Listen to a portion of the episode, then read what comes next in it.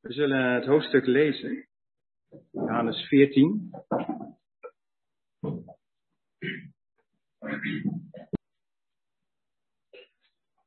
Johannes 14 vanaf vers 1. Laat uw hart niet ontroerd worden. U gelooft in God, gelooft ook in mij. In het huis van mijn vader zijn vele woningen. Als het niet zo was, zou ik het u hebben gezegd. Want ik ga heen om uw plaats te bereiden. En als ik ben heen gegaan en uw plaats heb bereid, kom ik weer en zal u tot mij nemen, opdat ook u zult zijn waar ik ben. En waar ik heen ga, weet u, en de weg weet u. Thomas zei tot hem, Heer, we weten niet waar u heen gaat. Hoe kunnen wij de weg weten? Jezus zei tot hem, Ik ben de weg en de waarheid en het leven. Niemand komt tot de Vader dan door mij. Als u mij had gekend, zou u ook mijn Vader hebben gekend. En van nu aan kent u hem en hebt hem gezien. Filippus zei tot hem, Heer, toon ons de Vader en het is ons genoeg. Jezus zei tot hem, ben ik zo lange tijd bij u en heb je mij niet gekend, Filippus? Wie mij heeft gezien, heeft de Vader gezien. Hoe zeg je dan, toon ons de Vader? Geloof je niet dat ik in de Vader ben en de Vader in mij is? De woorden die ik tot u spreek, spreek ik niet vanuit mijzelf, maar de Vader die in mij blijft, die doet de werken. Gelooft mij dat ik in de Vader ben en de Vader in mij is, en zo niet, gelooft mij om de werken zelf. Voorwaar, voorwaar, ik zeg u, wie in mij gelooft, de werken die ik doe, zal hij ook doen, en hij zal grotere doen dan deze, omdat ik heen ga naar de Vader. En alles wat u zult bidden in mijn naam, dat zal ik doen, opdat de Vader in de Zoon verheerlijkt wordt. Als u mij iets zult bidden in mijn naam, ik zal het doen. Als u mij lief hebt, bewaart mijn geboden. En ik zal de Vader vragen en hij zal u een andere voorspraak geven, opdat die met u zal zijn tot in eeuwigheid. De geest van de waarheid, die de wereld niet kan ontvangen, omdat ze hem niet aanschouwt en hem niet kent. U kent hem, omdat hij bij u blijft en in u zal zijn. Ik zal u geen wezen laten blijven, ik kom tot u. Nog een korte tijd en de wereld aanschouwt mij niet meer, maar u aanschouwt mij. Omdat ik leef, zult ook u leven. In die dag zult u weten dat ik in mijn Vader ben en u in mij en ik in u. Wie mijn geboden heeft en ze bewaart, die is het die mij lief heeft. En wie mij lief heeft, zal door mijn Vader worden geliefd. En ik zal hem lief hebben en mijzelf aan hem openbaren. Judas, niet de Iscariot, zei tot hem, Heer, en hoe komt het dat u zichzelf aan ons zult openbaren en niet aan de wereld?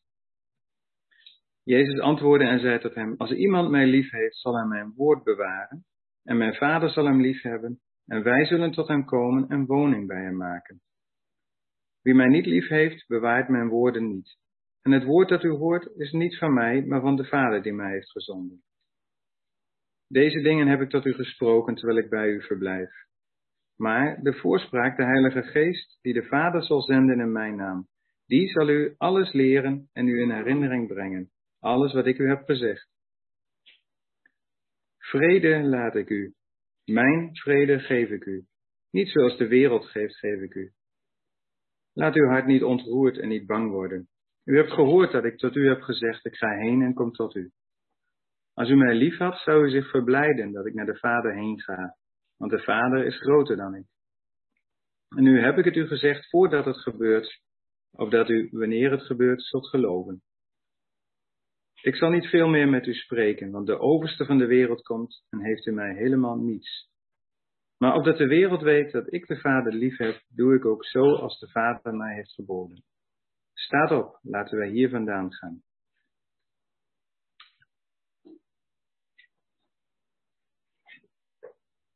Uh, volgens Robert moet ik iets doen wat uh, broeders eigenlijk niet kunnen.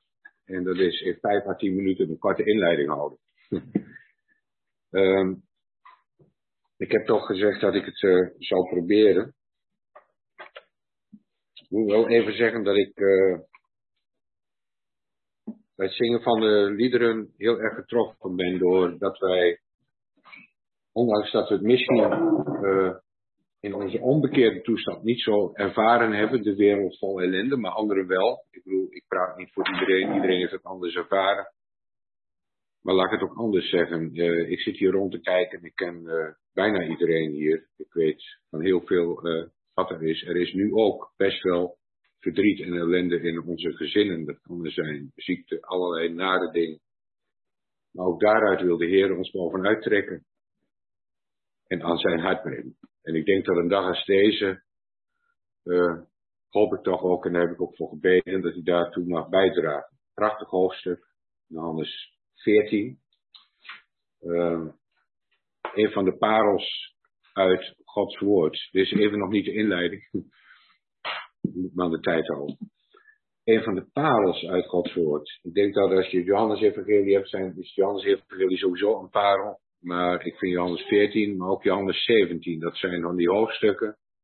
Moet ik wel eens aan denken dat er verteld werd dat broeder Darby zei toen ze vroegen van wil u een lezing houden over Johannes 17, dat hij zei welk vers. Zoveel zit er in het Johannes-evangelie. En een ander zei en schrijft over het Johannes-evangelie. Het is het eenvoudigste evangelie wat er is, want iedereen die de Heer niet kent of die iets van hem wil leren en van hem wil zien, hoeft het Johannes-evangelie maar te lezen. Um, ik heb met Robert over gehad, over de indeling van deze dag. En iedereen die de uitnodiging heeft gehad, heeft volgens mij het schema gekregen van uh, Teun de Jager. En is eigenlijk, uh, hebben wij uh, afgesproken om dat schema qua indeling te houden. Zodat we niet kriskras door het hoofdstuk heen vliegen. En allerlei onderwerpen uit het hoofdstuk uh, krijgen, waardoor het,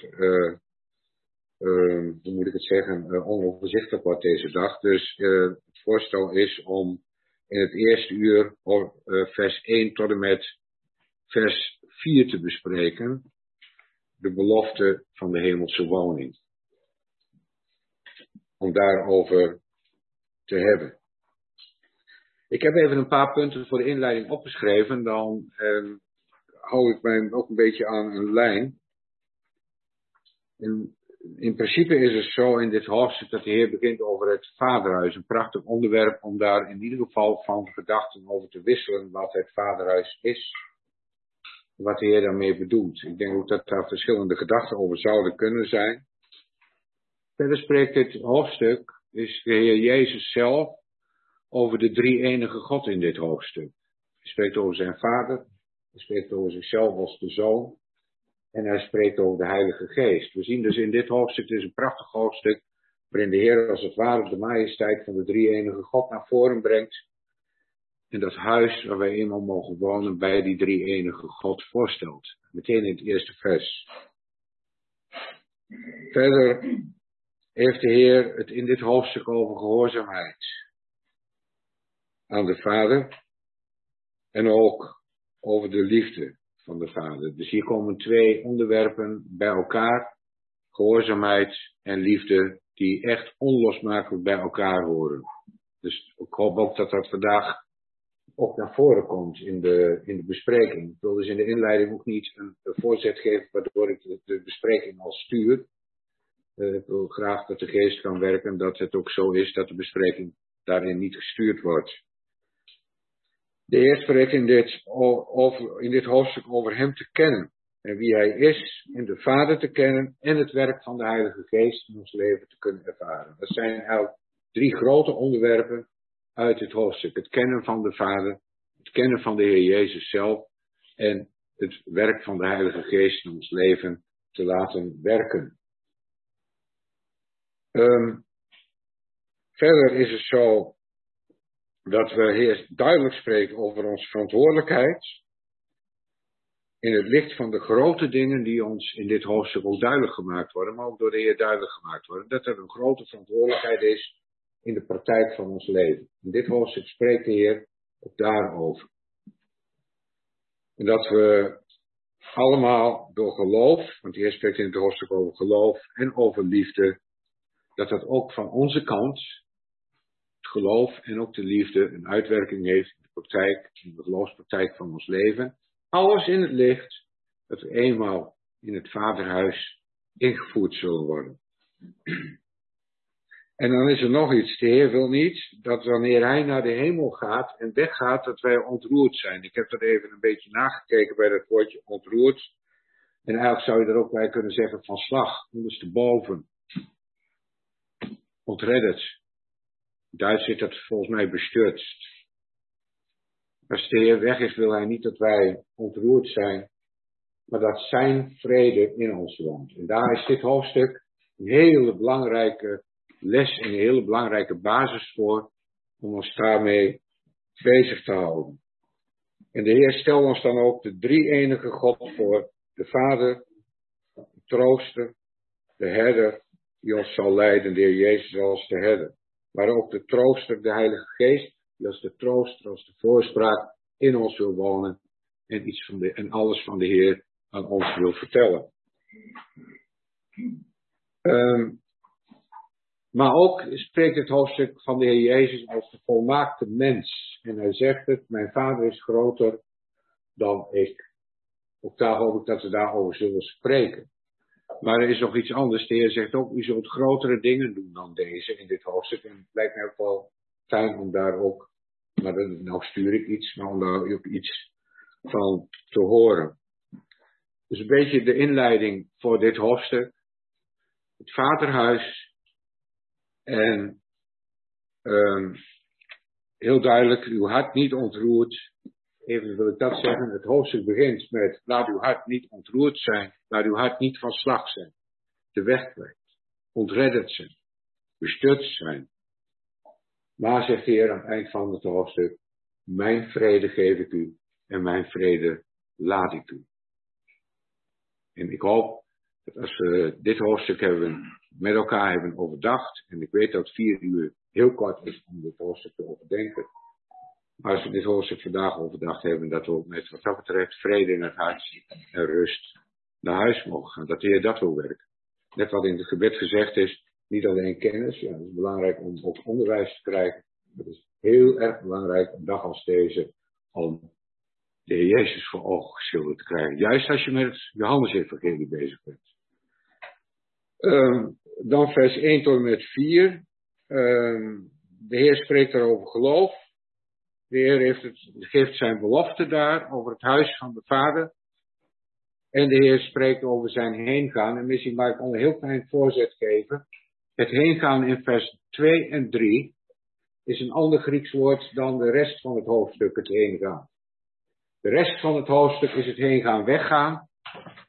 En juist in vers 2 en in vers 3, wanneer de Heer spreekt over heen gaan, wordt het in de, en dat vond ik frappant, in de Naderse Bijbel vertaald met op reis gaan.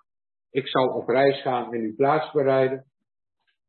En um, ik heb dat nagekeken. Uh, er zit ook een ander, is ook een ander Grieks woord. Maar goed, daar ga ik verder niet op in nu even. Maar het op reis gaan heeft dus een andere betekenis dan later wanneer de Heer zegt wanneer ik wegga. Want dat is zijn hemelvaart naar de hemel. En wat betekent het dan? En ik ga heen, ik ga op reis om uw plaats te bereiden. En misschien dat we ook daar over mogen nadenken. En ook wat betekent het, het plaatsbereiden wat de Heer heeft gedaan. En hoe heeft de Heer zijn, de plaats bereid. Wanneer ik weer kom, zal ik u tot mij nemen.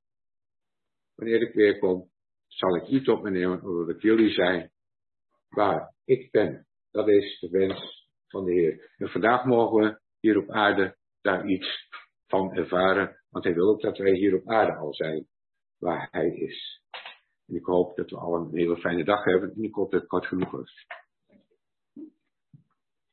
Tot 11 uur. Ja, tot 11 uur. Ik denk, uh, broeders en zusters, als we nadenken over Johannes 14, dan is dat heel belangrijk om te beseffen wat voor woorden dit zijn. Kostbare woorden van de heiland, dat is duidelijk. Maar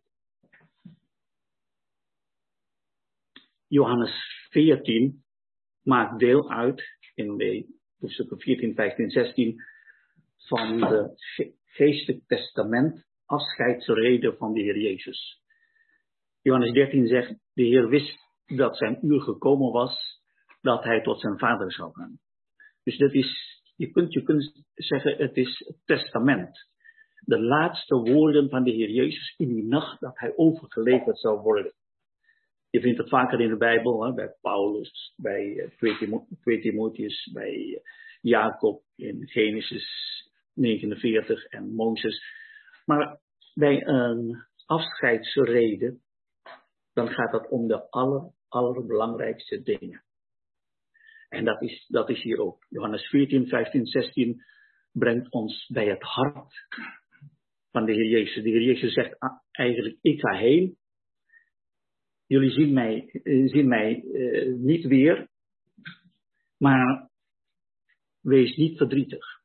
En dat zijn troostwoorden van de Heer Jezus, die doorklinkt tot op vandaag. Dat is één ding wat belangrijk is. Tweede, als wij de woorden van de Heer Jezus willen begrijpen, dan moeten we altijd twee dingen onderscheiden. Twee dingen. Aan de ene kant uh, gaat het om de positie die we hebben door het werk van de Heer Jezus. En het tweede is de verantwoordelijkheid die we hebben in ons dagelijks leven. Het eerste is, door het geloof in de Heer Jezus heb je het recht gekregen, Johannes 1 vers 12, om kind van God te worden. Dan ben je een kind. En als kind heb je recht, recht heb je uh, plaats in het huis van de Vader, Johannes 14. Maar daarnaast heb je ook verantwoordelijkheid om als kinderen, als zonen te leven. Dat eerste positie, dat noemt de, de Bijbel deel hebben aan de Heer Jezus. Dat hebben alle, alle, alle ware gelovigen. De Heer Jezus zegt, uh, jullie zijn allemaal gewassen. Met uitzondering van één, dat is Judas, die geen gelovige is. Maar als je gelooft in de Heer Jezus, kun je zeggen, alle, alle mijn zonden heeft zijn zoenbloed weggedaan. Dat is klaar. Op grond van het werk van de Heer Jezus. Als ik straks in het vaderhuis mag komen, alleen op grond van het werk van de Heer Jezus. Dat is klaar. Dat is deel hebben aan Hem. De andere zijde is, wat Johannes 13 zegt.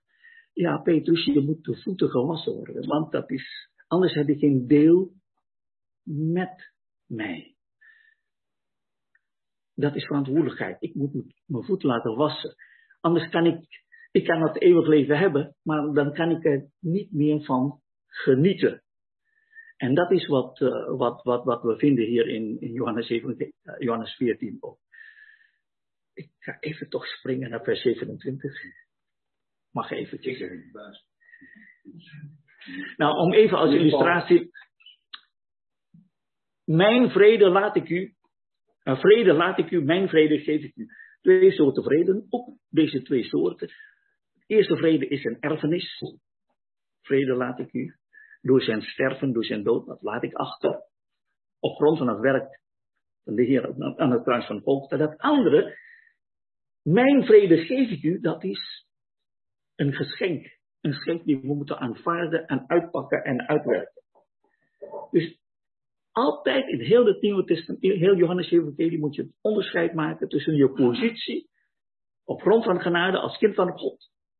Dus ik heb hier een een dochter zitten in de zaal. Zij is mijn dochter en niets kan dat veranderen, want zij is geboren uit mij. Maar zij heeft ook verantwoordelijkheid om als dochter te leven. En om, de, om te genieten van een verhouding met de vader. Om ook te begrijpen, deze situatie moeten we ook begrijpen dat deze discipelen onthutst zijn. Ze zijn allemaal, allemaal verontrust. Hoe kan dat? De Heer zegt, ik ga heen en jullie zullen mij niet meer zien. Ze waren drieënhalf jaar bij de Heer Jezus. Dat was voor hun normaal. Elke dag de Heer zorgde voor hen. Eten, drinken, natje, droogje, alles wordt door de Heer verzorgd. Geen zorgen. En nu zegt de Heer Jezus, ik ga heen. Ik ga weg en jullie zullen mij niet meer zien. Nou, dat wordt een nieuwe normaal. Dat, dat, zonder de Heer Jezus. Maar hoe, hoe, hoe kun je rustig blijven in zo'n situatie? Onzekere toekomst. Dat is eigenlijk de situatie van Johannes 14. En de Heer Jezus kijkt de discipelen aan. Een van jullie zal mij verraden. Ah, ik Heer, ze worden allemaal zo onrustig. En Petrus, jij zult mij verloken. Drie dingen. De Heer gaat weg. Eén van jullie zal mij verloochenen. En Petrus, de woordvoerder, die altijd de leiding had in, in het midden van die, van die groep, jij zou me verloken. Nou, kun je voorstellen dat, uh, dat je dan, dat je denkt, wat, wat nu? Onrustig.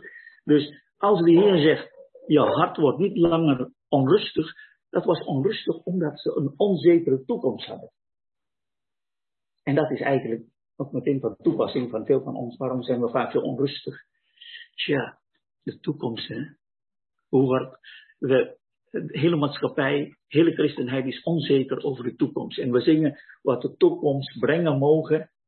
Ja, mij gelijk de Heer aan. Maar we zijn vaak onrustig over de toekomst. Als er gevreesde ziekte komt, als er, als een virus komt, als dit komt, onzekerheid allemaal.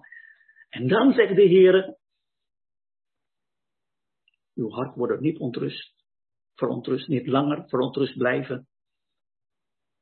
Gij gelooft in God, geloof ook in mij. Dat woord geloven, dat tweede is eigenlijk vertrouwen in mij. En dat, dat ik, wil het, eh, ik wil hiermee stoppen. Als je onrustig bent, zegt de Heer tegen de discipelen, vertrouw op mij. Je moet niet alleen vertrouwen op God, geloven in God, geloof ook in mij. Kijk, de hele wereld, heel veel mensen geloven in God. Ja, de Satan gelooft ook in God en hij siddert. Geloven in God is wat anders, maar je moet, je de vraag stellen, maar geloof ook in de Heer Jezus. Heb je een relatie met hem? Spreek je met hem? Vertel je alles aan hem? Geloof je in hem en zijn woord? Dat is het thema van Johannes 14. Dus Johannes 14 zegt, de toekomst is onzeker, alles wordt anders, maar gelukkig mag je je vertrouwen stellen in de Heer Jezus. En als je dat doet, dan zul je de vrede van God, die alle verstand te boven gaat, ervaren. Dat is het troostwoord van de Heer Jezus voor de discipelen. En dat is het troostwoord van de Heer Jezus voor u en voor mij vanmorgen.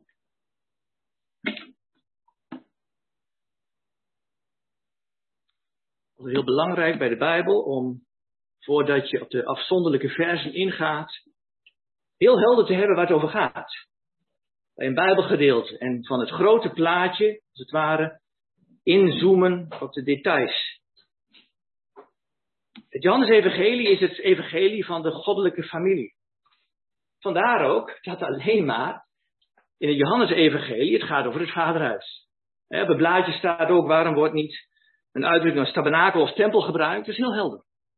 Het gaat over een huis. En over een huisgezin, en daar, zijn, daar is een vader en daar is een zoon. En de heer Jezus heeft, nadat hij een inleiding heeft gehouden van Johannes Evangelie, de eerste twee hoofdstukken, 1 en 2, begint met hoofdstuk 3 met een, het onderwerp het leven. En het leven is het onderwerp van hoofdstuk 3 tot en met hoofdstuk 7. En van hoofdstuk 8 tot en met hoofdstuk 12 is het onderwerp het licht. En hoofdstuk 13 tot en met 17 is het onderwerp de liefde. Kunt u zo nakijken. Hoofdstuk 13 vers 1, daar vinden we het woord liefde. Begin van het gedeelte. En het laatste vers van hoofdstuk 17, daar vinden we ook nog weer het woord liefde. En dat is heel logisch. Misschien niet meer standaard in Nederlandse gezinnen vandaag dat er liefde is. Als je de krant leest, dan heb je de indruk dat er meer ruzie is in gezinnen dan liefde. Maar eigenlijk voelen we allemaal aan dat dat toch een wezenskenmerk is van een familie. Liefde hebben onder elkaar. En die liefde hier in dit gedeelte is nooit statisch of theoretisch. Hè, zoals de Bijbel ook nooit theoretisch is. Wat er natuurlijk wel is, is dat de Bijbel ons dingen openbaart die voor ons verstand eigenlijk een beetje te boven gaan, zeggen we dan. Groot zijn, echt groot want de Heer Jezus zegt dat de Vader en Hij en Hij en wij zijn zo met elkaar onlosmakelijk verbonden. En dat is eeuwigdurend. En dat is echt ongelooflijk. Dit is ons Nederlandse woord. In dit, deze context niet juist, omdat de Bijbel nou juist wil laten zien. Dat is waar de Heer Jezus de discipelen mee troost. He, wat broeder Tony al gezegd heeft, natuurlijk waren ze ontroerd en geschokt toen ze zich realiseerden dat de Heer Jezus weg zou gaan. En we kunnen allemaal wel een beetje op de discipelen neerkijken en vinden dat ze, nou ja, of die een beetje toch sukkels waren en ze hebben het nooit gesnapt. En de Heer verlogend en verraden. Maar toch mogen ervan uitgaan dat er wel degelijk een band was met de Heer. En dat ze ook van de Heer gehouden hebben. Dus het feit dat hij wegging, was voor hen schokkend. En de Heer maakt nu juist duidelijk in dit hoofdstuk, gaan we zien, dat het feit dat hij wegging voor hen juist goed was en beter was, omdat er allerlei voorzieningen in werking zouden gaan treden, door het feit dat de Heer Jezus wegging. Door zijn weggaan van deze aarde, door zijn hemelvaart, zouden er allerlei dingen voor hen op hun plaats vallen, zodat ze eigenlijk getroost zouden worden, ondanks zijn weggaan. Het vaderhuis is het einddoel, maar niet alleen het einddoel voor ons, om daar ook fysiek te zijn bij de Heer. Maar nu al, en dat is de bedoeling van dit gedeelte ook voor ons vandaag, dat deze dingen een geestelijke realiteit gaan worden. Zoals we nu allemaal fysiek netjes op onze stoel zitten in Arnhem-Zuid, zijn we eigenlijk geestelijk in de wereld en de dingen van de Heer. He, vandaar dat Efeze kan zeggen dat wij nu al in hemelse gewesten zijn. Tegelijkertijd, terwijl we hier zitten, in hemelse sferen, hemelse dingen, en vertelt ons de Heer van die geestelijke dingen, van die hemelse dingen, heel natuurlijk. Heel natuurlijk, zoals je in een gezin praat ook over je gevoelens en emoties. Ik ben zelf iemand die in de, uit de achterhoek komt. En in de achterhoek praat je niet zo over je gevoelens en emoties. Ik ben er in ieder geval niet mee opgegroeid. Maar de Bijbel is daar wel heel duidelijk over. De Heer Jezus zegt, in hoofdstuk 13 vers 1, begint het al mee. Hij heeft zijn discipelen lief gehad tot het eind. Dan weten we dat alvast. En hij legt ons deze dingen uit. Hij vertelt ons over Vader. Zodat wij weten wie Vader God is. En zoals we weten, die hele bijzondere relatie tussen Vader God en de Heer Jezus. En dat wij daar deel van kunnen uitmaken. En je zou nog een keer kunnen zeggen, dat is echt ongelooflijk. Maar niet ongelooflijk van afstand. En zo van, nou, dat is allemaal te moeilijk. Dat snap ik, daar snap ik niets van. De bedoeling is, en ik hoop dat we dat vandaag als broeders ook kunnen uitdragen, dat de geest ook in onze harten kan werken, dat we dat kunnen meenemen, ook voor deze pittige tijd waarin we nu leven. In elk opzicht, dat de Heer ons toerust, zoals hij dat toen bij de discipelen gedaan heeft.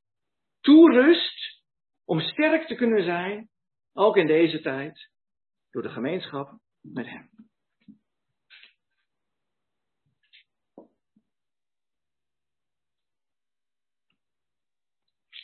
Wil ook eh, nog heel kort even naar het eind, einde van het hoofdstuk gaan, waar de Heer zegt, mijn vrede geef ik u en mijn vrede laat ik u. In de uitleg heeft Tony ook al iets van gezegd, daar komen we later op terug, maar ik vind het eigenlijk iets voor mijn hart, waar ik eigenlijk wel van ondersteboven raak.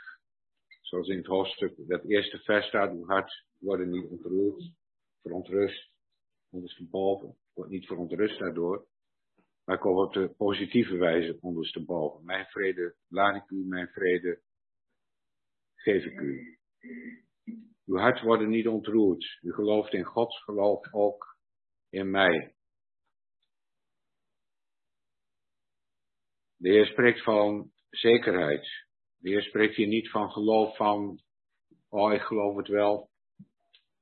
Nee, het is een waarheid, zoals in Hebreeën staat, het geloof de zekerheid is. Een echte zekerheid. U gelooft in God, houd het vast en geloof ook in mij. En de basis daarvan is, al zo lief heeft deze God, heeft God de wereld gehad, dat hij zijn enige geboren zoon gegeven heeft. Dat ieder die in hem gelooft, niet verloren gaat, maar eeuwig leven heeft. Die zekerheid geborgen te zijn bij deze God en bij de Heer Jezus. Geloof ook in mij. De Heer verbindt zichzelf aan God, de Vader, en zegt, als je in Hem gelooft, dan geloof ook in mij. En dat geeft rust. Dat geeft vrede. Ik denk dat we in deze tijd allemaal nodig hebben op een of andere manier. Heel veel omstandigheden die er zijn, een onrust die er is. En zelf mag je dat ook ervaren. Als je af en toe door periodes gaat van onzekerheid, waarbij mensen je bellen van, hé, het is wel heel erg spannend en onrustig in je leven. Dat je zelf ervaart van, ik mag mijn leven toch in een hele hoop dingen in zijn hand geven. Dat je een bepaalde rust ervaart. En dan gaat het om de praktijk van het leven. Maar het gaat ook hier om de zekerheid van de eeuwige dingen. En de Heer spreekt hier over het huis van mijn vader. Ik wil er toch graag iets over zeggen. In het inleiding staat, er staat niet tabernakel en tent, tent of uh, hoe heet dat, tempel. Nou, in de Romein Korinthebrief spreekt de Heer in de tweede Korinthebrief, of apostel Paulus over de derde hemel. Spreekt hij over de geschapen hemel. Spreekt hij over het paradijs, dus ook in de hemel. Het is de plek waar de zielen zijn van hen die ontslapen zijn, de lusthof, waar zijn stem gehoord wordt. De geschapen hemel. In het begin schiep God de hemel en de aarde. We zien ook alles wat er gebeurt in de hemel met de hemel in de openbaringen beschreven. Maar er is ook een ander iets, een plek. Dat is mijn volle overtuiging, dat is het vaderhuis. Ik heb erbij staan in Efeze 4, vers 10, waar gesproken wordt over de Heer Jezus. En daar staat, hij is neergedaald, is ook degene die is opgevaren boven alle hemelen. Boven is opgevaren toen hij naar de hemel ging, niet alleen naar de hemel, maar hij ging nog boven de hemelen uit, boven de geschapen hemelen uit. En ook in Hebreeën 7, vers 26, daar staat dat hij hoger dan de hemelen geworden is. Ik wil graag verbinden aan dit vers. Het huis van mijn vader zijn vele woningen.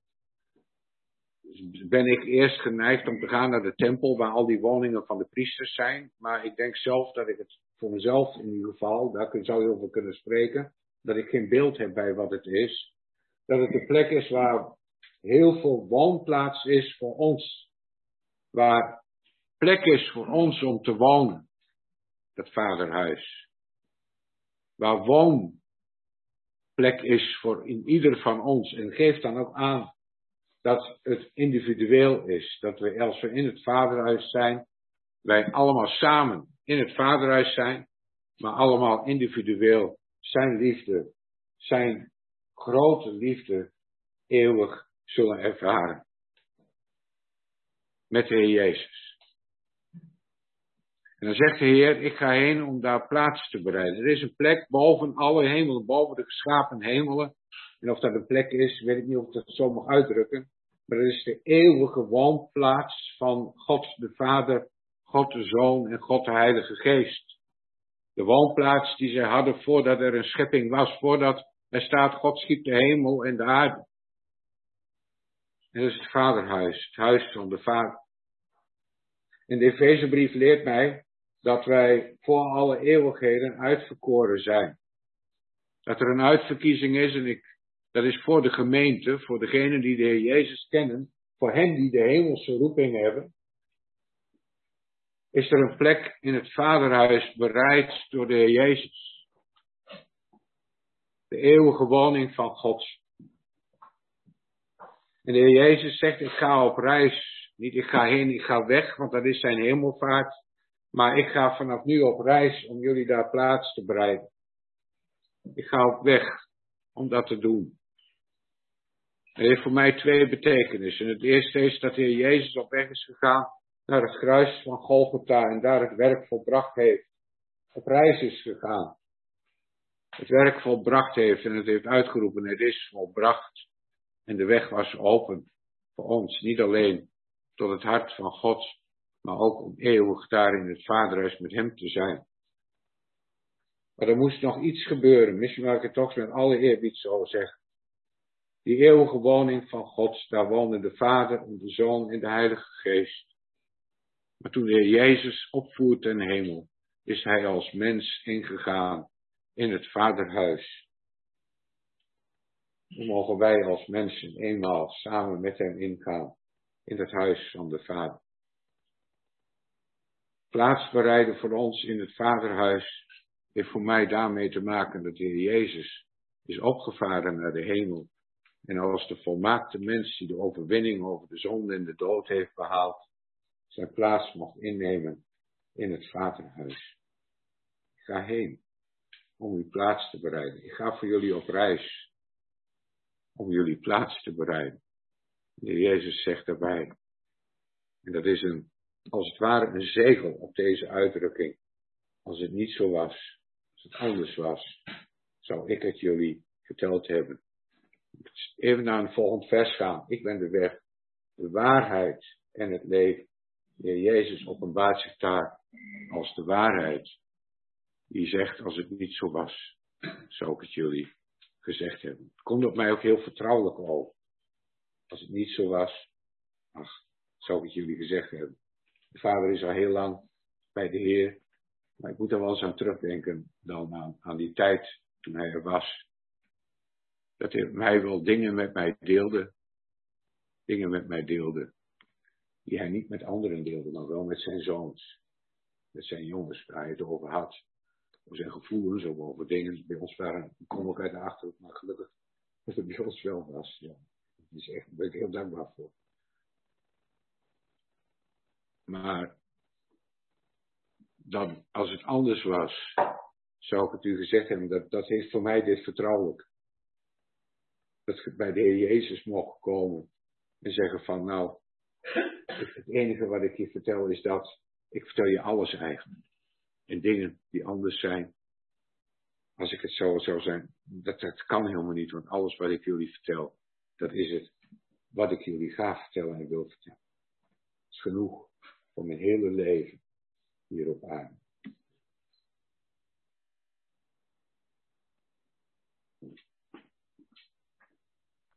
Het is denk ik niet de eerste keer dat we dit hoofdstuk voor ons hebben. Maar toch steeds weer opnieuw, wanneer we dit hoofdstuk lezen, dan vallen er dingen op. Tenminste, zo gaat het mij. We hebben hier in hoofdstuk 1 dat de Heer zegt, laat uw hart niet ontroerd worden. Tegen wie zegt hij dat? Tegen zijn discipelen. Maar vandaag, op dit moment, zegt hij dat tegen u en tegen mij. Hij wist dat hun harten ontroerd waren. We hebben het gezien. Tony heeft het aangegeven. In Johannes 13, waar Judas hem zal verraden, waar Petrus hem zal verloochenen en waar hij meedeelt dat hij weg zal gaan. En broeders en zusters, wat ik zo mooi vind is dat de Heer de harten kennen is en ook meevoelt. En ik zou u graag drie versen willen voorlezen. Uit Johannes 11 is het eerste vers.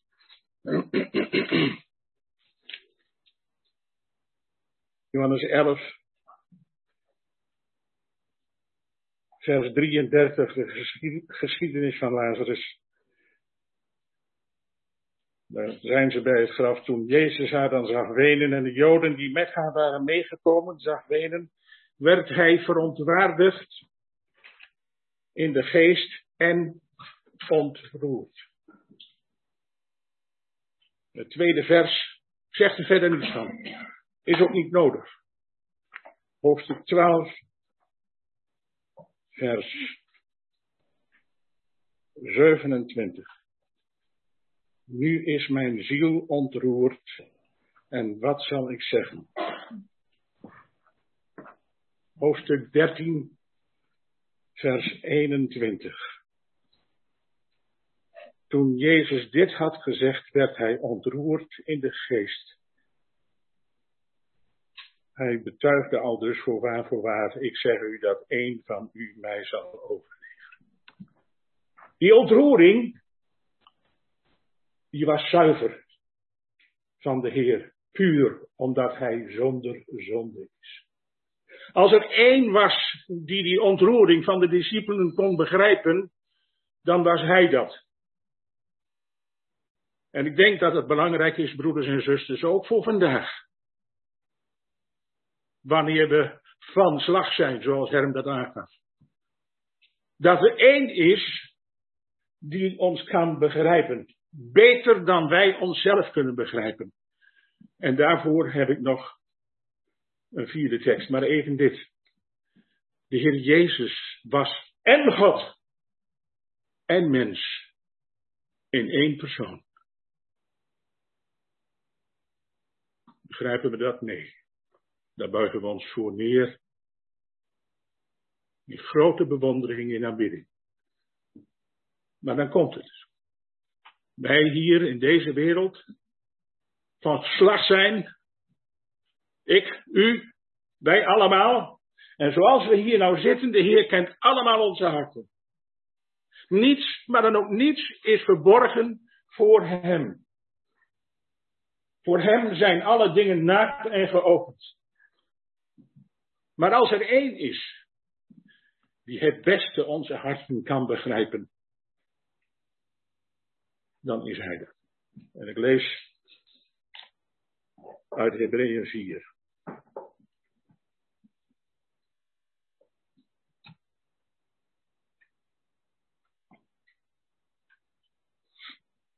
Vers 15. Want wij hebben niet een hoge priester die niet met onze zwakheden kan meeleiden. Ik lees het nog een keer. Want hij is. Om hem gaat het. Hij kent onze harten. En als wij van slag zijn, dan moeten we. Dan is het eigenlijk maar. Ja, dat is een, een, een wat ik ooit van broeder van Veen uit Enschede geleerd heb. Heer, waar dan heen? Tot u alleen. Gij zult ons nooit begeven. Hebreeën 4, vers 15, want wij hebben niet een hoge priester die niet met onze zwakheden kan meeleiden, maar één die in alle dingen verzocht is als wij, met uitzondering van de zonde. En laat ik vers 16 er ook maar bij lezen. Laten wij dus met vrijmoedigheid naderen tot de troon van de genade, opdat wij barmhartigheid ontvangen en genade vinden tot hulp op de juiste tijd. Wat een Heer hebben we. Hij die onze harten kent. Hij die de harten van zijn discipelen kent. Hij die onze harten kent, die met ons bezig is. Terwijl hij hier kort voor het kruis staat. Hij is bezig met zijn discipelen. Johannes 13 heeft hij de voeten van zijn discipelen gewassen. En hier in Johannes 14 houdt hij zich bezig met de harten van zijn discipelen. Johannes 15, daar houdt hij zich bezig met het getuigenis, met datgene wat ze zullen zeggen. En in Johannes 16, daar vinden we in vers 33, ik heb de wereld overwonnen. Het gaat opnieuw om hem. En broeders en zusters, ik, ik besef niet half, en u misschien ook niet, hoe rijk we zijn in de Heer Jezus.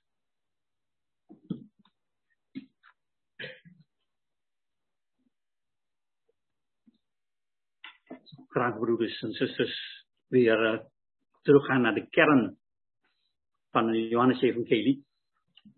Broeder Jan heeft dat duidelijk gemaakt. Uh, de drie L's, hoofdstuk 1 tot met 6, licht, le uh, leven en daarna 7 tot 12, 8, 8 tot 12 over de licht en daarna 13 tot met 17 liefde.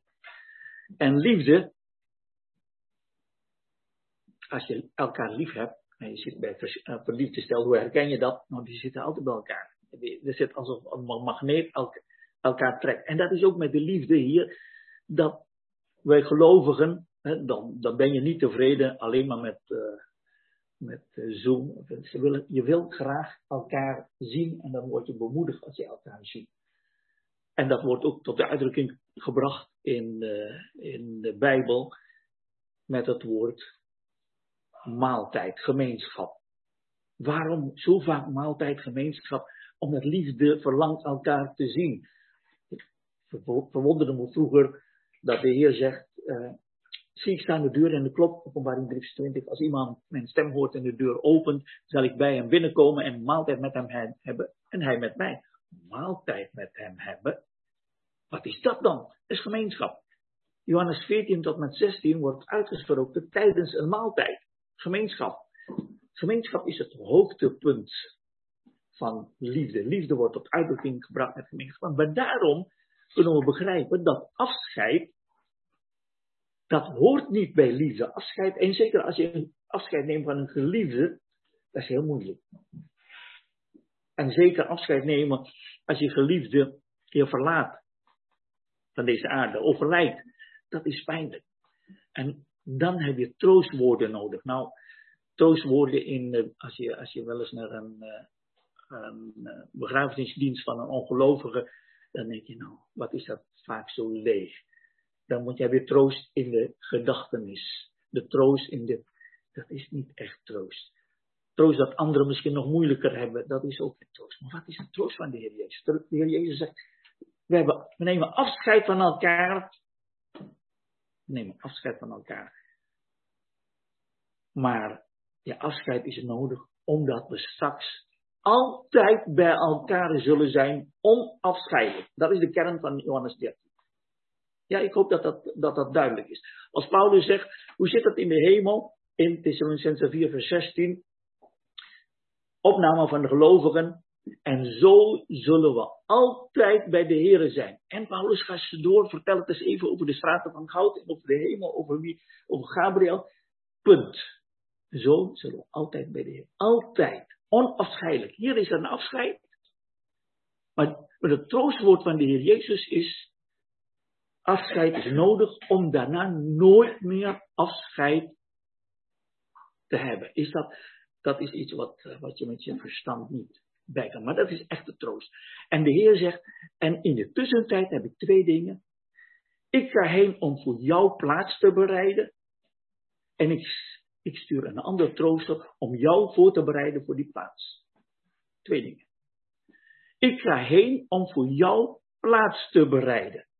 Is dat niet uh, iets geweldigs? En we hebben, we hebben gehoord, in het huis van mijn vader zijn vele woningen. Dat, die uitdrukking vind je ook terug in Lucas 2. Toen de Heer Jezus hier op aarde kwam, kwam hij in de herberg. En er was geen woning, geen plaats voor hem. Hij moest in het open lucht geboren worden in een kribbe. Omdat een herberg geen plaats was. Maar wij gaan straks naar het vaderhuis en dat is geen herberg. Herberg is maar tijdelijk, voor een paar dagjes. Tenminste, ik neem aan dat uh, niemand van ons blijvend in een hotel of herberg woont. We mogen thuis zijn bij de Vader. En uh, we hebben dat al gehoord, de Heer Jezus maakt een plaats voor ons klaar, definitief. Als je daar komt, hoef je niet, zoals we als we gaan verhuizen, nog te behangen en nog vloerbedekking leggen en wat dan ook. Als de Heer voor ons iets klaarmaakt, dan is dat. Als we daar komen, dan is het helemaal klaar en dan voelen we ons helemaal thuis. Is dat niet geweldig? Maar de Heer zegt, dat is niet alleen de toekomst. Ik niet alleen dat ik die plaats klaar maak voor jullie, maar ik maak jullie ook klaar voor die plaats. En daartoe de trooster. En daartoe Johannes 14, 15 en 16. Ik hoop dat dat dan duidelijk is hoe rijk dit gedeelte is. Het is al gezegd, een kind kan het begrijpen, want kind, het, is, het is niet een kennis, een zaak van kennis, het is een zaak van ervaring.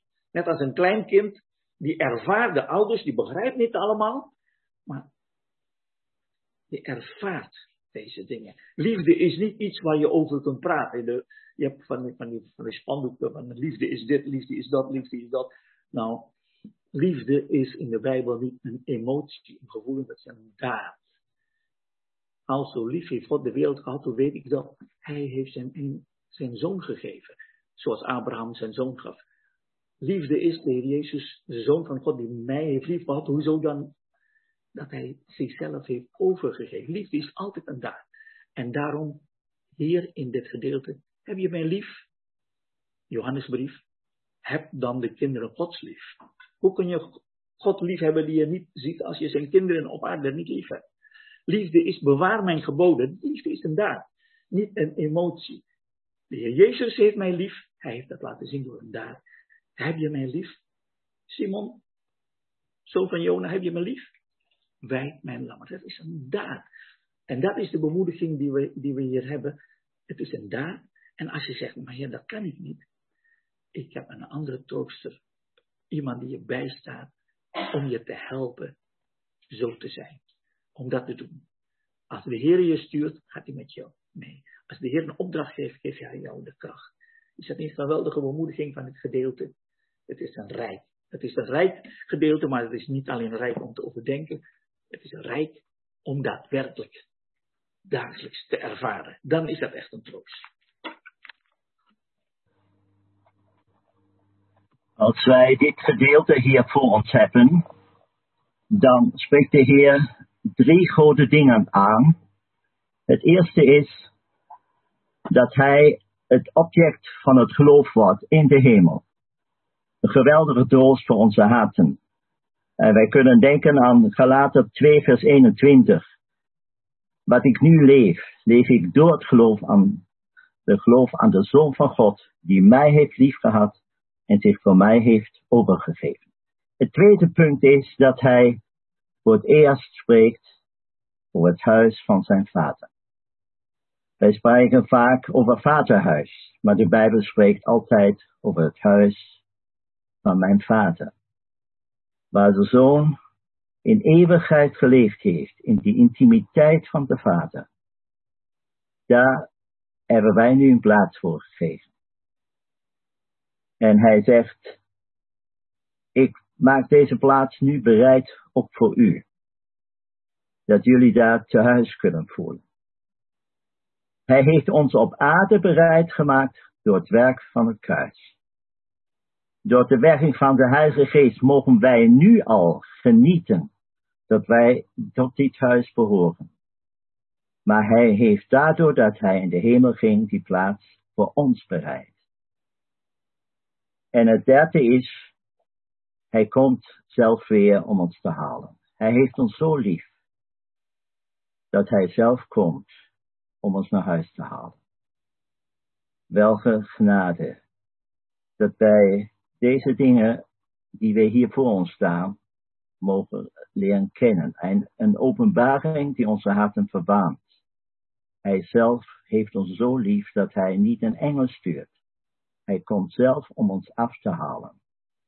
En wij hebben gezien dat hij zegt, als het niet zo was, had ik het u gezegd. Hij had in de discipelen gevoelens, verwachtingen gewekt, dat zij altijd bij hem zullen zijn. En die gaat hij niet teleurstellen. En hebben wij ook deze verwachtingen? Dat hij in onze harten iets gewekt heeft. Dat wij tot dit huis behoren. Dit huis is nu bereid. En broeder heeft een verhaal verteld van zijn ouders. Die uh, heel spaarzaam leefden. En alle lampen in het huis die niet nodig waren, altijd uitdeden. Maar zegt hij, als wij bezoek kregen, daar hebben alle lampen gebrand in het huis, om een welkom te geven aan de gasten. Mogen we niet zeggen, in hemel, in het vaderhuis, dat nu bereid is voor ons, brennen nu al alle lampen en wachten op ons.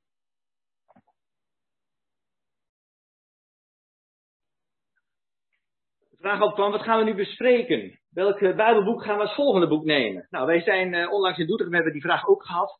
En dan komt eigenlijk stevast het boek de Openbaring uh, tevoorschijn.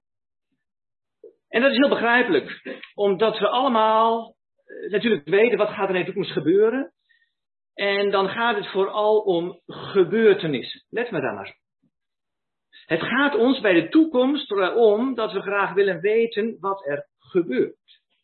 Maar hier in hoofdstuk 14, vers 3, dat is eigenlijk het enige wat de Heer Jezus daarover zegt, over de toekomst, is dat Hij er is.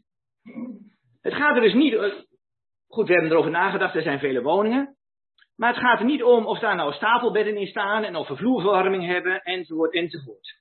En of mijn vrouw dan een andere kamer heeft dan ik, of dat we samen een kamer hebben, daar gaat het niet over. Dat is niet belangrijk. Het enige wat belangrijk is en zou moeten zijn, is dat de Heer Jezus er is. Ik zou er graag over willen spreken, omdat ik me zo voor kan stellen dat toch de een of de ander in deze ruimte zich er ongemakkelijk bij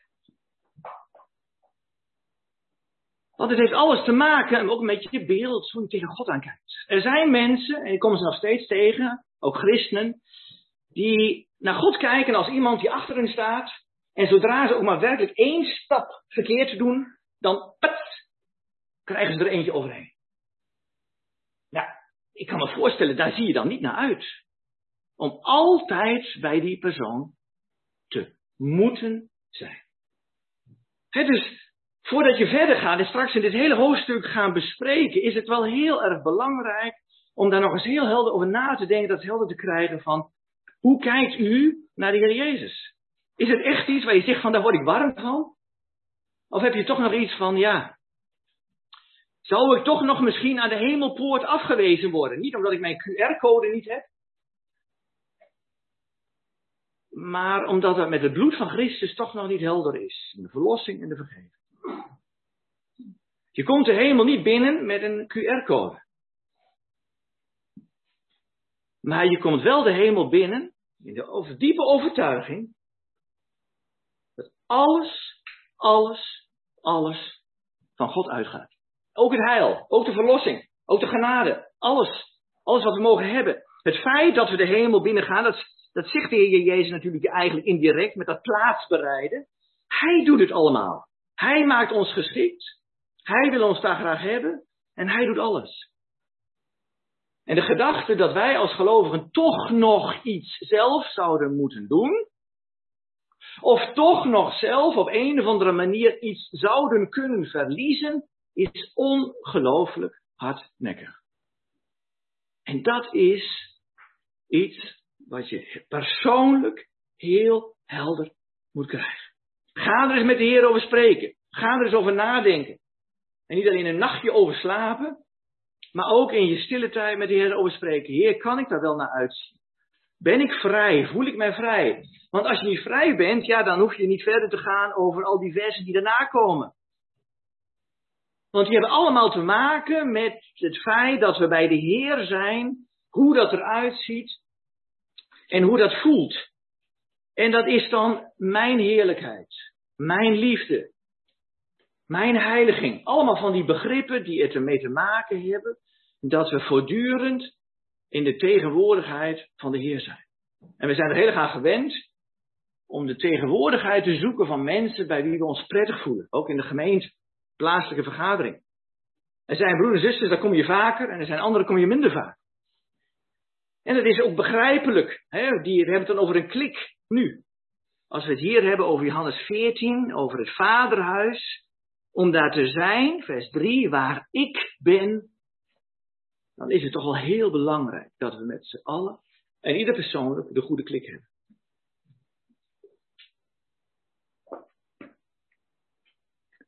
We hebben nu een half uur koffiepauze. Mooi. Tweede vers van die 135 kan opzien. 135, tweede vers.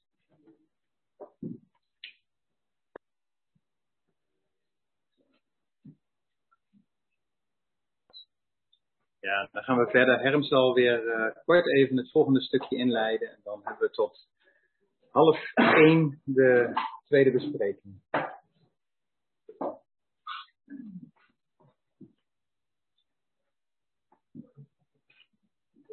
Um, in het schema staat dat het tweede gedeelte is, heeft de titel gekregen uh, van Teun de vraag over de weg. En dat is vers 5 tot en met 7. Ik lees vanaf vers 4, vers 4 tot en met 7. En waar ik heen ga, weet u, en de weg weet u. En Thomas zei tot hem, Heer, wij weten niet waar u heen gaat. Hoe kunnen wij de weg weten? En Jezus zei tot hem, ik ben de weg, de waarheid en het leven. Niemand komt tot de Vader dan door mij. Als u nu mij had gekend, zou u ook mijn Vader hebben gekend. En van nu aan kent u hem en hebt u hem gezien. Ik realiseer me dat het vers daarop en zo daar, daar direct op aansluit, maar we moeten een beetje een indeling hebben om eh, de dag in te delen. Maar ik kan me voorstellen dat, je, dat daar ook iets verder op ingegaan wordt. Wat het betekent.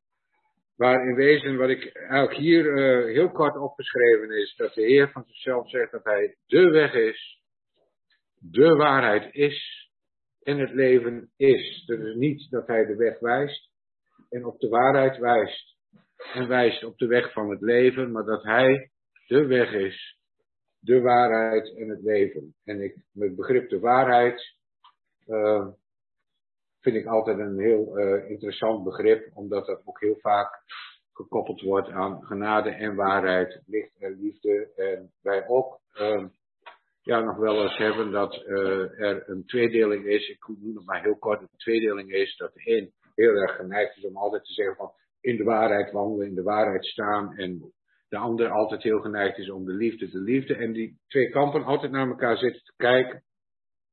Terwijl er staat in Johannes 1 uh, dat genade en waarheid is. Er staat is, er staat niet zijn, is door Jezus Christus geworden.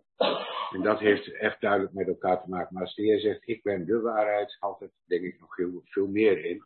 Maar ik laat me wat dat betreft ook door de geest verrassen. Het kennen van de Heer, ze heb ik erbij gezegd in dit gedeelte, is het kennen van de Vader. En de enige weg tot de Vader. Ik ben de weg, de waarheid en het leven. Niemand komt tot de Vader dan door mij. De enige weg tot de Vader is door de Heer. Zo ik de weg vind tot de Vader, zegt het lied, is door de Heer. Een van mijn lievelingsliederen moet ik zeggen ook qua wijs wel, het zingt ook heel fijn, maar die wijs hoort heel mooi bij dit lied.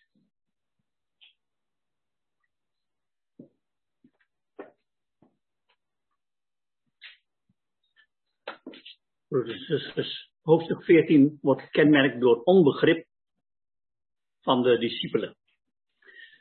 Als je Johannes 14 leest, uh, dan mis je de bekende woordvoerder. In hoofdstuk 13 was het Petrus die zei, heer, uh, waar gaat u heen? Waarom kan ik niet meegaan? Wat, wat is dat nou? U zijn drieënhalf jaar samen geweest. Waarom, waar gaat u heen?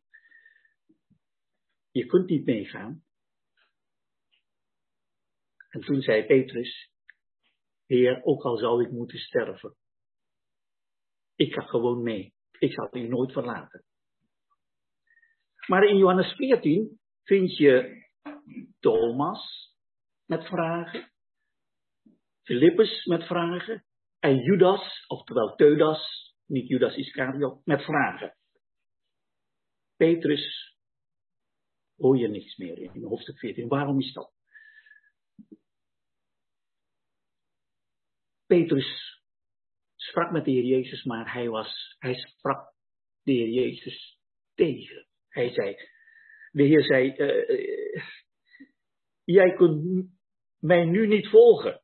Je zult later volgen. Johannes 13, vers 36. Petrus zei, Heer, waarom kan ik u niet volgen? Ook al ga ik door de dood, ik ga u volgen. Hij sprak de Heer Jezus tegen.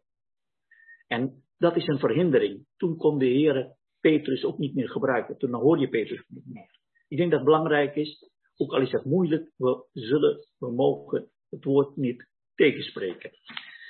Um, als je kijkt naar Thomas en Filippus, dan denk ik, nou, traag van begrip. Ze begrepen er weinig van. Maar dat is helemaal niet erg. Want met hun moeite en onbegrip zijn ze naar de Heer Jezus toegegaan. En dat is heel belangrijk hier in dit gedeelte. En dat is voor ons ook. We, heel veel dingen begrijpen we niet in het leven. Maar we mogen van deze discipelen leren. We mogen met onze vragen, met onze moeite naar de Heer Jezus toe gaan. Gelukkig maar, anders hadden we Johannes 14 niet gehad. Ze zijn gekomen met deze vragen, deze, waarvan we denken, nou dat zijn niet zulke slimme vragen. En voor ons is het belangrijk om wel naar de Heer Jezus te gaan. Je ziet bij, bij eh, later in Johannes 20, Thomas, hij zit, uh, ja, hoe, noem je dat? Een zelfquarantaine. Hij, hij was, zitten. Hij heeft zich teruggetrokken van de broeders. Hij zit uh, En de broeders kwamen en hij wilde me niet. En uiteindelijk, toen hij uit die zelfquarantaine kwam, toen kwam de Heer Jezus naar hem toe om hem te herstellen. Wat is dat, wat is dat geweldig? Dat de Heer ons wil herstellen. Um, vragen stellen. Als je kijkt naar, uh, naar de inhoud daarvan. Petrus was bezig met waar gaat u heen? Naar een plaats. Thomas stelde de vraag, Heer, ik weet niet waar die plaats is en hoe kun je de weg weten? Ook met een bepaalde weg. En Filippus zei, en als ik, als ik daar ben, kom ik de vader tegen, Heer, toon ons de vader, het is ons genoeg. Wie, wie, wie kom ik daar tegen? Ze zijn allemaal met heel veel dingen bezig. En Judas later stelde de vraag, ja heer, maar waarom praat u met ons? U kunt deze, deze dingen aan ons duidelijk maken en niet aan deze wereld. Ze zaten met allemaal vragen. En de Heer brengt al die vragen weer terug naar de kern van de zaak. En de kern van de zaak is dat het gaat om een relatie met Hem zelf. In het vaderhuis zullen we altijd bij de vader en bij de zoon zijn. En hierbij zei Thomas, Heer, we weten niet waar u heen gaat. Hoe kunnen we de weg weten? De weg tot de vader. En de weg tot de vader zijn twee dingen. We kunnen, we zullen uiteindelijk allemaal, allen die de Heer Jezus kent als heiland en zaligmaker, we zullen allemaal in het vaderhuis zijn. Er is geen eerste klaskamers, tweede klaskamers, want we zijn allemaal daar op grond van het werk van de Heer Jezus. Geen verschil tussen apostel Paulus en mij. Als we daar zijn, zijn we allemaal kinderen van dezelfde vader. Het is heel belangrijk om dat, om dat, om dat vast te houden. Maar de genieting van de gemeenschap met de Vader, dat is nu al.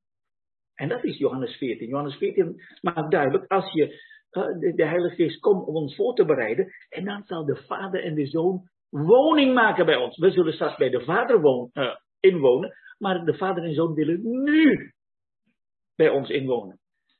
En geweldig is dat, hè? Is dat, dus dat is, we praten niet alleen maar over straks en toekomst. Nee, het is beide.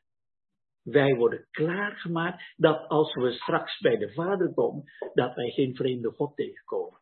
Dat we niet hoeven vragen, Gabriel, welke is, wie is de Heer Jezus Weerschot? We zullen hem onmiddellijk herkennen.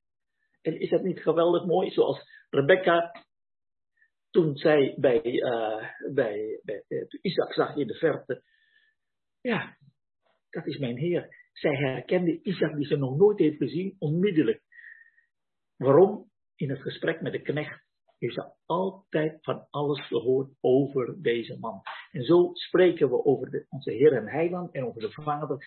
En als we straks daar zijn, dan komen we geen vreemde God tegen. En dat is wat, uh, wat, wat de Heer Jezus hier zei. De weg daarheen, ik ben de weg tot de Vader. En dat is de weg. Niet een weg, het gaat niet om een godsdienst, een religie. Het gaat om een persoon. De weg. Hij is de weg. Wie de zoon heeft, heeft het leven. En hij is de weg tot de Vader. Niemand komt tot de Vader dan door mij. Dat is exclusief. Dat betekent, je hebt, je hebt geen derde mogelijkheid, je hebt twee mogelijkheden. Of, dat is waar wat de Heer Jezus zei, dan kun je alle godsdiensten van deze wereld afschrijven. Hij is de enige weg. Dat is één mogelijkheid. Tweede mogelijkheid, of hij spreekt niet de waarheid, want er zijn nog andere wegen. Dan is hij een leugenaar. Dan kun je de hele Bijbel weggooien. Een derde mogelijkheid is er niet. Het is zwart-wit, geen grijs. En als hij de weg is, de enige weg tot de Vader, dan leren wij dat hij de waarheid omtrent God openbaart. Johannes 1, vers 18. Niemand heeft ooit God gezien. Ook niet in het Oude Testament. Ook Mozes niet. Ook Jesaja niet. Bij de driemaal heilige God. De ene geboren zoon die in de schoot van de vader was. Die heeft hem verklaard. Dus dat God, vader, zoon, heilige geest is. Dat is geopenbaard door de Heer Jezus. En wil je, dat zullen we straks zien, de Vader zien, moet je naar de Heer Jezus kijken. Is dat, de, de, openbaring van de waarheid is, is ook een openbaring dat uh, niet een weten dat God een vader is. Jullie weten dat ik vader ben van zes kinderen. Maar er is maar één persoon in deze zaal die kan niet tegen mij kan zeggen papa. Jullie kunnen niet tegen mij papa zeggen. Waarom niet?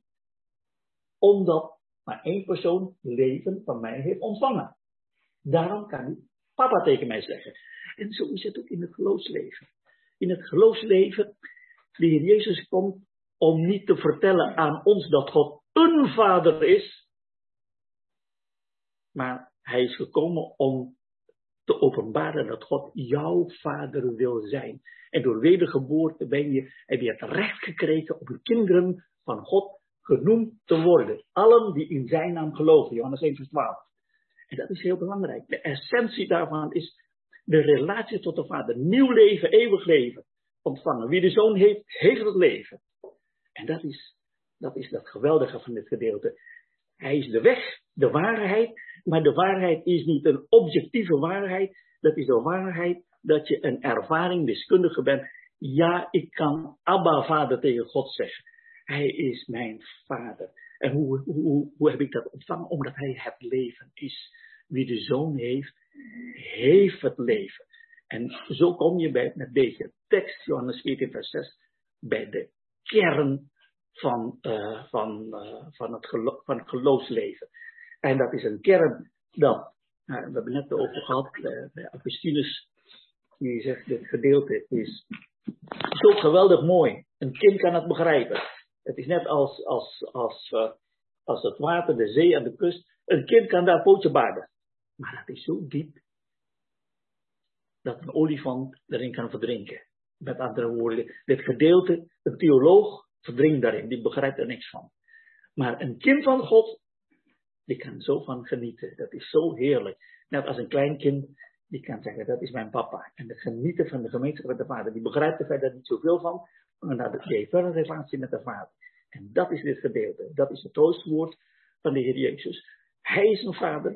En ik mag nu leren om zo te leven met mijn vader. En als ik straks boven in het, in het, uh, in huis, van, uh, in het huis van de vader van de Heer Jezus, dan is dat ook mijn huis, mijn vader. Johannes eindigt zijn evangelie. Ik, ga, ik vaar op tot mijn God en uw God, mijn vader en uw vader. Heer, hoe rijk zijn wij in u. Hij die rijk was om ons natuurlijk arm te worden, om ons die arm waren, rijk te maken. Niks in de Bijbel is rijker dan dit gedeelte. Dat, die kom je tot de diepte. Hier, het hart van God gaat open en dan zie je de, de liefde van God. En we mogen de liefde van God niet aan maar bewonderen, maar mogen de liefde van God ervaren. Wie kan zwijgen zulk een heil? Mogen de Heer daarvoor danken.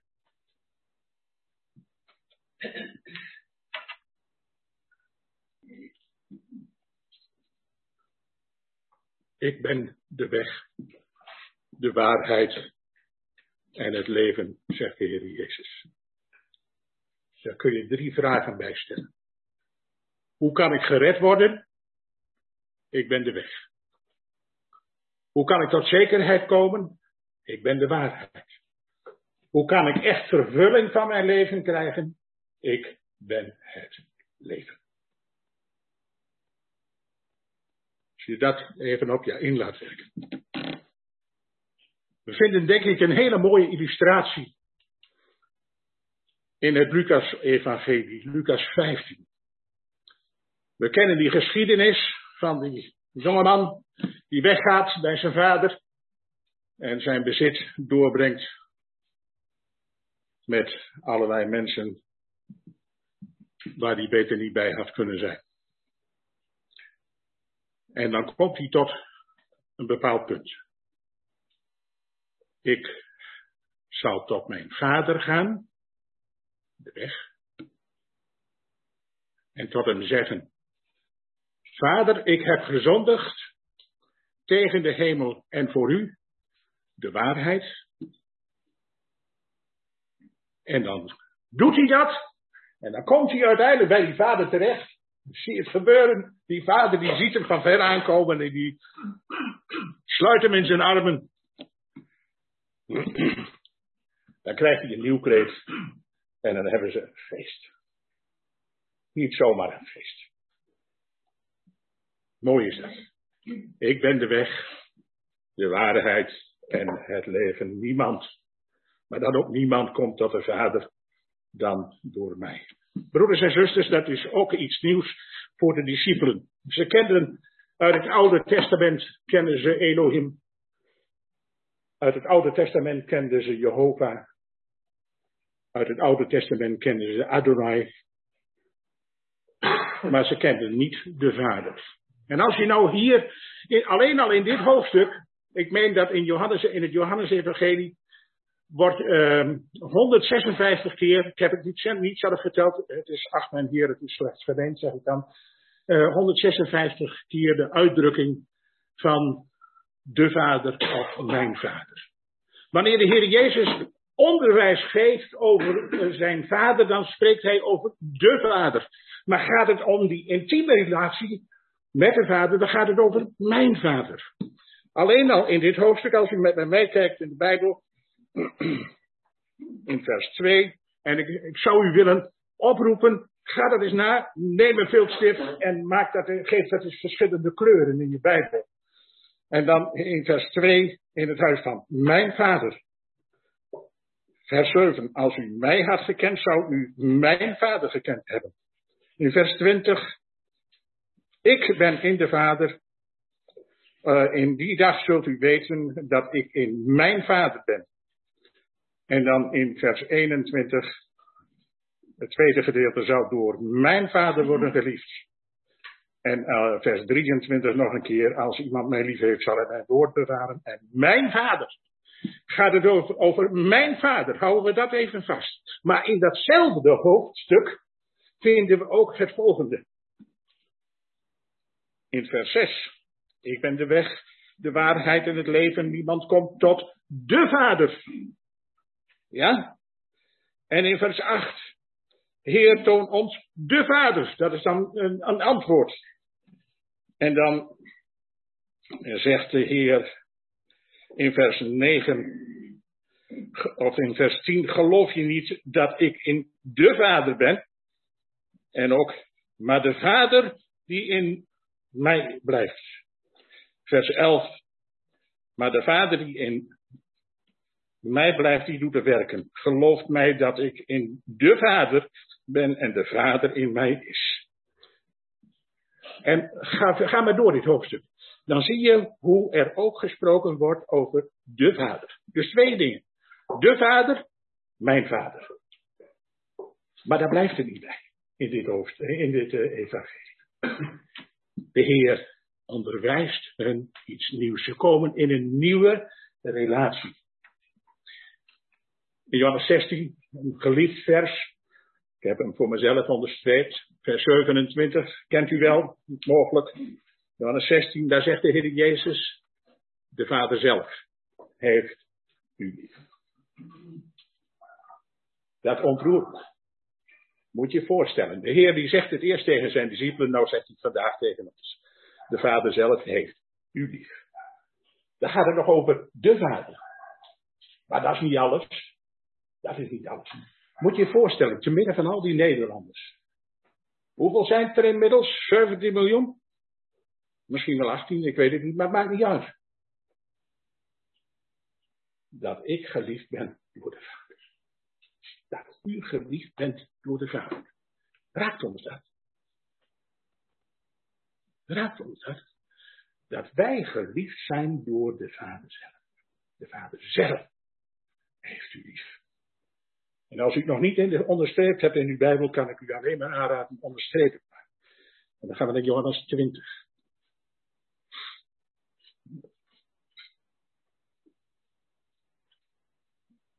En dan heeft een zuster, heeft daar het voorrecht om die woorden het eerst te horen. Dan zegt de Heer tegen Maria van Magdalena in vers 17.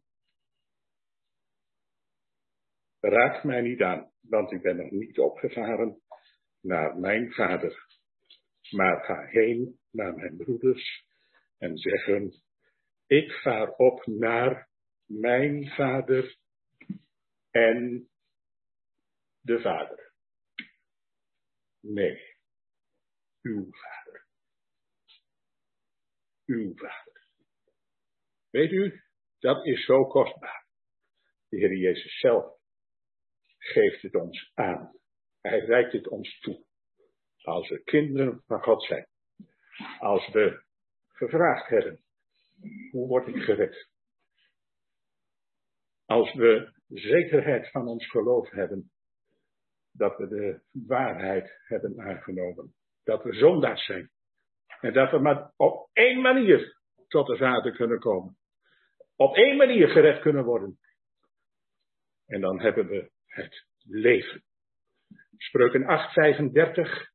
Wie mij gevonden heeft, heeft het leven gevonden. De mensen in deze wereld, wanneer ze boos op je zijn, zoeken leven of zoiets, roepen ze je dan toe. Maar wij hebben het leven. Mijn broeders en zusters, we zijn in een nieuwe positie gebracht. Door de Heer Jezus alleen. En ik wil iets zeggen wat wij allemaal wel weten. Dat heeft hem zijn leven gekost. Diep gaat dat? Eén voor één voor mij. En we mogen het zeggen als we hem toevoegen. Voor mij heeft hij dat gedaan. Opdat wij voor altijd bij hem in het vaderhuis zouden kunnen zijn. Wie is hij toch? Deze aanbiddenswaardige Heer.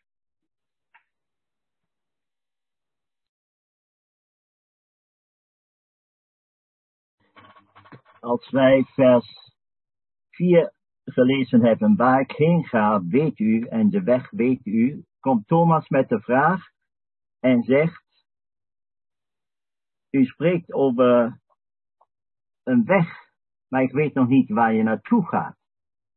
En dan gaat de Heer erover spreken over drie heerlijke feiten. Wat ons verwacht in het vaderhuis is één persoon, de Vader. De heerlijkheid van het vaderhuis is de Vader. En hij zegt dan drie dingen. Eerstens, wij kennen de Vader. Of wij, eerstens, wij komen tot de Vader. Het tweede is, wij erkennen de Vader. En het derde is, wij hebben de Vader gezien. En waarin hebben wij de Vader gezien? En dat gaat in die heerlijke vers staan. Ik ben de weg, de waarheid en het leven. Niemand komt tot de Vader als alleen door u. Hier gaat het niet zozeer om de weg naar God toe. De discipelen waren behouden. Ze waren kinderen van God. Maar het gaat hier erom dat wij als gelovigen tot de Vader komen. Hem kennen leren in zijn heerlijkheid. En daarvoor is de Heer de weg tot de Vader. Hij is die die ons naar de Vader brengt. Want de Vader heeft zich door hem geopenbaard. En in die zin is hij ook de waarheid.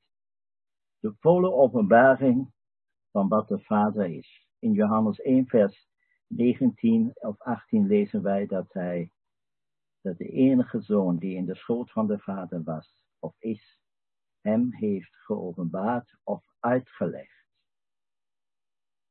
De Heer Jezus was altijd, ook in zijn leven op aarde, in deze relatie van de schoot van de Vader. Uit deze relatie sprak hij en openbaarde in alles wat hij deed de Vader. En zo kunnen wij door het evangelie doorgaan. Wat hij deed. Dan kunnen we zeggen, dat is mijn Vader. Als hij kinderen zegent, waar de discipelen deze moeders wegsturen wilden. En hij zegt, laat de kinderen tot mij komen. Dan kunnen wij zeggen, dat is mijn vader. Zo is hij. En tot deze vader zijn wij gekomen. Wij hebben hem gezien. En het leven dat ons de kracht geeft deze dingen te genieten. De Heer Jezus geeft ons in de schriften een indruk wat ons verwacht in het Vaderhuis. Een hart van liefde van die eeuwige Vader, die nu, nu onze Vader is.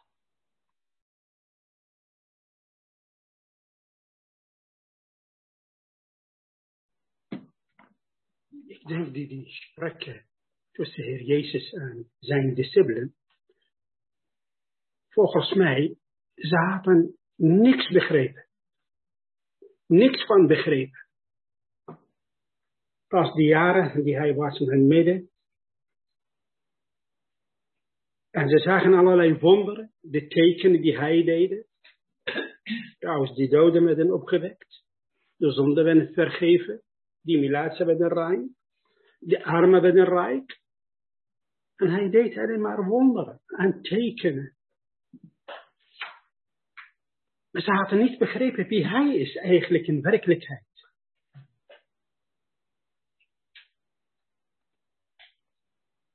Ook tot dat kruis van Golgotha, toen hij stierf, werd opgewekt. De zusters hebben de blijde boodschap verkondigd onder de broeders. Hij leeft. Ze hadden niks begrepen. Ze zeiden tegen hen, Lucas 24, wij hadden gehoopt dat deze zou ons verlossen van onze vijanden.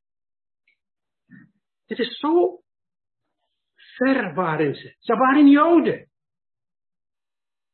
Voor de Pinksteren, voor het storten van de Heilige Geest, ze waren Joden. De Heer stelt de vraag, heren, u weet het dat. Zij tegen hen, gelooft in God? Natuurlijk. Tuurlijk. God die ons verlost heeft van Azer, van Babylon, van Egypte. Die langs de weg van Egypte naar het land Canaan 40 jaren lang. Hij gaf ons te eten, te drinken. Wonderbare dingen deden. Die rots kwam de water, die mannen uit de hemel. Die allerlei strijden tegen de Canaanieten, Jebusieten, die, uh, uh, die uh, Filistijnen. Natuurlijk, Amalekieten, noem maar. Wij wel in God? Geloof ook in mij. Zij tegen hem.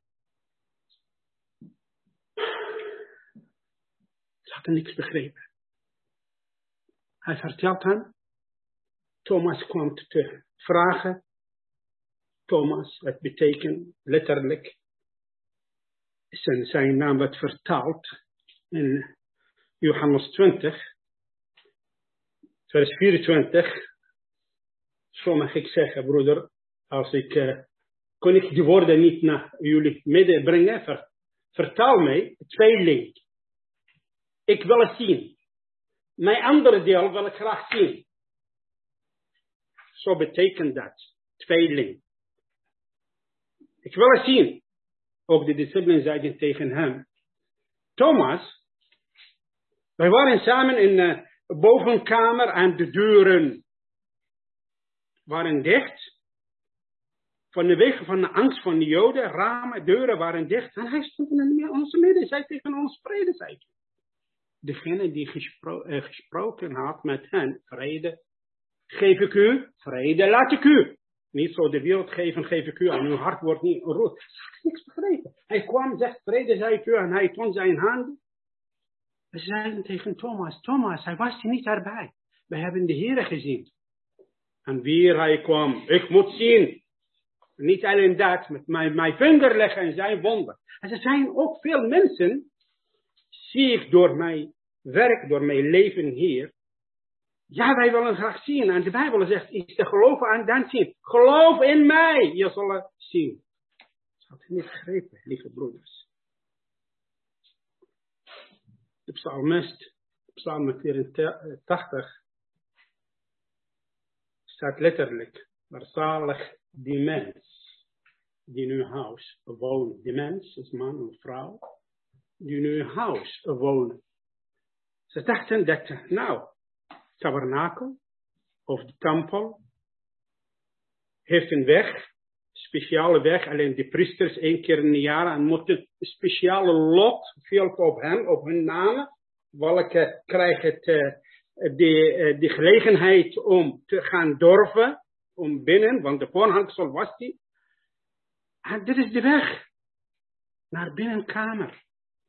En niet alleen door zijn eigen kracht, door het bloed van een, een dier, de geslachte dier. En zo is hij. Maar hij zegt, toon ons de weg. De Heer Jezus zei tegen hen, ik ben, en wij weten allemaal, is de naam van de Heer, ik ben die ik ben. Anna hu, Arabische taal, zei te, tegen Anna hu. Hu is de naam van Yahufa, Yahweh, in uw taal zegt. De weg. In mijn taal zegt El Tariq. Twee namen. El is de naam van God. Ik ben de Alpha en de Omega. Ik ben geheel God. Ik ben de waarheid. El-Haq. El is de naam van God. De ben ik.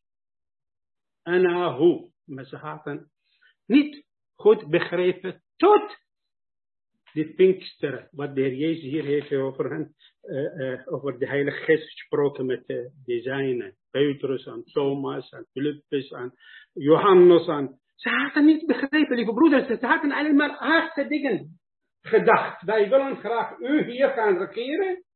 Maar ze zagen de wonder die hij deed in Johannes 20. Daar in Betanië. De doden werden opgewekt. Avondmaal werd gevierd. Maria zat aan de, aan de voeten van de Heer Jezus. En de hele figuur van Nardien was uh, gestegen omhoog. De huis was vol van de heerlijke geur van, van Nardien. En in vers 11, de Heer Jezus ging van buiten uh, Bethania naar Jeruzalem. En allerlei mannen en vrouwen gingen met hun palmtakken. Gingen dansen en juichen. Hosanna, Hosanna voor de koning. Die komt in de van van Israël. Nou, dit is de moment. Wij waren eigenlijk zaten te wachten. En denk ik die allerlei twaalf descendants hebben gekeken naar elkaar. Nou, Judas, je bent de minister van Defensie. Petrus, je bent de minister van, van, van, van oorlog. Defensie en andere van financieel. En de andere, Johannes en Anderaus, minister van Binnenlandse Zaken en Buitenlandse Zaken. Andere, nou, dit is hem, wat wij wouden, wat wij willen. Dan kwam in Johannes 13. De Heer Jezus zei tegen hen, jullie zullen allemaal mee verlaten. Wat? Wat zegt u hier? En we hebben meermalen keren gehoord en gelezen. Dat zelf Petrus zegt tegen de Heer, ik ga aan de kant, ik ga voor u. Niks te begrijpen. Ze hadden niks begrijpen. Totdat de Heer Jezus Johannes 14 zegt tegen hen, begint hij met, uw hart wordt niet onroerd. Lieve mensen kennen, weten u wat betekent onroering? Wat is de oorzaak? Ik zat in de gevangenis. Gevangenis. Dus alles ligt de gevangenis van de hele wereld. In de tijd van Satan Hussein en de hele tijd mijn hart was in onroering. Als ik, mijn oren was altijd buiten hoor ik die, die geheimdienst, die voeten van de geheim, lopen van geheimdienst van Saddam Hussein, hoe ze lopen, zegt, dit is het moment. De poort werd open, werd ik meegebracht. Op een wijze werd ik gedood. Misschien met kogel, of werd ik opgehangen, of misschien op de elektrische stoel. Is niet ver dan deze dingen wordt het gedraaid in mijn hart en mijn gedachten. Dit is de oorzaak van de onroering, de angst. Bang waren ze, onzeker waren ze. En de Heer Jezus vertelt hen over de dingen eigenlijk, die hemelse dingen. Nou, er was een hele belangrijke man, Nicodemus. De Bijbel zegt, die oudste in Israël, de Bijbelleraar. En hij kwam in de nacht aan zijn naam Nicodemus betekent reine bloed van reine nest. Misschien jongen luistert in onze midden, die van christelijke ouders, geboren in de christelijke land, de christelijke familie, maar toch hebben de vragen. Deze Nicodemus kwam en de Heer en stelt de vragen, de Heer antwoordde en de Heer stelt de vragen en hij geeft antwoord. Hij zei tegen hem vers 11, Ik zeg aardse dingen en jullie geloven mij niet. Hoe zou ik als ik in hemelse dingen met jullie spreken? Dat is boven dan jullie vast. En de Heer Jezus heeft met de, met de, de discipelen in Johannes 14 in hemelse dingen, in het vaderhuis. Niet in de tempel, Johannes 2. Zalig de mensen die in hun huis wonen. Er waren veel kamers hoor. Ook die nesten wordt gemaakt voor uh, zwaluw en voor vogels. En de kinderen van Korachieten hebben prachtige psalmen geschreven in psalm 84. Zo ver hebben gekeken. Maar de Heer Jezus wou hun harten naar de Vader. De Vader. Mijn Vader. Johannes 17, in de eerste vijf versen. De Heer Jezus sprak tot zijn Vader. Zeg, Vader. Vader. Hij sloeg zijn ogen omhoog. Vader, ik heb u verheerlijkt op aarde. Die werken die u aan mij gegeven hebt, heb ik voldaan. Verheerlijk mij bij de verheerlijking die ik voor, bij uw vorige der rol. Vader, en aan vers 6 tot 19, heilige Vader. En van 19 tot 26, rechtvaardige Vader. Ik ben de weg. Als de Heer Jezus hebt hun werkelijkheid aangenomen. Paulus zegt tegen Thessaloniken, hoofdstuk 2, vers 6. Hij is niet alleen de weg gebaand heeft vanuit de kruis van Golgotha naar het vaderhuis. Of hij als een mens binnengegaan om ons, voor ons te gaan, om ons straks als broers zeggen, zoals Rome 8 en Hebreeën 2, broeders, hij is de eersteling van de broeders, hij is binnengegaan, maar hij zelf is de weg. En Paulus zegt, als je in werkelijkheid hebt de Heer Jezus aangenomen, dan wandel in hem. In hem. Niet alleen naast hem, in hem. Wortel jezelf in hem. Gehecht in hem. Niet alleen een christen op zondag. Paar versen, paar liederen. Kort moet houden. Een dag tot volgende week. Ieder moment. Je bent in hem. Efezië, brief 6 hoofdstuk. God heeft ons gezegend in de hemel gewesten en de Christus Jezus. De zes keer zegt woord hemel en God kijkt naar de Heer Jezus en hij ziet ons in de Heer Jezus. De brief aan Colosse. God wil graag vanuit de hemel naar aarde kijken en hij wil zijn zoon zien in onze leven. Dus wandel in hem, lieve broeders.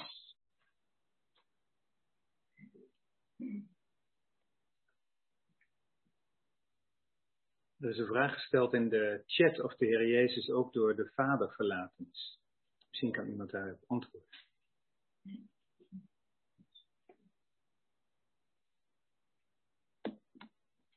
Breng mij ook een beetje wat ik uh, zelf in mijn hart over nog over dat vers te zeggen, over vers 6. Want het is wel heel erg absoluut.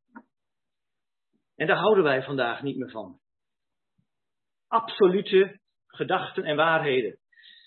En een van die gedachten is, en waarheden is, dat Heer Jezus zowel God is, als dat Hij mens is. Dat moeten we niet proberen uh, te begrijpen. Ik denk dat je in de kerkgeschiedenis kunt zien dat, dat de christenen, broeders, hoogstaande personen, als het ware gesneuveld zijn in hun leven, omdat ze geprobeerd hebben deze waarheid, dat de Heer Jezus God en mens is, om die te ontrafelen. Dus Jezus heeft op het kruis gezegd, mijn God, mijn God, waarom hebt u mij verlaten? Hij zei niet mijn vader. Hij zei niet papa, waarom bent u er niet? Maar heel Nederlands te zeggen. Nee, hij zei mijn God, mijn God, waarom hebt u mij verlaten? En een ander vers, wat natuurlijk daarvoor heel belangrijk is om die tegenover elkaar te zetten, is uh, Johannes 8, vers 29. Dat is een heel belangrijk vers, dat mag u noteren. En dan zet u twee maar naast elkaar, hè, dat vers uit uh, de lijdensgeschiedenis van de Heer. Mijn God, mijn God, waarom hebt u mij verlaten? En dan uh, Johannes 8, vers 29. Hij die mij heeft gezonden, is met mij. Hij heeft mij niet alleen gelaten, omdat ik altijd doe wat hem wel behagelijk is. Dat is een van de vele, laten we het zo zeggen, tegenstellingen in de Bijbel. Daar waar wij het gevoel hebben, de indruk hebben, de Bijbel spreekt zichzelf tegen. Ik kan er een ander bij noemen, Efeze 1, daar staat dat de gemeente is de volheid van hem die alles en alle vervult. Nou, als ik probeer na te denken, kan ik u zeggen, volgens mij klopt dat niet. Want als de Jezus alles vervult, dan heeft hij geen volheid nog nodig. Maar de Bijbel ontrafelt dat niet. Laat het naast elkaar staan. Zo ontrafelt de Bijbel niet dat de Heer Jezus uh, op het kruis gezegd heeft: Mijn God, mijn God, waarom hebt u mij verlaten? En dat hij tegelijkertijd zegt: De Vader heeft mij niet alleen gelaten. Wat u vooral niet moet doen, en dat is ook wel eens gebeurd trouwens in de geschiedenis. Als er eens een keer iemand in een gebed, hè, dat kan dan bijvoorbeeld een jonge broeder zijn, het daarover heeft dat de Vader de Heer Jezus verlaten heeft, dan moet hij hem vooral niet naar de samenkomst op de vingers stikken. Dat is wel gebeurd en dat moet hij niet doen. Er zijn broeders bij die hebben daarna nooit meer de mond open gedaan.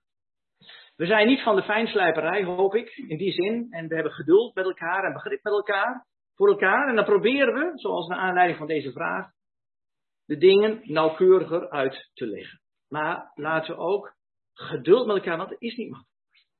En dat niet makkelijk is, daarom moest ik aan denken, de Heer Jezus bereidt de discipelen voor. Hij bereidt hen voor de weg naar het vaderhuis. Maar hij bereidt nog iets voor. Dat gaan we niet lezen, maar daar wil ik uw aandacht op vestigen. Dat is hoofdstuk 15, vanaf vers 18. Dat die boodschap die hij heeft, die komt niet goed aan in deze wereld. En dat is belangrijk dat we dat vandaag tegen elkaar zeggen. Johannes 14, vers 6. Als u dat in Arnhem hier in de voetgangerzone heel duidelijk gaat prediken, ik zal u vertellen, daar krijgt u problemen mee. Dan krijg je uh, waarschijnlijk een klacht vanwege discriminatie om je oren. En uh, noem het allemaal maar op. En dat moeten we gewoon eerlijk tegen elkaar zeggen, want wij leven in die tijd. Dus dat de Heer Jezus zegt, ik ben de weg, zonder uitzonderingen, geen, geen andere omwegen. De Heer Jezus zegt, ik ben de weg. Hij zegt ook niet, ik ben een weg. Je kunt er eentje uitzoeken. Hè. Er zijn veel mensen die dat zeggen, hebben dat beeld van die berg. Zeer misleidend, ook in christelijke kerken. Heb ik meegemaakt. Waarbij men eigenlijk zo min of suggereert dat God die zit dan als een Sinterklaas bovenop die berg. En de Heer Jezus is een van die wegen waar je daar kunt komen en er zijn tig andere. Vandaag zeggen we heel duidelijk tegen elkaar. De woorden die Heer Jezus hier uitspreekt, ik ben de weg. Punt. En dat mag je vandaag niet meer zeggen. Ten tweede, de waarheid mag je al helemaal niet meer zeggen. Want als je dat in arm gaat zeggen, ik ben de weg, leven, dan zeggen die mensen dat is jouw mening. Mag je lekker houden hoor, dat is jouw mening. Maar ik heb een andere mening. In die tijd leven wij. En het is goed dat we proberen daar antwoorden op te vinden. Ook in de ontmoeting met mensen om ons heen. Dat je niet met de mond vol tanden komt te staan. Want die is snoeihard, die, die opmerking, het is jouw mening. En die is niet zo makkelijk om daar een goed antwoord op te geven. Maar het is wel belangrijk om voorbereid te zijn. Er is zoiets als een absolute waarheid. Er is ook zoiets als de hel. Waarvan ik merk ook in het zakenleven, omgaan met andere mensen. Het wordt voor alles gebruikt. Als het te warm is in de kamer of waar dan ook. Maar het wordt niet gebruikt voor waar de Bijbel is voor gebruikt. En waar de Heer Jezus zelf over spreekt. En de derde is hier het leven. We leven in de tijd van het maakbare leven. We geven dus miljarden uit aan geld om corona in te perken. De hele economie wordt stilgelegd vanwege onze ouderen en zwakkeren. En tegelijkertijd is er een partij in Nederland die zegt, weet je wat, als ik zo over tien jaar met pensioen ben en ik vind het leuk geweest met het leven, dan krijg ik een spuitje en een slaag. Het voltooide leven. Als ik dat bepaal, als ik dat vind, dan doen we dat gewoon. Het is te gek voor woorden, maar in die tijd leven wij. Het leven is maakbaar. Onlangs, geloof vijf dagen geleden, was het wereldwijd de dag tegen de doodstraf. Ik ga er nog niet over hebben, maar ik geloof persoonlijk dat die hele strijd tegen de doodstraf is een minachting van het leven. Een minachting van het leven zoals God het geeft. Het leven is absoluut en het leven voor ons is eenmalig. En daar moeten we heel goed bij stilstaan. De Heer Jezus is die bron van dat leven. Hè? Hij is niet alleen de bron van het leven, maar hij is ook de inhoud van het leven. als je denkt aan het eeuwige leven, dan heeft het altijd dubbele betekenis. Het ene is letterlijk de, het aantal jaren oneindig. Kwantitatief noemen we dat met een moeilijk woord. En het andere is, de Heer Jezus is de inhoud van het leven. Hij is mijn leven. Hij is uw leven en mijn leven. dus dit vers, Johannes 14, vers 6, is heel erg absoluut.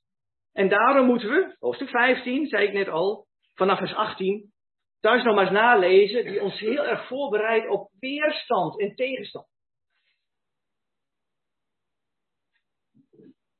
Ik heb zelf één keer meegemaakt dat ik eindelijk eens een keer moed had gehad, jaren geleden, op mijn werk wat duidelijker mij uit te spreken. En toen ben ik als christen gemopt. En ik heb die baan moeten opgeven. En ik kan u zeggen, het was eigenlijk voor mij een reet tot blijdschap. Hé, eindelijk eens een keer. Nou voel ik het ook eens wat dat betekent, dat als je de Heer Jezus gelooft, dat het consequenties heeft. Dat je zijn naam beleidt, als je voor hem uitkomt, dat wordt niet in dank afgenomen. Het is wat de Heer doet, is heel belangrijk. Hij bereidt ons inhoudelijk voor op het vaderhuis, op de heerlijke dingen die we allemaal in dit hoofdstuk hebben. En tegelijkertijd zegt hij, lieve mensen, je moet er wel van uitgaan als je deze bovenzaal uitgaat, als je de kamer, dus, dus de straat op gaat, dan slaat de haatje in het gezicht. De afwijzing. En dat is ook vandaag in Nederland het geval. En misschien is het zo, als we heel eerlijk zijn, hebben we zo weinig weerstand? Hebben we zo weinig tegenstand? Omdat we deze dingen zo weinig en duidelijk uitspreken.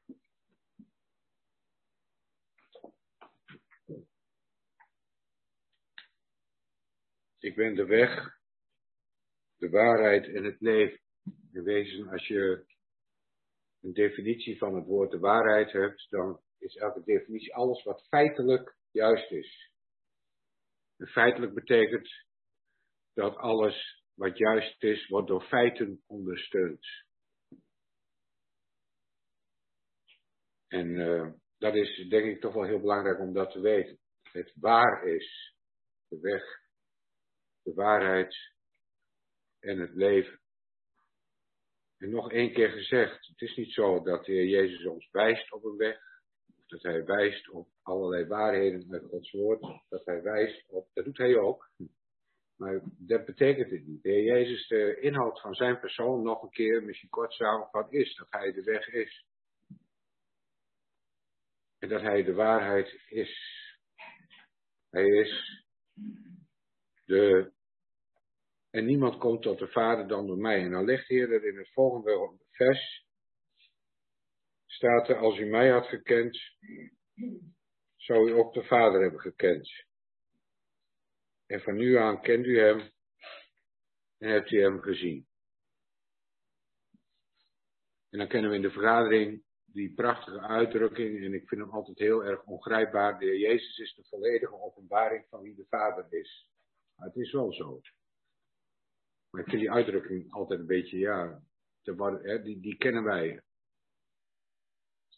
Toch wel vanaf, ja, tenminste, ik ken hem wel vanaf kindsjaren, ken je deze uitdrukkingen. Dit zijn uitdrukkingen, ik zeg niet vergaderinguitdrukkingen, maar het zijn gewoon de talen Kanaans, kun je wel zeggen.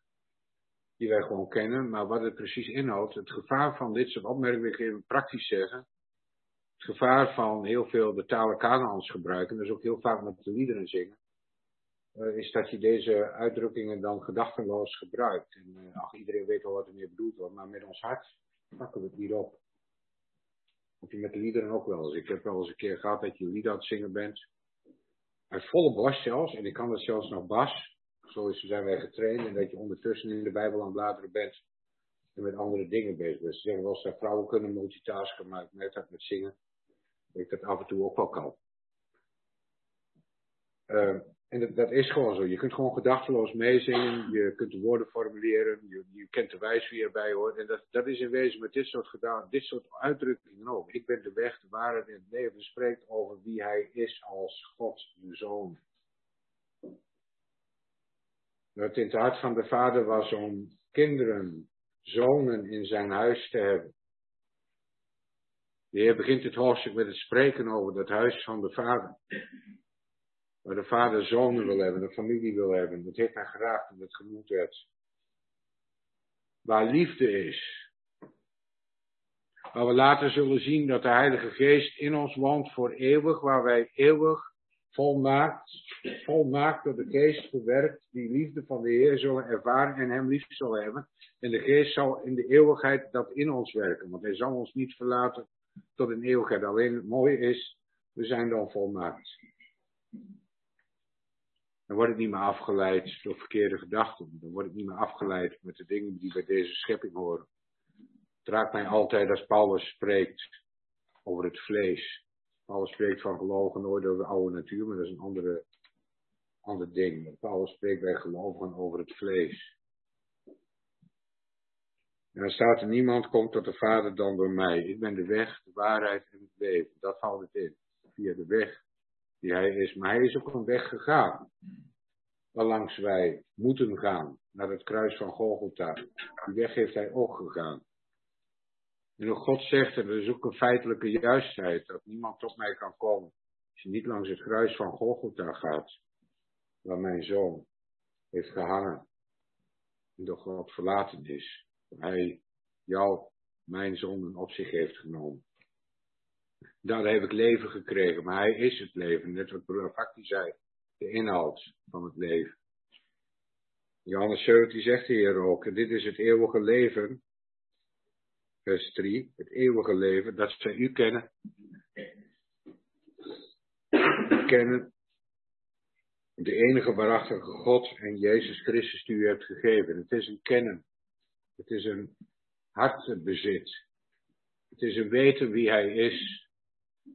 Is niet een kennen. Laat ik het zo zeggen. Ik eh, ben op mijn, moet zo wel stoppen, maar ben op mijn 31ste getrouwd.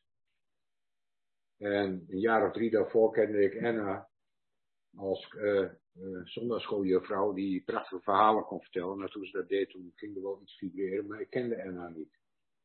Maar ik wist wel wie Anna was. Dus ken je Anna? Ja, ik ken Anna. Snap je met de uitdrukking met kennen? En dan ben je een jaar of dertig getrouwd. En ik geloof dat we elkaar door en door, en door kennen.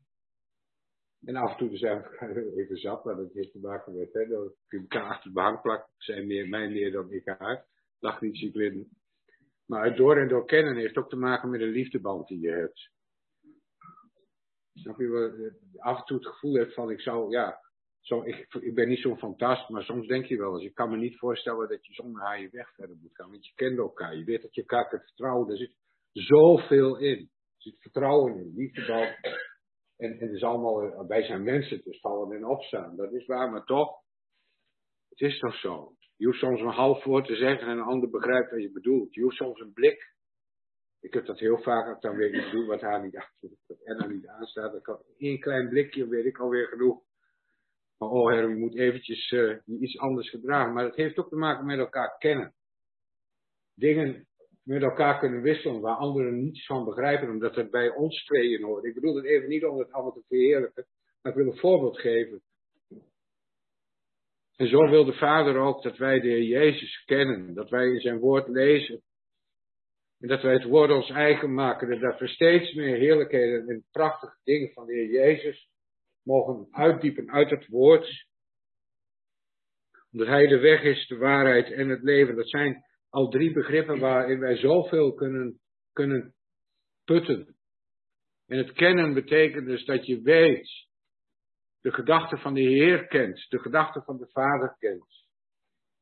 En dat je in allerlei omstandigheden van het leven weet dat Hij erbij is, maar ook weet hoe Hij erover denkt. En dat heeft te maken met een leven waarin wij ervaringen met Hem moeten opdoen en lezen in de schrift. Net hebben we gezegd, als je pas bekeerd bent, oh wat is dat fantastisch. En dan ben je vol van de Heer Jezus. En dan wil je alleen maar met Hem de weg gaan. En dan ken je Hem ook en Hij kent je. Maar als je daarin die dingen groeit, dan is het geweldig om daar ook echt in te mogen groeien. Het zal een enorme wissel hebben op de praktijk van je leven, is mijn ervaring. En dan ga dan niet denken, daar is een broeder die altijd wandelt in de weg van de Heer. Nee, daar gaat het niet om. De praktijk en dat wat je ervaart in je leven, en ik ben geen gevoelschrist, maar wat er is in je leven, door te kennen en weten wie de Heer is, is zo belangrijk. En dan staat er, toon ons de Vader, vers 7. En als u mijn vader hebt, eh, mij had gekend, zou u ook mijn vader kennen. Echt, als wij de Heer Jezus kennen, de grootheid van zijn persoon, de grootheid van zijn liefde, dat wat hij gedaan heeft, dan zien wij toch dat hart van de Vader. En als wij iemand in het hart kunnen kijken, dan kennen we toch iemand. Als ik het hart ken van iemand, daarom dat voorbeeld van, van, van ja, mijn, onze relatie met Anna. Ik wil, echt, het gaat niet om te zenden of zo. Het gaat om elkaars hart kennen. Dat heb je ook in vriendschap. Kun je ook met een broer of een zus van je hebben. Soms heb je wel eens een broer of een zus of, of vriendschappen waarbij je elkaars hart kent. Prachtig voorbeeld, David en Jonathan. Het is zo bizar dat David eh, dan zegt, uw liefde was bij meer dan de liefde der vrouwen. Dat is niet bizar.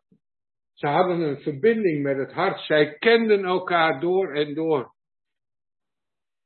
Elkaar kennen. Dat betekent dat we ons met elkaar bezighouden. Dat betekent ook dat we liefde hebben, ook onder elkaar en met elkaar. Elkaar kennen, echt kennen, betekent dat er een, een werkelijk een begeerte is om ook van de ander wat meer te weten. Maar weet dan ook dat die kennis, dat de vader dat ook bij mij heeft. Ja, hij kent mij natuurlijk door en door, maar het gaat niet om, een relatie. Het gaat niet om een verstandsding. Ja, de vader, maar dat kan een ongeloof ook. Kan precies uitleggen de drie eenheid van God zoals wij die zien. In de eh, relatie Vader, Zoon, Heilige Geest. Drie enige God. De Jezus, mens en God. En dat zijn maar het echt kennen doet mij nog iets. De Heer Jezus heeft gezegd, zend mij maar. Want uw huis moet vol zijn.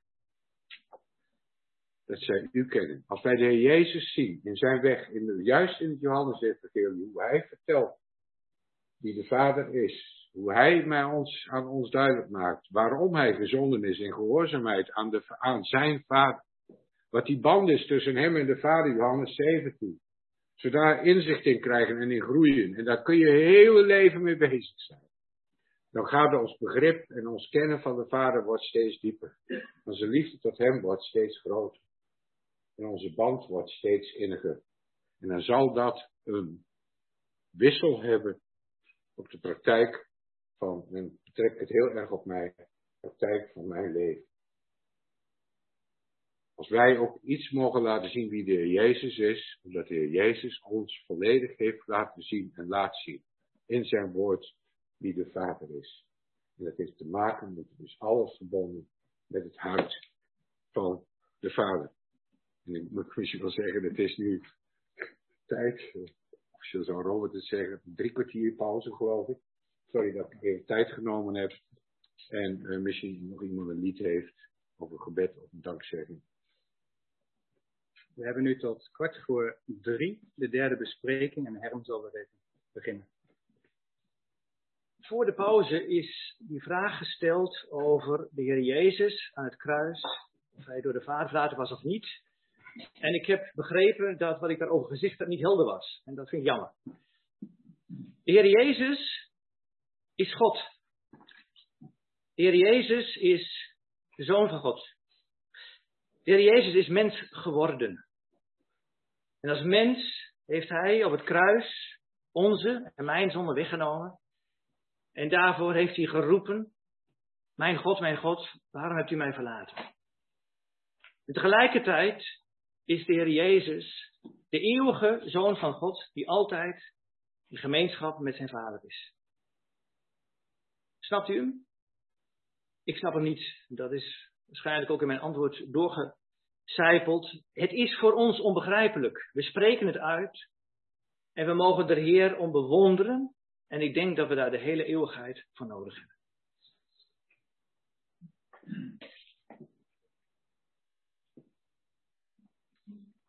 En dan leerde broeder Heiko dat de Heer zelfs als de eeuwige God, toen hij aan het kruis hing, de moleculen van het kruis als het ware de kracht moest geven om hem te dragen als de eeuwige schep.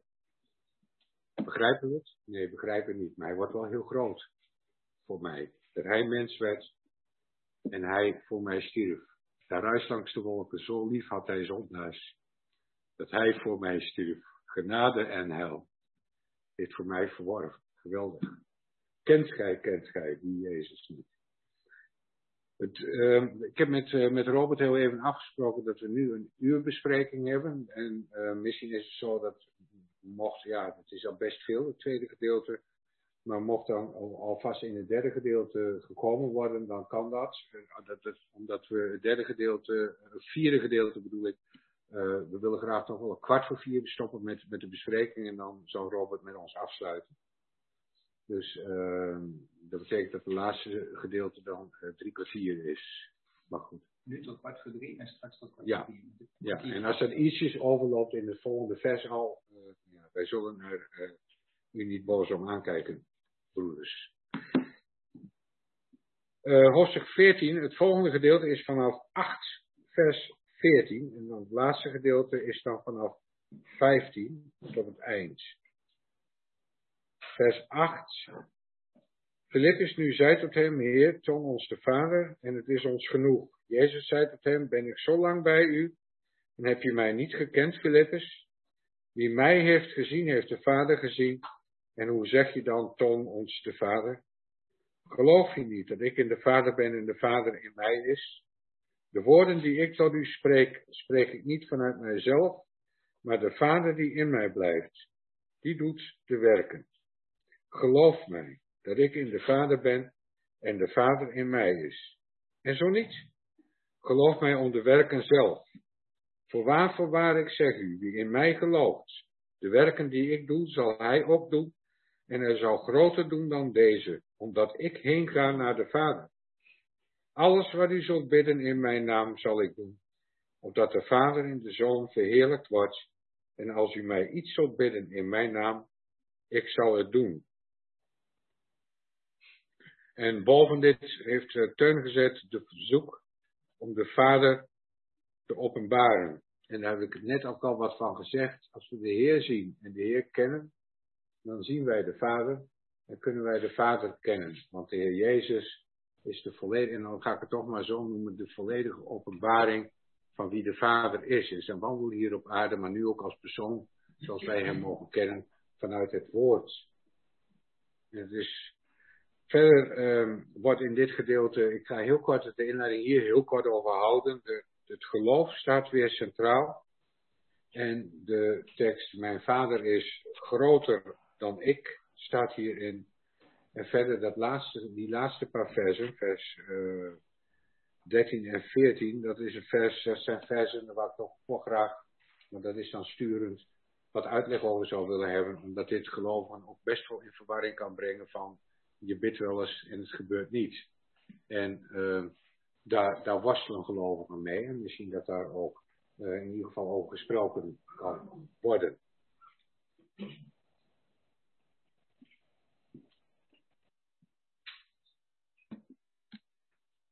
De Heer Jezus is ten hemel gevaren. En dat is het bewijs dat het werk wat Hij op het kruis volbracht heeft voldoende is. Maar het heeft ook de mogelijkheid geopend dat de, dat de Heilige Geest daarvoor in de plaats zou komen. Als het ware in zijn plaats. He, zoals iemand al voor de pauze heel mooi formuleerde. De Heer Jezus is ons plaats gaan bereiden, zodat we naar het Vaderhuis kunnen gaan. Maar de Heilige Geest is bezig om ons voor te bereiden. Zoals wij nu hier zijn, zodat wij die plek kunnen innemen. En we worden hier in dit gedeelte opnieuw door de Heer onderwezen over dingen die wij in het geloof mogen en moeten aannemen en mogen omarmen. Vers 11, geloof mij dat ik in de Vader ben en de Vader in mij is. Dat is iets, dat heeft de Heer Jezus ons geopenbaard. Dat vertelt Hij ons hier, dat mogen we geloven. En de Heilige Geest, daar komen we straks nog op, dat is een heel lang gedeelte vanaf vers 15. De Heilige Geest is degene die ons daar nu in leidt en daarbij behulpzaam is. Ik ben ontzettend benieuwd naar wat we daar vanmiddag over gaan zeggen. In onze eigen kring heb ik het gevoel, is de Heilige Geest onderbelicht. En in andere gemeenten, daar wordt de Heilige Geest overbelicht. Maar de Heilige Geest is, zo maakt de Heer dat hier duidelijk, die andere voorspraak. De Heer Jezus zelf is de voorspraak, zegt 1 Johannes. En de Heilige Geest is die andere voorspraak. En wel daar zodanig groot, dat lezen we hier in vers uh, 12, dat staat ook geloof ik op het blaadje, over die grotere werken. En we moeten dus er niet gering over denken, over het feit dat doordat de Heer Jezus nu in de hemel is en de Heilige Geest op aarde is, in de gemeente woont en in ieder afzonderlijk gelovige, dat daardoor hele grote dingen gebeuren. bij hoofdstuk 14, vers 12, daar uh, heeft dus iemand het voorbeeld gebruikt van de Pinksterdag in Handelingen 2.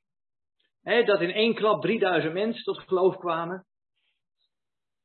Ik geloof niet dat je dat leest, dat uh, toen de Heer Jezus zelf op deze aarde was. dat kan een voorbeeld zijn om aan te geven dat inderdaad, doordat de Heilige Geest nu op deze aarde is, er grotere dingen zijn gebeurd en kunnen gebeuren dan toen de Heer Jezus zelf op aarde was.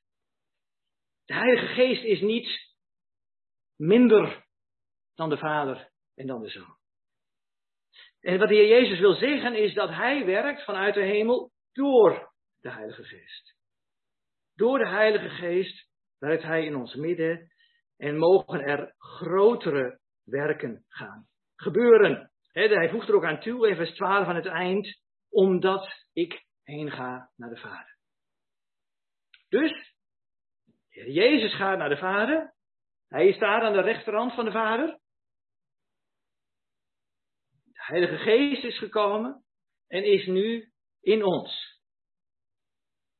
En zo heb je die hele mooie, dan kun je zien hoe God in zijn geheel met ons bezig is. Een broeder heeft het vanmorgen al genoemd, het vers uit Johannes 16. De Vader zelf heeft u lief. De Heer Jezus bidt voor ons. En de Heilige Geest woont in ons en werkt in ons. Heel onopvallend zouden we bijna zeggen. Hè? Niet zo op de voorgrond, niet zo uitgesproken. Maar eh, laten we dat wat de Heilige Geest doet. En nu doet, vooral niet onderschatten. En, wat hij doet, wat zijn hoofddoel is, dat staat eventjes kijken, niet hier, maar. Er staat ergens in deze hoofdstukken, hele korte zin, wat die Heilige Geest in wezen doet. Hij zal mij verheerlijken.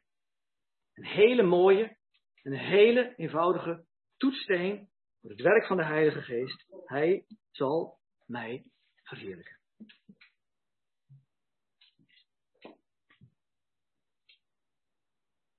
de Heer is zo langmoedig met ieder van ons, zo geduldig. En de discipelen, maar wij ook, wij zijn vaak, daar denk ik aan een uitdrukking in Lucas 24, onverstandig en traag van hart, traag van begrip. Nou heeft de Heer Jezus drieënhalf jaar de discipelen onderwijs gegeven en nu uh, heeft de Heer Jezus heel duidelijk met Thomas gesproken en je stel je zo voor, Filippus kijkt dan naar de heren met ogen van ja, verdwaasd van waar, waar hebben ze het nou over? En dan komt met, komt met een vraag waardoor duidelijk wordt dat hij eigenlijk helemaal niets heeft begrepen. Nou, ik, ben, ik heb een keer een tijd lang een paar jaartjes les gegeven aan uh, leerlingverpleegkundigen. En er was er eentje en die heb je tien keer uitgelegd. En dan kijkt hij zo met, met, de, met de oog van, waar heb je het over? En nou, hè, wat, hoe, hoe, moeilijk is dat om, om, om geduld te hebben met iemand die... En dat is, dat is wat de Heer Jezus, de Heer Jezus hier zegt in vers 9. Kan ik voorstellen dat de Heer kijkt naar Filippus met, en zegt, ben ik al zo lange tijd bij u en hebt gij mij niet gekend, Filippus? Dat kwartje wil man niet vallen. En dat heeft hij net een tekst daarvoor gezegd tegen Thomas. Als gij mij, in vers 7, als gij mij gekend had, zou gij ook mijn vader gekend hebben. Dat is tot duidelijk. Je ziet de Heer Jezus, dan heb je de vader gezien. En dan, en dan komt, uh, komt Philippus met de vraag, maar Heer, laat ons de vader nou eens zien. Ik heb dat net gezegd. Net eens. Ik heb drieënhalf jaar verteld. En nu nog een keer gezegd. Wie mij heeft gezien, heeft de Vader gezien. En dan voordat wij Filippus dat kwalijk nemen. Ik denk dat, hoe, hoe, lang, hoe lang zijn wij al onderweg als gelovigen? Wat hebben we begrepen van de Vader? Wat weten we van de Vader? Kennen we het hart van de Vader? Als we, het hart van de Vader kennen, dan zouden we in het leven met al die moeilijkheden anders hebben gedaan, anders hebben gereageerd. Daar ben ik van overtuigd. Dan ervaar je de vrede van God die alle verstand te boven gaat te midden van een COVID-pandemie. Maar hoeveel onrust brengt dat ook bij gelovigen? Hoeveel onrust onder gelovigen? En daarom is dat zo'n zo relevante vraag. Dat, dat, is niet, dat is hier niet een kwestie van intelligentie. Hier is het een kwestie van kennen. En dat, uh, dat woord kennen, hier, is al ergens gezegd, is het woord dieper kennen.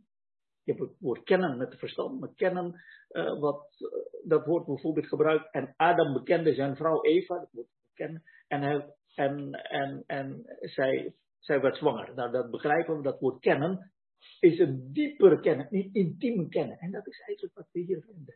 De Heer wil dat we Hem echt op een hele intieme diep, dat is het verlangen van, van, van de Vader uh, tot ons. En hoe kunnen we de Vader kennen? Wie mij gezien heeft, heeft de Vader gezien. De Heer Jezus is de openbaring van wie God is. En dat is eigenlijk de essentie van het evangelie naar Johannes. Kijk, in Matthäus wordt de Heer Jezus voorgesteld als de zoon van David, als koning. Marcus als de volmaakte dienstknecht. Lucas als de volmaakte mens, de zoon des mensen. Alle drie over de Heer Jezus als mens. Maar Johannes maakt duidelijk dat hij de zoon van God is. Ja, God de zoon. Zijn geslachtsregister is daar niet zoals Matthäus van David en Lucas vanaf, uh, vanaf uh, Adam. Maar zijn geslachtsregister was in den beginnen was het woord. Het woord was God. Het woord was bij God. Het woord was God. Hij is de zoon en hij wordt genoemd het woord. Wat betekent het woord? Je kunt iemand eigenlijk leren kennen door zijn openbaring, door zijn woord. En zo de Heer Jezus wordt voorgesteld dat hij het woord van God is. Hij verkondigt niet alleen het woord, maar hij is het woord. Hebreeën 1, God die vroeger vele malen en op vele wijzen tot ons gesproken heeft in de profeten, heeft tot ons aan het einde van deze dagen gesproken in zoon. Dat betekent de zoon, het geven van de zoon, is het spreken van God tot ons. We zetten soms op gekscherend zegt dat met bloemen. Nou, bloemen. Als je, als je ergens naartoe gaat en je geeft iemand een bos verlepte bloemen, dan zegt ook iets. Maar de vader geeft de zoon, dat is toonbeeld van zijn liefde. Zoals, en dan begrijp je natuurlijk, uh, Genesis 22, dat daar een mens, Abraham, die bereid was om zijn zoon te geven, zijn geliefde zoon, uit liefde tot God. En eigenlijk is dat verhaal zo centraal dat in het Nieuwe Testament wordt het model dat God zegt, ja, wat Abraham kan, kan ik ook. En nu is dat niet een mens die God lief heeft en zijn zoon geeft, maar een God die zijn zoon geeft uit liefde voor de mensen. En waarom moest God, met eerbied gesproken, zo nodig, zo nodig mens worden? Omdat hij moest sterven. God kan niet sterven. Hij is gekomen om te sterven. Bij zijn komst, bij zijn dienst wordt hij aangekondigd. Zie, het lam van God. Het doel van zijn leven, broeders en zusters, is om te sterven. En dat is het spreken van God. Dat is de liefde van God tot ons.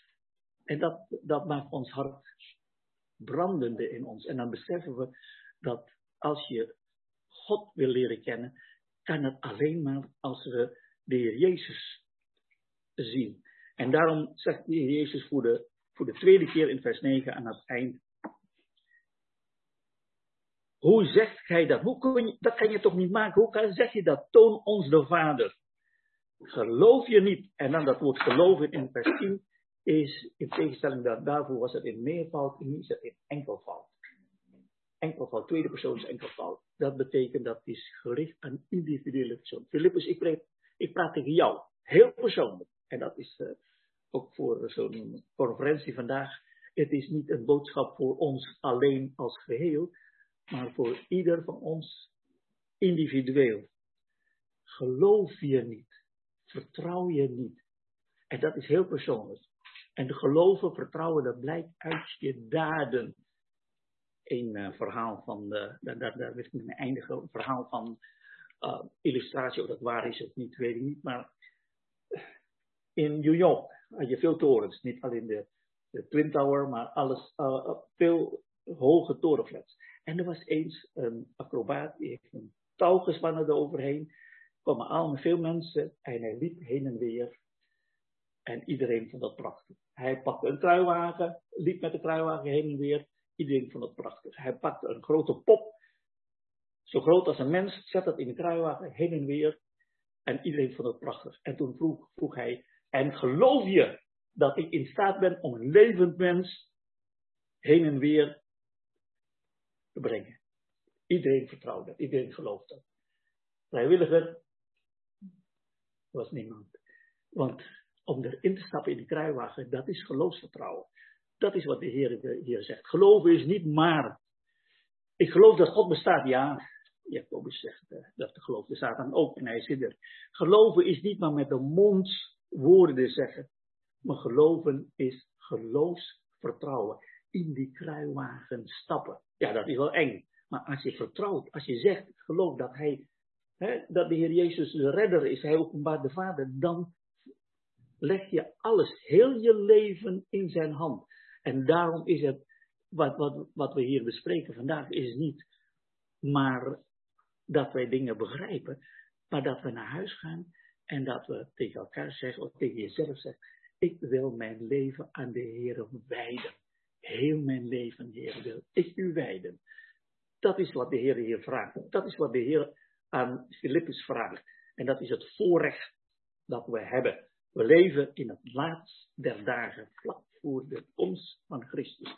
En u en ik, we hebben nog steeds de mogelijkheid om in dit leven de tijd vrij te kopen en iets doen tot eer van zijn naam, tot zijn glorie, opdat wij kronen hebben, niet voor onszelf. Elk kroon dat we zullen ontvangen, zullen we straks aan de voeten van de Heer Jezus moeten neerleggen. Dat we niet met lege handen de heiland tegemoet gaan.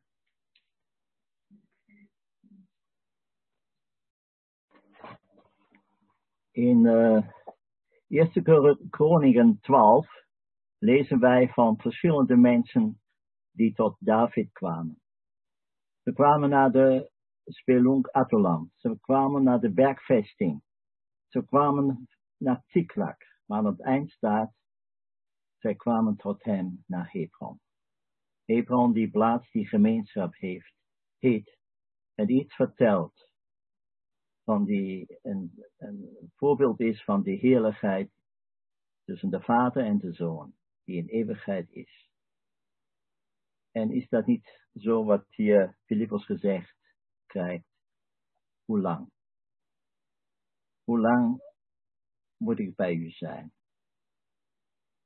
En dat wij deze heerlijkheid kennen van de Heer Jezus als de geliefde Zoon van de Vader, die hier op aarde gekomen is om de Vader te openbaren. In 1 Timotheus wordt over een middelaar gesproken. Daar is één middelaar tussen God en mensen. En wij verstaan daar meestal onder dat wij tot God kunnen komen, dat wij behouden worden. Maar hij is in de andere zin veel eerder die middelaar om God te openbaren. Want het is de vreugde van de Vader dat zijn zoon hem hier op aarde geopenbaard heeft. Net al wordt gezegd, hij is het woord. De boodschap van God is de zoon. Hij sprak in de zoon, Hebreeën 1. De volheid van God was in hem, lichamelijk. Heeft God geopenbaard. En dat wordt hier dan voorgesteld in vers 10 hebben wij, gelooft u niet dat ik in de Vader ben en de Vader in mij is. Een diep geheim. Hij is in zijn wezen gelijk aan God de Vader. En dat is een eenheid die bewijst dat hij volmaakt God kon openbaren.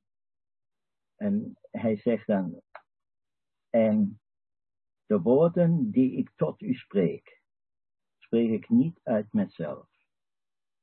Het waren, hij sprak niet uit zichzelf, maar uit de Vader. Maar het staat daar niet, maar de Vader die in mij blijft, die spreekt die woorden. Nee, maar de Vader die in mij blijft, die doet de werken. Waarom staat hier niet woorden? Het is daarom waar de Heer Jezus het woord van God is. In het begin was het woord. Hij is in zijn persoon de volmaakte uitdrukking wie God is. En zo komt God dicht bij ons. Wij mogen God nu kennen en een stuk begrijpen wat hemel is.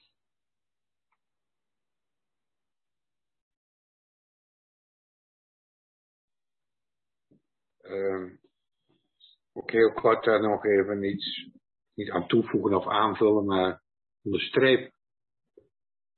Als er staat dat de Vader in mij is en ik in hem, dat betekent dat in wezen, maar ik denk dat je zo kunt zien, ik en de Vader zijn één. Dat betekent dat alles één is. Het denken van de Heer is het denken van de Vader. Het voelen van de Heer is het voelen van de Vader. Alles wat de Heer Jezus doet en, en deed, doet ook de Vader. Ik en de Vader zijn één. Alles wat hij deed, deed hij dat Vader in hem was en in hem woonde. En dat, gaat, dat, dat, dat geeft die eenheid aan. Je kunt, het, je kunt het gewoon niet onder woorden brengen. Je kunt het niet onder woorden brengen, maar die eenheid wie er is. En in wezen spreken we over de drie enige God. Dat er geen enkel, en wat Jan ook zei, het is best een belangrijk onderwerp, maar er is een drie enige God, Vader, Zoon en Heilige Geest. En later in dit hoofdstuk spreekt de Heer ook over de Heilige Geest. Dan wordt die enige God duidelijk. De Heilige Geest die ook in ons woont. En alles wat hij zal hij zal het nemen uit het mijne. En ik en de Vader, en zal het u verkondigen. Wij zeggen wel eens, we hebben de Heer Jezus, en misschien ik dan één stapje maken. De Heer Jezus in ons hart, woont in ons hart. Uh, in wezen, als je het Johannes Evangelie leest, is het zo dat de Heilige Geest in mij woont. En we willen ook in dit hoofdstuk lezen dat hij eeuwig in mij woont. Dat hebben we al gelezen. Dat de Heilige Geest in mij woont en het uit het mijne nemen zal het niet komen. Hij, hij en de, de, Heilige Geest en de Vader en de Heer Jezus zijn één God. En dat betekent, als de Heilige Geest in mij woont, alles wat ik van de Heer Jezus mag weten, alles wat ik van de Vader mag weten, vertelt Hij mij en maakt Hij mij duidelijk. En zo woont de Heer Jezus in mijn hart. Zo maakt hij ook die maaltijd met mij, doordat de Heilige Geest, als God, de Heilige Geest, nu in mij woont. Maar hier zien we dat, geloof mij dat ik in de Vader ben en de Vader in mij is, en zo niet, geloof mij om de werken zelf. Ik denk dat de Heer Jezus hier iets mee wil vertellen en rekening houdt als het ware met de beperktheid die wij hebben. Geloof mij dat ik in de Vader ben en de Vader in mij is, dan gaat het ook om zijn woorden. Inderdaad, dat wat hij zegt. En heel vaak is het zo, laat ik het zo zeggen, dat de discipelen het niet begrepen. Dat ze hun geloof niet konden baseren op het begrip, omdat ze niet begrepen wat de Heer Jezus vertelt. Zo, zo ben ik ook beperkt. Ik begrijp ook niet alles wat hij zegt. Ik begrijp ook niet alles wat hij mij wil vertellen. Ook in, in de praktijk van het leven. Net met Sieglinde ook nog. We begrijpen het soms niet. Maar dan gaat het op de praktijk. Maar ook als het gaat om het woord van God. Ja, als ik het woord van God zou lezen en ik zou het in één keer begrijpen, dan kan ik het dichtklappen in de kasten. Denk ik toch, of niet? Maar we zeggen ook dat het een levend woord van God is. Als we het woord van God lezen, en ik uh, ben nog niet zo oud als sommigen hier, maar ik ben wel ouder als velen hier. En als je al die jaren het woord van God leest, dan krijg je heel vaak teksten, heel vaak teksten Dat je in één keer, terwijl je duizend keer gelezen hebt, en denkt van ja, maar dit heb ik nog nooit gelezen. Of zo heb ik die tekst nooit begrepen. Of je hoort de broeder erover spreken, of je leest niet. Dat noemen we nou het levende woord van God. De Heilige Geest wil onuitputtelijk mij daarin voeden. Maar ik begrijp het niet altijd. Dan zegt hij, ja, maar geloof me dan om de werken die ik doe. Als je dan niet alles begrijpt wat ik zeg, maar ik het toch in eigen woorden zou zeggen. En als je het allemaal niet zo kunt vatten. Als je het begrip dan nog niet hebt. En hij verwijdert ook zijn discipelen. Van ben je zo lang bij me? Het heeft me wel geraakt dat gezegd werd van je kent de Heer nu zo lang. En ben je nu nog steeds op die manier niet bezig, terwijl je toch al lang van, de, van mij had moeten weten dat je dat en dat en dat toch eigenlijk zo, dat dat, dat in de schrift staat. ik zeg het voor mezelf, hè? ik zeg het voor niemand hier. Maar als het dan zo is dat ons begrijpen tekort komt, dan zegt hij, maar geloof mij dan om de werken die ik doe. En dan wil ik toch een stap maken. Ik weet niet of ik die mag maken. Wat is het grootste werk wat de Heer Jezus heeft volbracht hier op aarde? Het grootste werk wat hij gedaan heeft. Dat hij zich heeft laten spijkeren aan het kruis. Dan staat er in dit, dit, dit, dit, evangelie. Hij zijn kruisdragend ging uit naar de plaats die schedelplaats genoemd wordt. Hij, terwijl hij zijn kruis droeg, ging uit naar die plaats. En dan staat er, en dat zegt voor mij alles. Voor mij soms helemaal niet veel meer bij waar zij hem kruisigt. Geloof mij om de werken die ik doe. Dan mogen we daarnaar kijken. Als ons begrip tekort schiet, als ons verstand soms, er werd gezegd, het maakt niet uit hoe intelligent of hoe slim je bent, of, daar gaat het helemaal niet om. Het gaat erom dat we hem kennen en weten wie hij is. En zijn hart kennen. Hem liefhebben. En dan heeft, hij dan heeft hij dingen die hij mij vertelt, die mij duidelijk kunnen worden. En voor iedereen wordt genoeg duidelijk. En toch is het zo, soms kan het tekort schieten. Soms kunnen we ook in een situatie zijn. Want hier zijn de discipelen misschien ook nog wel behoorlijk onthutst. Dat de Heer al zo aankondigt, ik ga weg. Na al die jaren, terwijl ze zo aan hem hingen. De zegt, nou, als je het dan allemaal niet begrijpt, geloof me dan, omdat wat ik doe. En zo mogen we ook altijd naar de Heer kijken. Ook als we het even niet meer weten. Ik mag het misschien ook wel zo toepassen, heel praktisch. Het even niet meer zien. Hou dan de Heer vast. Omdat wat Hij voor jou en voor mij gedaan heeft, het kruis van Golgotha ons nooit los zal laten. Omdat niet alleen Hij in de Vader is en de Vader in Hem. Maar net wat gezegd is in de Efezebrief. Wij zijn in Christus en we worden volkomen onlosmakelijk, zonder dat er ooit iets tussen kan komen bij Hem.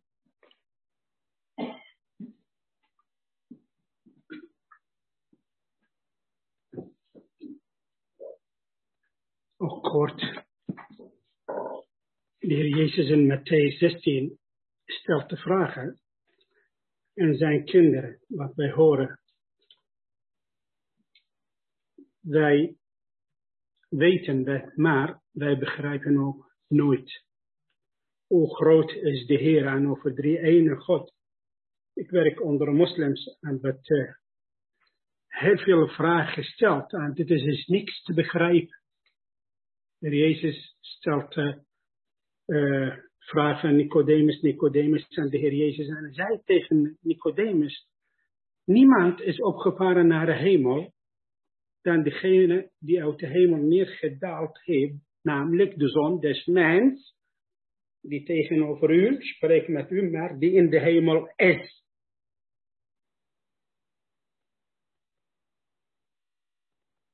Dus hij was God in de hemel. Maar tegelijkertijd, hij was mens op aarde. 100% mens, 100% God. Maar de Jezus had een verlangen om ook vragen te stellen aan zijn discipelen. Matthäus 16 zegt tegen hem, wat zegt de mensen over mij? Dat ik de zoon des mens ben wonderlijk. De Heer heeft een bijzonder hart. Ontzettend grote hart had hij. Zo grote geduld. Hij had met Philippus, met Thomas, met de anderen. En hij geeft een antwoord die past precies op hun niveau. Heel andere antwoorden gaven deze discipelen dan de antwoord die hij gaf in Matthäus uh, in, in, in, in Lucas, ook ook in Matthäus en, en Petrus. Ga weg achter mij, Satan. Nee. Met nederige hart, hij sprak met uh, Thomas. Ik ben de weg, Thomas. Ik ben de waarheid. Ik ben het leven. Geloof mij, zegt tegen hem, weer voorwaar, voorwaar. Echt waar, echt waar. Amen, amen. Zo betekent dat, de taal van mijn vrouw, mijn taal. Echt waar. Hij vertelt dan echt waar. Niet achter mij, ga achter mij, daar niet zo. Wat zegt de mens over mij? Dat ik de zon des mens ben. Wij hebben gehoord, grote groepen mensen zeiden dat u Elia bent. Anderen zeggen, nou, u bent Johannes de Doper. Anderen zeggen, Jeremia. En de Heer zegt tegen hen, en wat zegt u dan? Zegt u. Maar dat was denk ik hele stilte. Een eerlijke stilte. Eerlijke, nou, u bent, u bent heel andere mens dan allerlei mensenkinderen. Wat moet ik zeggen? Over uw grootheid, over de wonderen, de tekenen. Hoe de stormen luisteren naar u, hoe de golven worden stil. Hoe de doden die stink waren, zoals Marie, en Martha zegt, niet dichtbij, heren. Zegt Lazarus, sta op. Daar een, een naaien, een dorp, die, die, die, die weduwe vrouw en vier, vier, vijf mannen dragen haar dode kind. En hij komt die en raakt die, kind en teruggebracht die kind naar zijn moeder. Ze zagen allerlei wonderen. Ze hadden niet begrepen. U bent heel anders. U bent anders dan allerlei profeten. U bent anders dan allerlei mensenkinderen. En omeens, Petrus zegt, u bent de zoon van de levende God. Wauw. En de Heer gaf antwoord. Er is niks te begrijpen. Dit is openbaring van mijn vader. Lieve broeders, lieve zusters, vrienden, mensen, kinderen. Hoe dicht bij de Heer je komt met nederigheid. Vergeet niet, met kinderlijke hart, zoals onze broeder Jonathan vertelt ons over de man die in Amerika met de kruiwagen en niemand durft om te gaan zitten. Maar ik denk zelf, zijn kind, als die, zijn kind van degene die die acrobatiek speelt, zegt tegen eigen kind, wil je in mijn kruiwagen zitten? Ja papa, ik geloof u. U bent mijn papa. Als wij dicht bij onze hemelse vader blijven leven, dan de vader gaat ons vertellen wie zijn zoon is. Open uw Bijbel, Matthäus 11, alsjeblieft.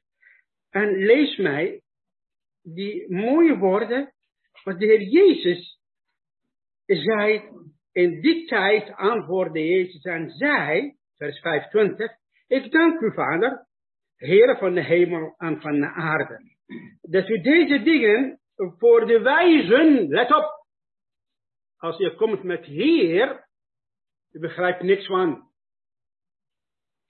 Voor wijzen, is onbegrijpelijk. Maar, en voor verstandigen, voor verborgen. Maar u heeft deze dingen en de kinderen geopenbaard. Als je komt als een kind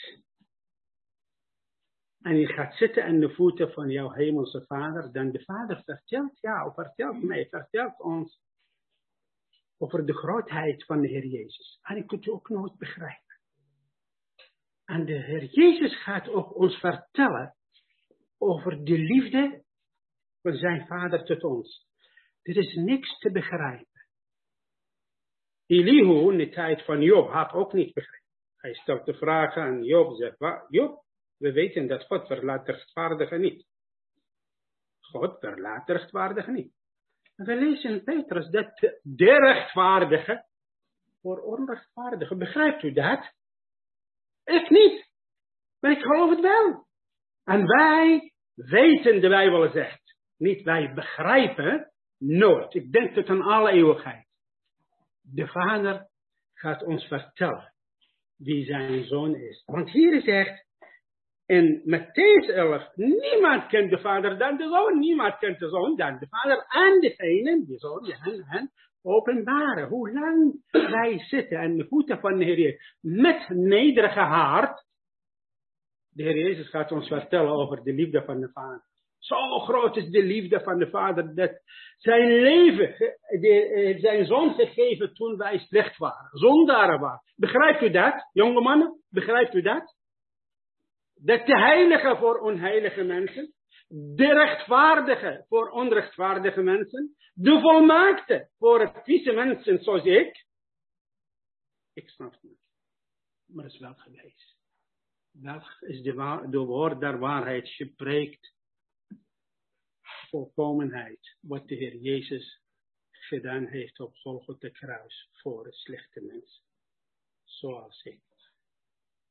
Daardoor, hij zo waard om geëerd te worden, om geprezen te worden. Om groot te maken in, onze, gemaakt werden in onze leven hier op aarde. En tot in alle eeuwigheid.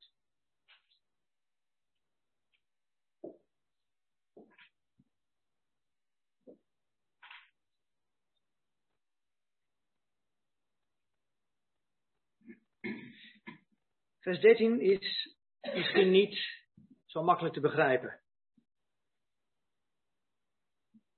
Dat we allemaal die ervaring hebben opgedaan dat je iets kunt bidden en je ontvangt niet wat je krijgt. Misschien kunnen we dat verduidelijken aan de hand van het verschil tussen een kindrelatie en een zoonrelatie.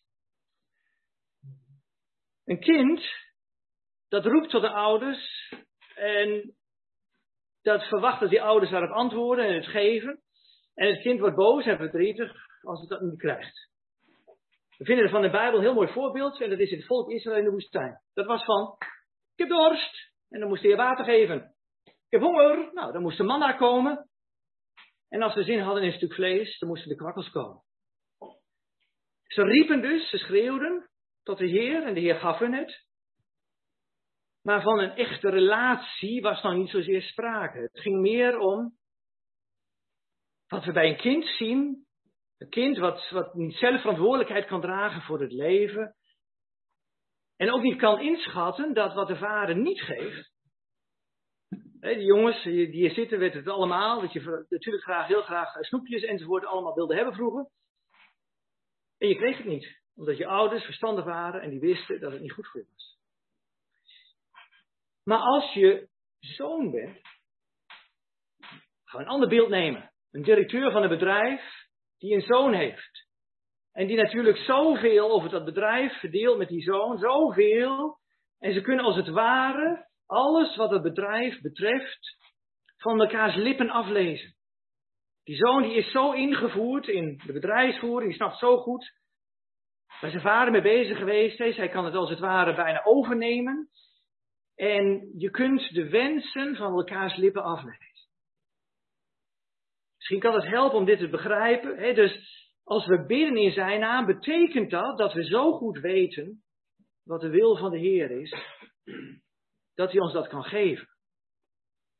En dat is wat heel wat anders dan dat perspectief van dat kind dat maar roept en verwacht van hij moet het doen en als hij het niet doet, dan word ik boos.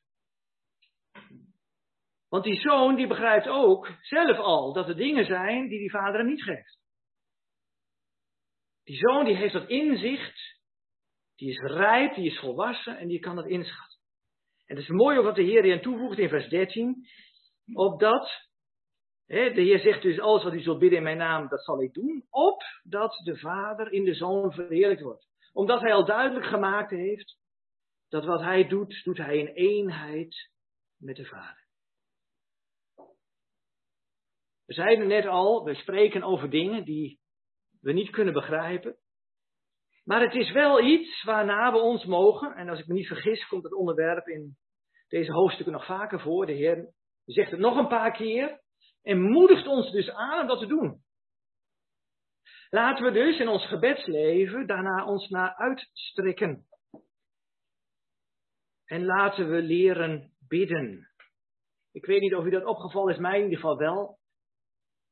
Ik heb de indruk dat wij als christenen het gebed meer en meer verleren. Dat we eigenlijk niet eens meer weten hoe we überhaupt moeten bidden. En wat het betekent werkelijk in gebedsgemeenschap met de Heer te zijn. Het viel mij onlangs op in 1 Timotheus. 1 Timotheus heeft het onderwerp hoe we ons gedragen moeten in Gods huis. En als de apostel dan in het eerste hoofdstuk is ingegaan op dwaalleren en andere dingen, en uiteindelijk aan zijn onderwerp begint, dan zegt hij in 1 Timotheus 2 vers 1, het allereerste staat het woord allereerst, gebed. Wij hebben zo'n rare indeling. Zondagsmorgens de aanbiddingssamenkomst. Dat is nummer 1, de prioriteit nummer 1. De woordbediening is prioriteit nummer 2. Ja, de bidzonde hebben het maar niet over. Laten we weer leren bidden. Ik zou er een vers bij willen lezen. Weliswaar niet uit Johannes Evangelie, maar uit het, in, Timotheus dan. Zodat we alsjeblieft bij kunnen nemen 1 Timotheus 2, vers 8 is een hele uitdaging voor ons mannen.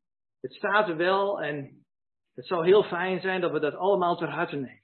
1 Timotheus 2 vers 8.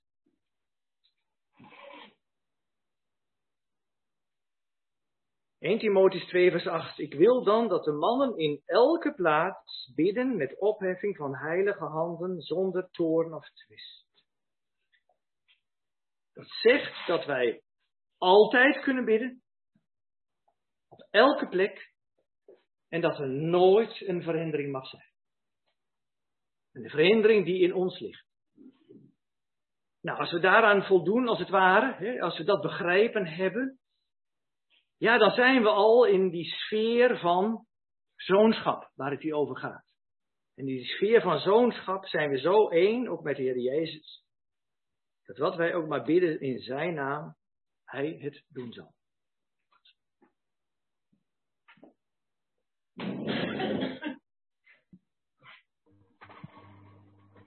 Deze vers 12 is de inleiding tot een nieuwe gedachte. Heel vaak wordt het ingeleid met voorwaar, voorwaar, ik zeg u.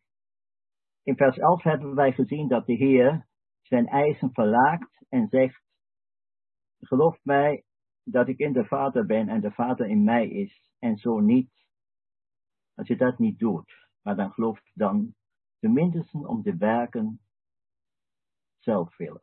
Die werken die hij deed op aarde bewezen dat hij eens was met de Vader. Dat de Vader door hem werkte. Maar nu ging hij naar de Vader. Aan het eind van vers 12, want ik ga heen naar mijn Vader. En vanmorgen hebben we al gezien die vreugde van zijn hart naar zijn Vader te gaan. Het zou Golgotha betekenen. Het zou zwaarste lijden betekenen. Maar voor hem was het teruggaan naar de Vader. En zoals wij dat in hoofdstuk 13 aan het eind lazen, dat de Heer zegt in vers 31, nu is de Zoon verheerlijkt. Op Golgotha kwam de volmaaktheid van zijn persoon aan het licht. En God is in hem verheerlijkt. Tweedens, de volmaaktheid van het, zijn werk kwam aan het licht. God werd verheerlijkt. En het derde is de volmaaktheid van de vreugde van God. En zijn bevrediging over dit werk werd zichtbaar, opdat God hem in zichzelf verheerlijkte. En hier zegt hij, ik ga naar mijn vader. Hij neemt daar een plaats van heerlijkheid in, naar het volbrengen van zijn werk. En hij kan die werken hier op aarde niet meer doen van zijn vader. Maar nu zegt hij tot zijn discipelen, nu mogen jullie deze werken voortzetten, om een getuigenis te zijn van mijn vader. Ik, wie in mij gelooft, hier weer heel sterk niet mij gelooft, maar in mij gelooft, zoals dat in uh, vers 1 staat, gelooft in mij in hem verheerlijkt in de hemel, als tegenstand van ons geloof. Die zal die werken doen die ik doe, en hij zal grotere doen dan deze, want ik ga heen naar mijn vader. Hier spreekt de Heer van die werken die hij deed, en van werken die nog groter zullen zijn. God heeft in het begin van de gemeente deze teken van de heerlijkheid van de Heer gegeven als getuigenis hoe heerlijk de plaats is die de Heer ingenomen heeft. En zo hebben de discipelen grotere werken gedaan dan hij. Maar wie is groter?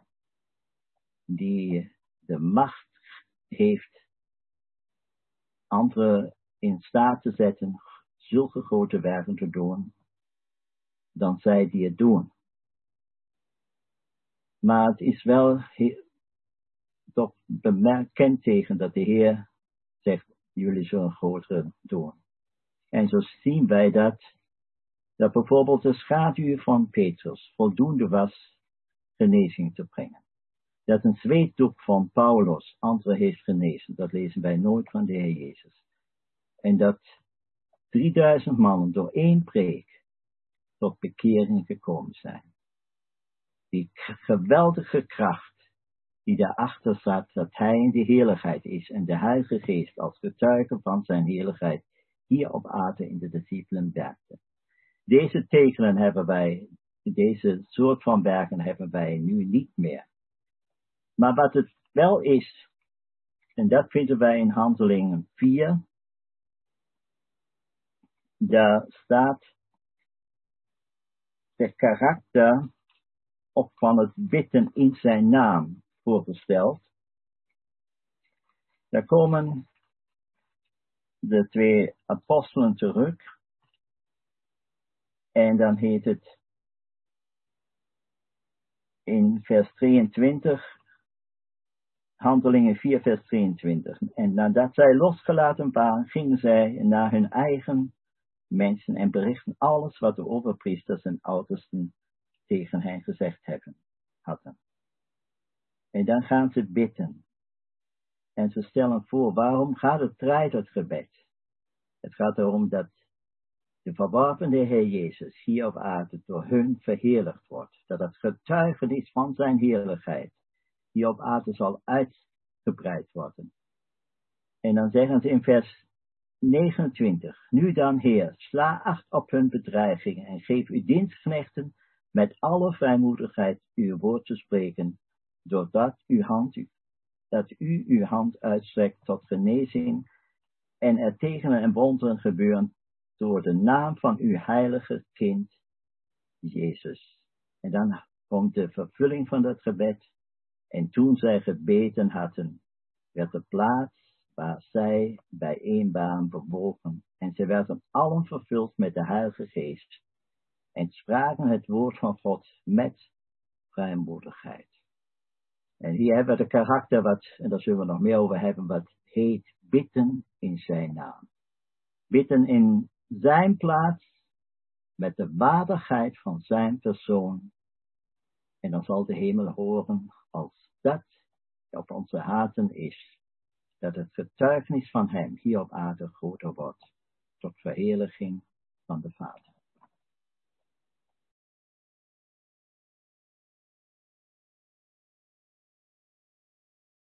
Mag ik wijzen op een geschriftje dat broeder Jan Rauw geschreven heeft over het onvervulde gebed.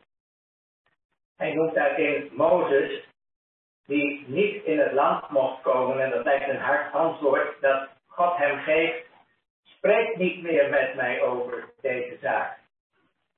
En wat de heerlijke gevolgen daarvan waren voor Mozes zelf, en dat het tot verheerlijking van de Heer heeft uitgewerkt. Hij noemt daarin ook Elia.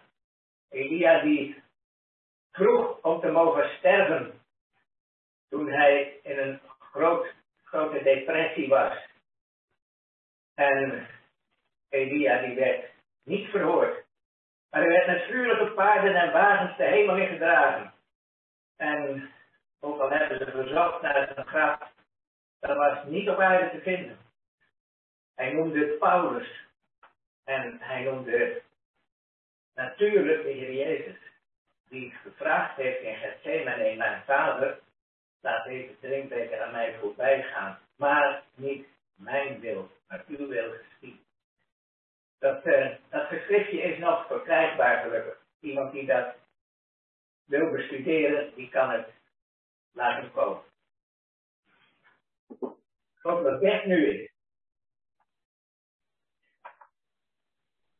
Dan denk ik, Bert, dat je na de pauze nog heel even over dit stuk kunt uh, spreken. Een paar minuutjes, want dan gaan we daarna toch wel echt door naar de laatste verse van het hoofdstuk. Maar nu hebben we eerst een kwartier pauze. Kwartier maar, is kort.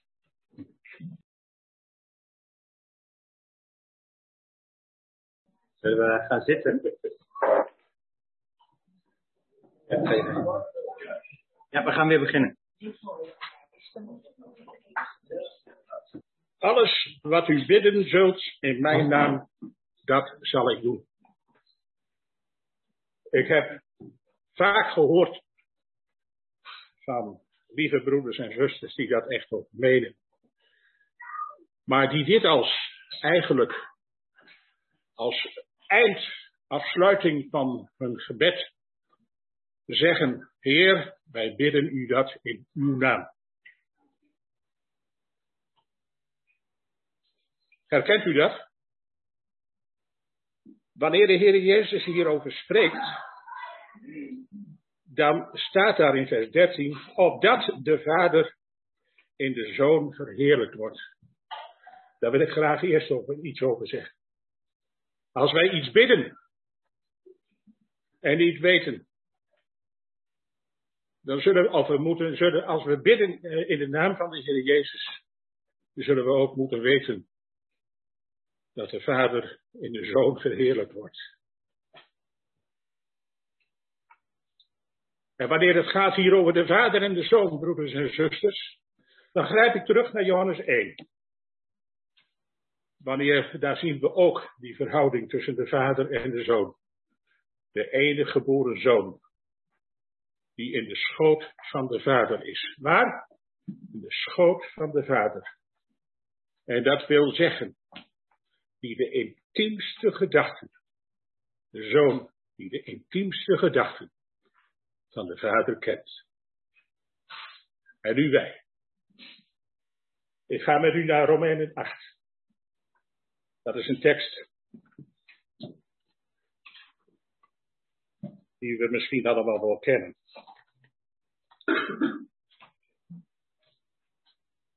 Vers 14. Want allen die door de geest van God geleid worden, die zijn zonen van God. Zet het er alleen maar even neer. Maar we weten van de Heer Jezus ook verschillende keren. Hij heeft het gezegd, vader, ik weet dat u mij altijd hoort. Dat is waar. Maar we weten ook dat in Gethsemane dat de Heer vroeg, Vader, indien het mogelijk is, laat deze drinkbeker aan mij voorbij gaan. En dan komt het. Maar niet mijn wil, doch u wil geschieden. We hebben daaraan gedacht vanmorgen. En daar kwam geen antwoord op, op die vraag van de Heer Jezus, maar dat was toen hij te maken had met God. Met een heilige en een rechtvaardig God. Mijn God, mijn God, waarom hebt u mij verlaten? En daar kwam geen antwoord op. En in Gethsemane toen hij vroeg. Laat deze drinkbeker aan mij voorbij gaan.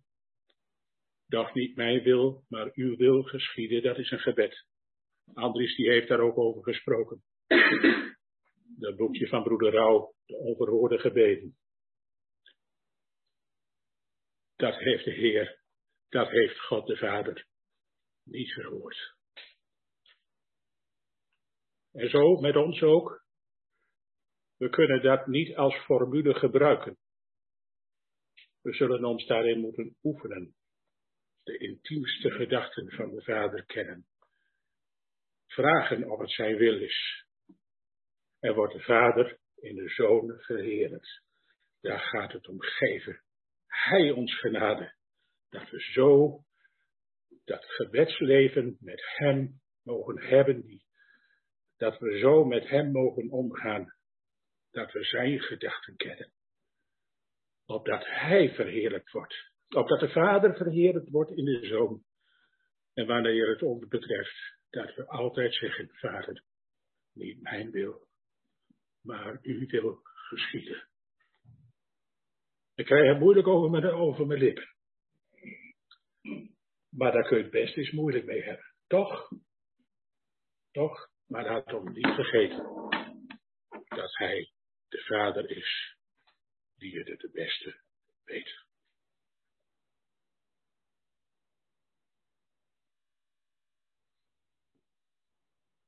We zijn nu gekomen aan het eh, laatste blok.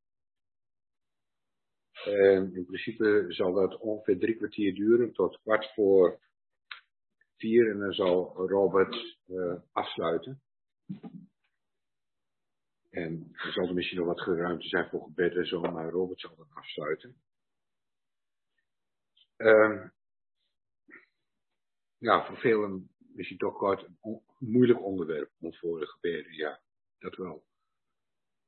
Maar nogmaals, we hebben een groot voorbeeld, dat wat Bert ook zei, we hebben een heel groot voorbeeld. Niet mijn wil, maar uw wil geschieden. En ik wil toch zeggen, het flitst mij iedere keer door het hoofd, want ik ken het onverhoorde gebeden.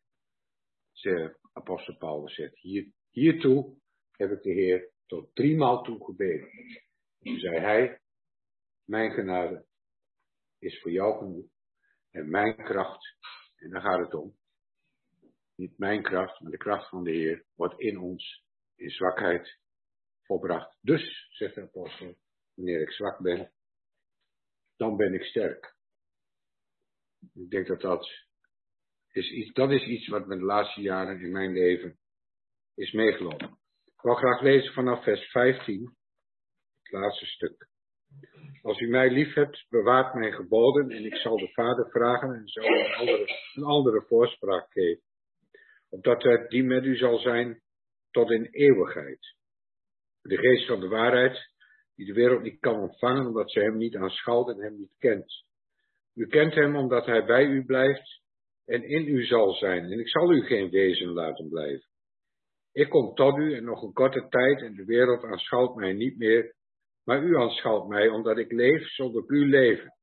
In die dag zult u weten dat ik in mijn vader ben en u in mij en ik in u. Wie mijn geboden heeft en ze bewaart, die is het die mij lief heeft. En wie mij lief heeft, zal door mijn vader worden geliefd en ik zal hem lief hebben en mijzelf aan hem openbaren. Judas, niet Iscariot, zei tot hem, Heer, en hoe komt het dat u zichzelf aan ons zult openbaren en niet aan de wereld? En Jezus antwoordde en zei tot hem, als iemand mij lief heeft, zal hij mijn woord bewaren en mijn vader zal hem lief hebben en wij zullen tot hem komen en woning bij hem maken. Wie mij niet lief heeft, bewaart mijn woorden niet en het woord dat u hoort is niet van mij, maar van de Vader die mij heeft gezonden. Deze dingen heb ik tot u gesproken terwijl ik bij u verblijf. Maar de voorspraak, de Heilige Geest, die u de Vader zal zenden in mijn naam, die zal u alles leren en u in herinnering brengen, alles wat ik u heb gezegd. Vrede laat ik u, mijn vrede geef ik u. Niet zoals de wereld geeft, geef ik u, maar laat uw hart niet ontroerd en niet bang worden. U hebt gehoord dat ik tot u heb gezegd, ik ga heen en kom tot u en als u mij hebt liefgehad, als u mij liefhad, zou u zich verblijden dat ik naar de Vader heen ga. Want de Vader is groter dan ik. En nu heb ik het u gezegd voordat het gebeurt, opdat u wanneer het gebeurt zult geloven en ik zal niet veel meer met u spreken. Want de overste van de wereld komt en heeft in mij helemaal niets. Maar opdat de wereld weet dat ik de Vader lief heb, doe ik ook zo als de Vader mij heeft geboden. Sta op, laten wij van hier gaan. Ik wil beginnen met die laatste zin. Sta op, laten wij van hier gaan. Het is een heel aangrijpende tekst. Weer heel kort. De geest die blijft in ons tot in eeuwigheid. Dat is een hele belangrijke gedachte De geest, de Heilige Geest is ons gegeven en blijft niet in ons wonen totdat de Heer ons komt halen of totdat wij moeten ontslapen. De geest blijft in ons tot in eeuwigheid. Dat zegt de Heer. En dan hebben we het woordje de voorspraak en de troost. Hij is het die in ons de woorden van de Heer werkt. Hij is het die ons vertroost. Als de Heer weg is gegaan naar de hemel, maar ook de voorspraak die ons niet een voorspraak is bij de Heer, zoals de Heer onze voorspraak is geweest, maar een voorspraak in ons om ons de dingen van de Heer duidelijk te maken, die wij moeilijk vinden. Maar daar willen we verder over denken. Wat doet de geest en wie is hij? En dan spreekt de Heer over vrede in dit gedeelte. En hij spreekt over hemelse vrede en niet de vrede van de wereld, die de vrede van de wereld die er is, maar het heeft te maken met hemelse vrede. Daar zou misschien nog wat over kunnen gezegd worden. En de liefde tot de Heer. Dat die liefde die wij tot de Heer hebben, we Hem werkelijk lief hebben, dat het automatisch eigenlijk inhoudt dat wij Zijn geboden houden. En wat betekenen Zijn geboden? Betekent dat de wet betekent dat alles wat hij ons in zijn woord wil duidelijk maken, wanneer wij staan in de praktijk van ons leven. Maar door de liefde gedreven. Dat is een heel belangrijk beginsel wat in dit hoofdstuk naar voren komt. Dan zien we de overste van, in de wereld, van de wereld, zoals de Heer Jezus de Satan noemt, de overste van de wereld. Misschien ook een begrip waar we nog over zouden kunnen nadenken, maar we hebben niet zo heel veel tijd. Maar als de Heer Jezus dat zegt, en misschien mag ik daar toch even op wijzen. We hebben het net over gehad, over dat onverhoorde gebeden. We hebben het over gehad over de Heer Jezus, wat hij in Gethsemane zei. Maar als de, Heer, de, Heer Jezus hier zegt, de overste van de wereld komt, bevindt in mij helemaal niets. Dan moet ik altijd denken dat Satan nog één keer bij hem geweest is in de hof van Gethsemane dat Heer Jezus heeft gezegd, Vader, niet mijn wil, laat, de uwe, laat uwe geschieden.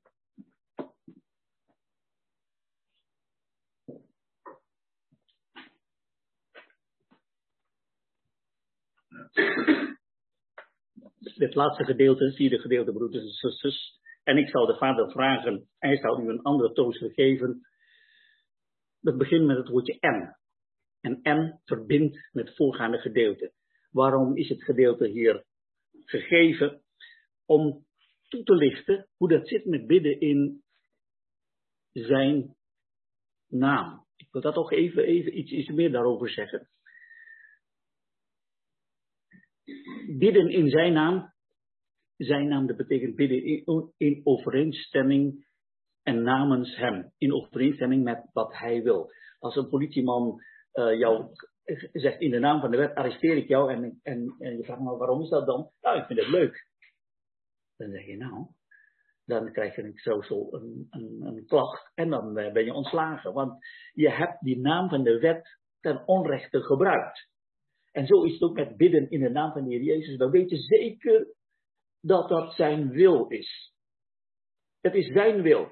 Als ik bid, als ik als, als iemand ziek is in ons midden en uh, dan bid je om genezing, mag je vragen, je mag alles vragen.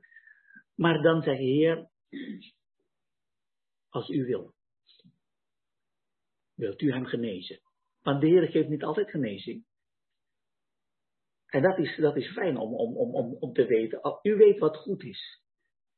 Maar ik, dan, dan, dan, dan ben ik geneigd om toch te bidden. En dan ben ik geneigd. Bid dan, Heer, maar wilt u ook, wat er ook gaat gebeuren, uw nabijheid laten ervaren. Dat heb ik zelf ervaren in het ziekenhuis. Uh, dat, uh, dat uw nabijheid en uw vrede bij iemand mag zijn. Dat is bidden in zijn naam. Want ik weet zeker dat dat, dat, dat ook de wil van de Heer is. Mag ik vragen, wat bidden? Voelt u het verschil? Romeinen 8, vers 22. Wij weten niet altijd hoe te bidden naar we horen. Soms, soms, soms zeg je, Heer, wat moet ik nou vragen? Ik weet dat niet. En dan staat er, maar hij heeft ons zijn heilige geest gegeven om ons te helpen te bidden. En de geest zelf bidt met onuitsprekelijke verzuchting. Wat fijn is dat. De, de geest weet wat de wil van God is. Als ik het niet weet, zegt de Heer, doet u het maar. En, en dan is daar de Heilige Geest. En dat is dat, is, uh, dat woordje M hier. M verbindt het bidden in zijn naam met de komst van de Heilige Geest. Trouwens, um, in vers 14 is die belofte, je vraagt iets aan God in zijn naam en de Heer Jezus zal het doen. Niet God zal het doen, de Heer Jezus zal het doen. Hij is zelf God. Maar vers 15, het omgekeerde, Hij gebiedt ons en wij bewaren zijn geboden. Dus vers, die ene vers, ik vraag aan de Heer Jezus, Hij zal het doen. En volgende vers, de Heer Jezus vraagt aan mij, ik zal het doen. Die twee gaat samen. En in verbinding daarmee is het gebed in zijn naam. En dan zegt de Heer Jezus, ik zal u een andere trooster geven. Hij zegt niet, ik zal een trooster geven. Ik, ik neem afscheid van jou. En straks, in de toekomst, zullen we onafscheidelijk zijn van elkaar. Maar in de tussentijd, Heer, in die tussentijd, zegt de Heer, zal ik je een andere trooster. Een trooster betekent, het woord betekent, iemand die je bijstaat, iemand die bij jou is. Waardoor je niet als wees, dat je niet dat je zegt, nou ik ben, ik ben wat, wat moet ik doen? Hij is bij je, de trooster. En van hem, dat is ook een geweldig goddelijk, goddelijk iets, staat erbij, opdat hij bij u is tot in de eeuwigheid. De Heer Jezus zegt eigenlijk, de Heer Jezus zegt, van mij moet, ik, moet je tijdelijk afscheid nemen. Van de Heilige Geest zal je nooit en te nimmer afscheid nemen. En straks, als je in het huis van de Vader bent, zul je ook altijd bij de Heer Jezus zijn. Dit zijn dingen die, ja, je spreekt dat uit, maar de rijkwijde, de rijkdom daarvan, dus dan, dan worden we echt, echt heel stil van. Is dat, als de Heer Jezus zijn discipelen troostte, dan zijn dat niet met goedkope woorden. Hij is de waarheid, ook in die zin. Uw woord is de waarheid. Wat hij zegt, dat is volkomen waar. Kijk, als ik iets zeg, als ik iets beloof, ja, dan moeten we afwachten of ik het niet vergeet, of of ik in staat ben om dat te doen. Maar als hij spreekt, de Zoon van God, het woord, dan mag je zeker weten dat dat waar is en dat dat vervuld zal worden. Nooit en niemand zal ooit, als we straks de Heer Jezus zullen zien, tegen de Heer Jezus zou kunnen zeggen, Heer, u hebt dat beloofd, u hebt dat gezegd, maar dat is toch niet helemaal waar gebleken. We zullen, als we bij Hem zijn, tegen Hem zeggen, Heer, inderdaad geen titel en geen jota van uw woord is ter aarde gevallen. Wat u zegt is volkomen waar. En zo wil de Heer dat wij niet straks vast dat constateren, die zekerheid van zijn beloftes en zijn woord, dat alles in Christus ja, in Christus amen is, maar dat we nu door Gods woord ons vertrouwen in Hem stellen. Uw hart wordt niet langer verontrust. Gelooft in God, gelooft ook in mij en mijn woord.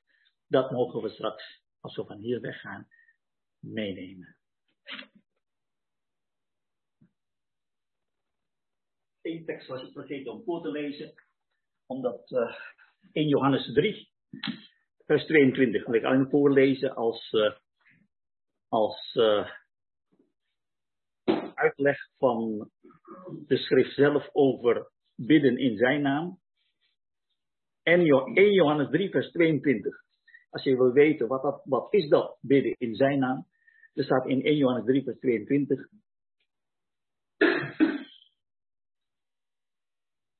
En wat wij ook bidden, ontvangen wij van Hem. Alles wat je bidt. En voorwaarden omdat wij zijn geboden bewaren en doen wat voor hem wel behagelijk is.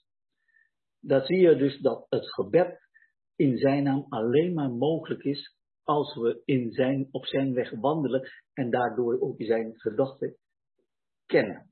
Zoals die zoon van de directeur die zo vertrouwd is met, eh, eh, met zijn vader dat hij alles, dat hij namens zijn vader kan handelen, omdat hij in woord en in daad, in denken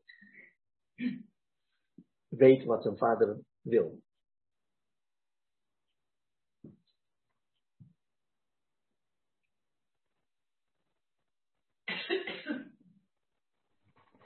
Als wij in vers 15 lezen, over de zending van die andere drooster, dan wordt het ingeleid met twee grote feiten of uh, eisen. Als u mij lief heeft. Dat wordt nog meerdere malen in dit hoofdstuk genoemd. De Heer appelleert aan onze harten. Hebben wij hem lief.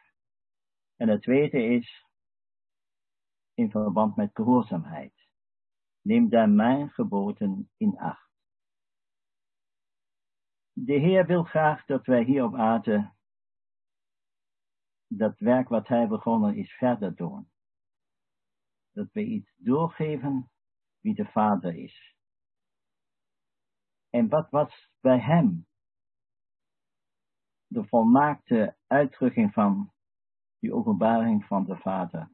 We hebben dat al gehoord, dat Hij gehoorzaam werd.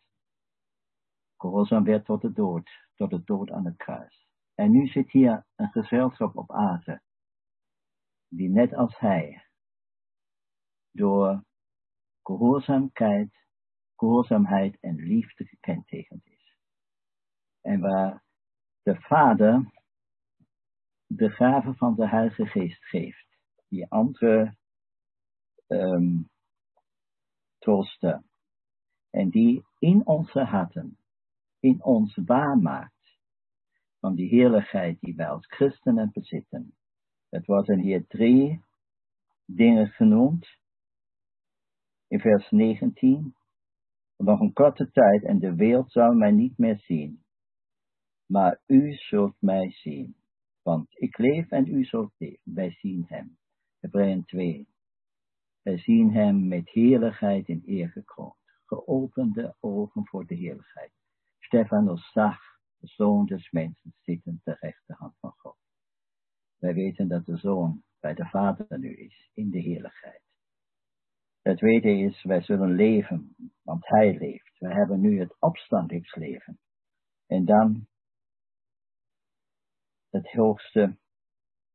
Op die dag, vers 20, zult u inzien dat ik in mijn Vader ben en u in mij en ik in u. Dat is een eenheid die kunnen we nooit begrijpen. Hij is in de Vader. En wij in hem en hij in, in ons. Dus zijn we ook verbonden met de Vader. Wat een heerlijke plaats. En dat maakt de Heilige Geest waar in ons leven. Dat we meer en meer begrijpen die eenheid die we hebben. Dat is de eenheid van het eeuwige leven. Het leven, dat leven van God, waarvan Efeze 4 schrijft. Dit is het eeuwige leven dat zij u, de Vader, u, de, de God en die u verzonden hebt, erkennen. Hier hebben we iets, een feit van oneindige heerlijkheid. En dan meteen begint hij weer te spreken over gehoorzaamheid. Die mijn geboden houdt wie mijn woord houdt. En wat dan gebeurt in vers 22 en 23, dan zegt hij, Jezus antwoordde en zei tegen hem, tegen Judas dus, als iemand mij lief heeft, zal hij mijn woord in acht nemen. Hier niet alleen de geboden, maar het woord van God, al die uitdrukkingen en gedachten van God geopenbaard, dat we begrijpen wat hem past en mijn vader zal hem lief hebben, omdat de vader in ons iets ziet van zijn geliefde zoon, kan hij niet anders dan ons lief hebben. En wij, de vader en de zoon, komen tot ons en maken woning bij ons. Dat wij nu al een stuk vaderhuis in ons leven hebben. Wat een heerlijke kracht is het die wij bekomen hebben door de gave van de Heilige Geest, die ons zo dicht bij God brengt. En wij vinden dat aangestipt in de, eerste brief aan Petrus, dat de Geest, dat de heerlijkheid, maar laat ons even lezen, voor ik het fout geef, weergeef. Daar spreekt hij over vervolging. Als wij op die weg van de Heer gaan, zullen wij dat alle ondervinden. Dat zegt hij in 1 Petrus 4.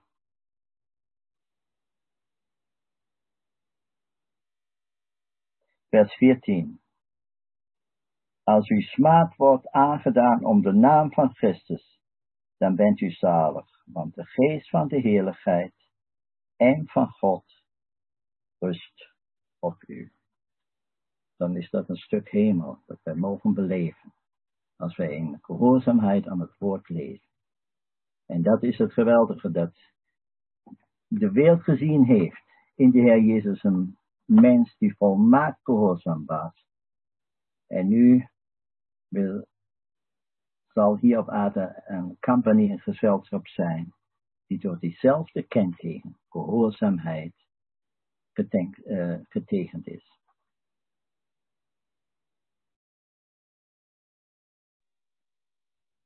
Zei vanmorgen al dat dit derde gedeelte hier van hoofdstuk 13 tot en met 17 het teken staat van de liefde. Het eerste vers 13 vers 1 vermeldt de liefde en ook Johannes 17, het laatste vers is liefde. En dan kom je daar hier in het midden, hier in hoofdstuk 14, zie je daar staan over dat geboden houden. Uh, wij Nederlanders zeker uh, hebben een allergische reactie tegenover overheden en over geboden. Als ik over de grens ga met mijn auto, dan hoef ik niet zo bang te zijn dat als ik ergens een woonwijk binnen ga, dat ik daar over allerlei drempels moet hobbelen. Maar in Nederland is het al zo dat je inmiddels al bijna elke 200 meter er eentje hebt. Want waarom zouden we ons aan de snelheid houden? En omdat we ons niet aan de snelheid houden, daarom zijn die dingen. Dus we hebben een beetje moeite daarmee. En bij geboden, dan denken we altijd aan weerstand. Maar als we nou dit perspectief is anders nemen en kijken naar die relatie, een liefdesrelatie, denk ik maar aan mijn eigen huwelijk, aan mijn eigen vrouw, als je een wens uitspreekt, een gedachte uitspreekt, als zij dat doet, dan is het mijn plezier en mijn vreugde om daaraan te beantwoorden. Ze doet dat soms wel eens, dan uit ze iets zodat ze iets leuk vindt of dat ze dat mooi vindt. En ik vind het plezierig om dan haar daarmee te verrassen. En dan is het helemaal geen gebod meer. Dan is het niet iets wat iemand mij oplegt om te doen en wat ik moet doen. Maar dan is dat iets wat ik vrijwillig doe en het liefst. Het is heel belangrijk voor ons om, om daar overheen te komen over die aversie. want we zijn tegenwoordig ook in een maatschappij waarin ook christenen eigenlijk de Bijbel gaan herschrijven. Er is weer een nieuwe Bijbelvertaling uitgekomen, iedereen is er enthousiast over. Maar als al woorden als opstanding en opwekking door elkaar heen gegooid worden, om een heel simpel voorbeeld te noemen, dan zien we dat wij mensen gaan, als het ware, invullen wat God gezegd heeft. Dat gaat niet goed. Wij moeten niet invullen wat God zegt. Bij alles mogen we nooit vergeten hoe groot God is. En ook hoe groot de Heer Jezus is. Maar het bijzondere is, omdat wij in een liefdesrelatie met Hem zijn gekomen, daarom kan Hij ons geboden geven. Het is al een paar keer gezegd en het valt inderdaad heel erg op. Ook in vers 24, wie mij niet lief heeft, bewaart mijn woorden niet. Dan moet ik denken aan mijn moeder, wijlen mijn moeder, die had een erge hekel aan dat lied, wat vaak wel gezongen wordt, ik hou nog nooit zoveel van u als nu. En daarmee wilde ze zeggen, dat kun je wel zingen, maar het moet ook zichtbaar zijn. En dat vond ik mooi. Je kunt inderdaad gerust zeggen, ik Heer Jezus, ik hou nog nooit zoveel van u als nu. Maar het zou duidelijk moeten zijn in ons leven, doordat wij zijn geboden houden, doordat wij Hem lief hebben, Hem eerbiedigen, tijd met Hem doorbrengen, dan is dat een hele natuurlijke uiting van dat geestelijke leven. Wie mij niet lief heeft, bewaart mij woorden niet. Het is heel belangrijk voor ons allemaal om die woorden van de Heer te bewaren en te koesteren. En laten we altijd, als we de Bijbel lezen, altijd weer vragen, Heer Jezus, wat bedoelt u hiermee? Wat wilt u hiermee zeggen? Hè, dit is een hele mooie uitdrukking in Matthäus, geloof ik, Matthäus 13. Daar staat het woord horen en verstaan. Ik ben bang dat er heel veel christenen zijn die wel woorden horen, maar niet verstaan. Die geboden horen, maar niet verstaan. Die geboden zijn er ook om ons te bewaren. Dus Paulus nog even over, over verkeerde vriendschappen. En al die dingen meer. Gods woord helpt ons en wil ons bewaren voor de gevaren die er zijn. Ook dat ligt er in die geboden. Niet alleen dat de Heer ons zegt wat Hij graag wil dat we doen, maar ook dat Hij ons bewaren wil voor wat we niet zouden moeten doen. Ook daaraan mogen we denken. Mijn ouders hebben mij vroeger heel veel dingen niet toegestaan. En op dat moment vond ik het niet leuk. Maar nu als ik terugkijk, denk ik van, ze waren verstandig. Ze hebben me voor veel dingen bewaard, waarvan ik nu zeg, ik heb eigenlijk niets gemist. De Heer Jezus heeft ons zijn geboden gegeven. Ja, hij en hij het. heeft ons ook zijn vrede gegeven. Vers 27, daar komen we zo zeker nog op. Als wij zijn geboden bewaren, dan mogen we ook zijn vrede ervaren.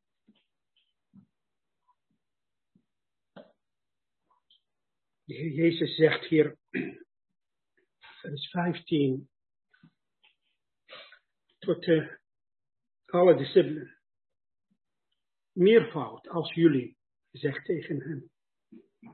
Als jullie mij lief hebben, dan bewaar mij geboden. Maar vers 21. Hij sprak persoon tot persoon. Wie mij lief heeft en bewaar mij gebod. Gebod is een bevel, weten we. Ik was in het leger. Als een eh, bevel komt uit Bagdad, fax, de fax werd vertaald. Wij moeten de gebod invoeren. Geen discussiëren. Dat was moeilijk geboden. Hele moeilijk bevel werd gegeven. Een keertje, wij moeten een hele dorp opruimen. Hij was oneer, oneerlijk. Ik zeg tegen een van de generalen, waarom moeten wij doen? Zeg, is en dan vragen. Dit is het woord gebod. Wordt vertaald. Maar de geboden van de Heer Jezus totaal andere visie heeft het. Liefde, zoals onze broeder Jan. De Heer Jezus zelf liefde, de Heer Jezus zelf licht. En de Heer Jezus, zijn geboden, Johannes de schrijver, dit evangelie, en de brieven en de openbaring, hij schrijft heel veel over die persoon van de Heer Jezus. En ook zijn geboden, zegt in 1 Johannes 5, zijn gebod is licht. Mooi. Tot uw dienst. Dit is, een, uh, is geen ontwang zitten. Bijvoorbeeld als hij zegt, mannen, uw vrouwen moeten jullie hebben. Wat mis mee? Mannen, uw vrouwen moeten lief hebben. Als ze zegt tegen de vrouwen, de zusters, u moet gehoorzamen aan uw mannen. Als hij zegt een bevel, broeders, zusters, verlaat de samenkomst niet, zoals anderen. Dit is uw, uw dienst. Ik wil graag, ik heb verlangen om jullie te zien, rondom mij. Ik wil graag jullie zegenen, ik wil graag jullie vermanen. Ik wil graag jullie bemoedigen. Dus verlaat de samenkomst niet. Als nu maar als, dit is de verlangen van de Heer Jezus. Lieve broeders, moest ik denken aan de tijd waar is, uh, koning David was in de vlucht. En zijn generalen waren rondom hem. Moeilijke tijd had hij. En David zegt de Bijbel in, in 2 Samuel 3:20. Hij had verlangen, is geen bevel gegeven. Hij had verlangen, gewoon verlangen. Zijn hart. Wie geeft mij een water uit de put van Bethlehem? En toen Bethlehem wat, wat onder de machten van de boze, wat gelegd aan de vijanden hebben gehecht rondom Bethlehem. En de drie generalen van David, Yushib Tahkomoni, Leazar, de zoon van Abu Dodo. En dan de, de derde, eigenlijk, uh, zijn naam zegt het, uh, ja, wat is dat hier? Uh, Shem, de zoon van Al-Harari. Drie generalen zeiden tegen elkaar, wij gaan. David heeft geen bevel gegeven. Maar onze koning had verlangen. Hij heeft verlangen om water te drinken. Uit de put van Bethlehem. Ze pakken de vijanden. Ze gingen naar Bethlehem. Ze hebben hun leven in gevaar gebracht en halen de water. Majesteit, majesteit, alsjeblieft. Oh, wat een, wat een vrucht was in de hart van koning David. Wat een vertrouwen hij had in zijn generalen. En hij heeft de water natuurlijk aan de Heer gegeven. Het is geboden van de Heer Jezus. Het is zijn verlangen eigenlijk. Hij zegt tegen ons, wie mij meervoud, maar hier zegt een persoonlijk. En denk ik, een van de geboden, denk ik, is in één, mag ik zo, denk ik in de Psalm 87 gezegd, wie de Heer lief heeft, moet de zonde gaan haten. De zonde gaan haten. Niet spelen met de zonde. En even na is leuk. En later de zonde gaat met jou spelen. Is niet leuk. Wordt gevangenen genomen. Door de macht van de boze. Macht van de zonde. Het is geboden van de Heer Jezus. En de woorden van de Heer Jezus, lieve broeders, zijn heerlijk. Keertje Heer Jezus in Johannes 11, vers 27. Een vrouw, dit is in onze cultuur, mijn cultuur. Vrouwen, dat zijn jonge mannen. Die trouw jonge mannen. Die lief, die dienen, dienaren. Dan de vrouwen zeggen, zalig de schoot die deze man gedragen heeft. En de borst die hij gezuigd heeft. Vrouw, ze heeft haar stem opgeheven. Ze zegt, zalig, de schoot die u gedragen heeft, aan de borst die u gezuigd heeft. Maar Heer zegt, maar zalig degene die woorden van God horen en bewaren. Jeremia 1 vers 9 zegt, de Heer heeft zijn woord neergelegd in mijn mond. Hoofdstuk 15 vers 16, Jeremia zegt, ik heb uw woord gevonden, Heer. Oh, Gaat te verlangen, Heer. Ja, en heb ik opgegeten. Het is een voedsel. Niet alleen met uh, brood blijven mensen leven, maar door woord. Die komt uit de mond van de Heer. De Heer Jezus heeft zijn ogen sloeg omhoog. Johannes 17. Heeft het gebeden, gesproken. Woorden hart tot hart met zijn vader. Later hij heeft het gebeden voor zijn discipelen. Vers 17 van hoofdstuk 17 van Johannes zegt, Vader, heilig hen in uw waarheid. Want uw woord is de waarheid. Vers 14, Vader, ik heb uw woord en hen gegeven. Vers 6, Vader, ze hebben uw woord binnenbewaard. Binnenbewaard. De psalmist 119 vers 11 zegt de psalmist, Heer, ik heb uw woord binnenbewaard. Waarom? Om niet te zondigen tegen u. Niet alleen lezen, lieve broeders, leven. God spreekt tot zijn kinderen door de heilige woord, door de Bijbel. We hebben de Heer Jezus gehoord, zegt, ik ben de waarheid. En Vader, heilig en uw waarheid, want u bent de waarheid. En de geest der waarheid, maar de woord ook is de woord der waarheid. Vers 89 van de Psalm 119, uw woord blijft eeuwig in de hemel. Vers 105, uw woord, heren, lamp voor mijn voet. Als je in Israël bent, ik spreek over Israël, ik heb Israël niet, nooit gezegd, nooit gezien, maar ik, Irak, Israël, de werkelijkheid, 2700 jaar in Irak gewoond hebben. De meeste profeten hebben al daar geprofiteerd. En als de psalmist zegt, uw woorden lam voor mijn voeten, ik weet het wat het betekent. Dus vandaag, je heeft een, eh, een weg, kunnen zo lopen, geen lampen onderweg. En morgen, je ziet een grote diepe gat op de grond. Maar als de woord der, wa der, der waarheid is een lamp voor je voet, dan kunt u wel wandelen in deze donkere wereld. En de woord der waarheid is licht voor onze harten. Legt ons in onze harten en vertelt ons, de Heer Jezus zelf, het licht der wereld. Johannes 8, vers 12. Johannes 5, 9, vers 5. Zolang ben ik in de wereld, ben ik het licht der wereld. Maar de woord der waarheid is ook licht in onze harten. Hij verlicht ieder hart van ieder mens. De komende in deze wereld, Johannes 1, vers 5. Broeders, de woord der waarheid. Bewaar de woord der waarheid in uw hart. Heer, onze broeders hebben gelezen. Die mij lief, diegene die mij lief heeft en mijn woord bewaart.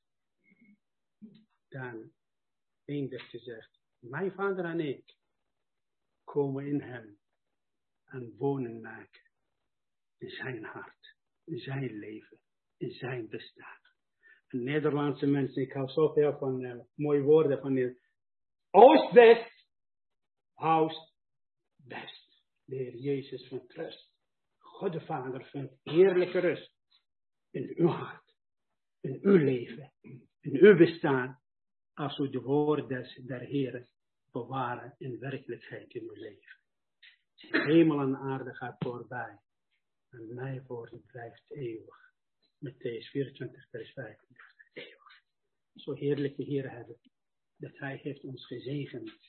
Iedere dag opnieuw, en bijzonder vandaag. Dat mogen wij samen als broeders, zusters. Het is de gebod. Lief hebben. Niet alleen mijn broeders in Arnhem, of mijn broeders in Zwolle, of mijn Nederlandse broeders. Straks zullen verbaasd worden. Mensen van alle volk, alle taal, alle natie. Dat is je eigendom van de Heer Jezus. Je zal hem bewonderen. Hoe groot is zijn liefde voor mensen en kinderen. Alle kleuren, van alle tongen en talen, zullen rondom de Heer Jezus. En toch zullen wij ook vragen stellen. Wie is deze toch? Hier op aarde en tot in alle eeuwigheid. Zo groot in zijn liefde en goedheid en genade.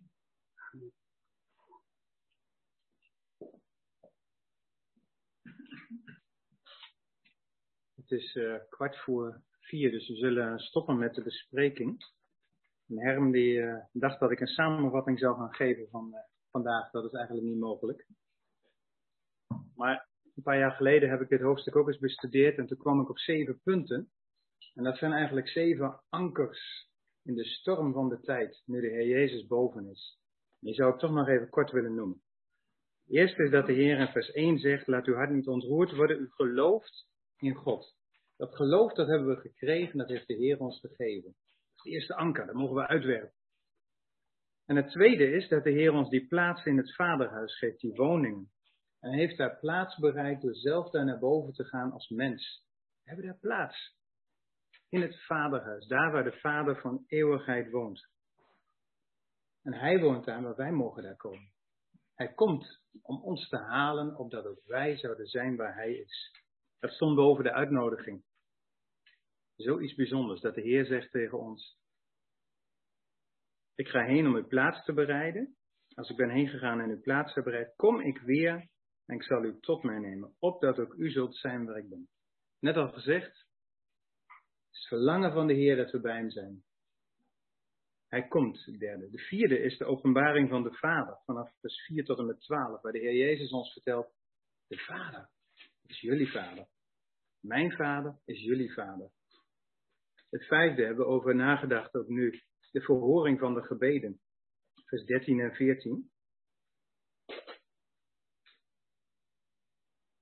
dat als wij bidden in zijn naam, gelukkig uitvoerig bij stilgestaan, wat het dan betekent dat wij zonen van de Vader mogen zijn, dat hij verhoort. De hemel hoort als wij bidden. De zesde is de Heilige Geest. Vanaf vers 15 wordt er over gesproken. Ik zal u een andere voorspraak geven, de Heilige Geest. De Heer is naar de hemel en zegt, maar ik laat jullie niet alleen. Ik geef jullie de Heilige Geest. En de zevende hebben we niet meer over gehad. Dat is vaak zo aan het eind, dan kom je niet meer aan de laatste verse toe. Dat is de vrede in vers 27. Als het dan zo stormt, voor dat zevende anker is uit, met die vrede die de Heer Jezus bewerkt heeft, de vrede met God, dat we niet meer bang hoeven te zijn voor de eeuwigheid, maar ook de vrede van de Heer Jezus die ons hart zal vullen. Mijn vrede laat ik u. In vers 27, mijn vrede geef ik u. Dat is het zevende anker. En als we die vrede in ons hart hebben, dan kan dat bootje niet meer op en neer gaan. Niet meer zo op zijn kop gaan. Dan kan dat niet meer ondergaan. Dan hebben we vrede in ons hart. Gaan we niet verder uitwerken. Maar dat zijn de zeven ankers die voor mij in ieder geval heel troostrijk waren. Laat dat dan toch maar een soort van samenvatting zijn van dit hoofdstuk. Wat een rijkdommen heeft de Heer ons gegeven in dit hoofdstuk aan zijn discipelen. En zoals altijd als de Heer spreekt, dan zijn dat kernachtige woorden waar zo ontzettend veel in zit. Daar kun je een zaterdag over spreken, daar kun je wel drie zaterdagen over spreken. De woorden van de Heer vol van waarheid, vol van diepte. We zullen hiermee uh, moeten eindigen gezien de tijd. En we hebben nu nog wat tijd gelukkig om een paar liederen te zingen, maar zeker ook om te bidden, om de Heer te danken, te prijzen voor zijn grootheid, voor de zegeningen die hij ons geeft, voor de, rijkdommen, voor de diepte van zijn woord. Als u wilt bidden, dan mag hier. En uh, anders zullen we ook even rondgaan met een telefoon dat u daarin kunt spreken. Misschien heeft de broeder een lied.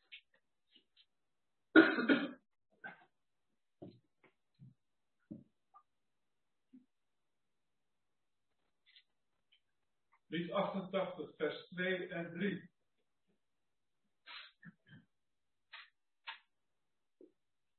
Achtentachtig, vers 2 en 3.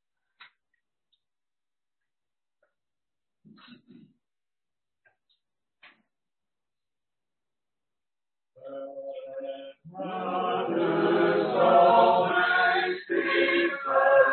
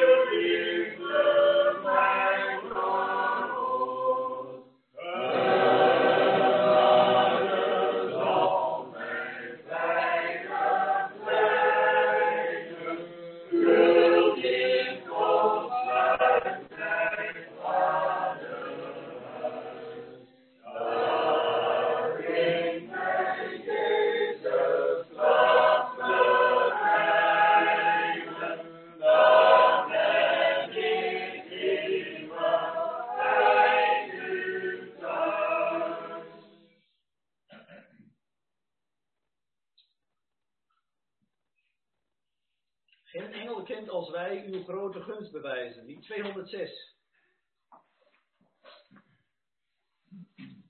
206.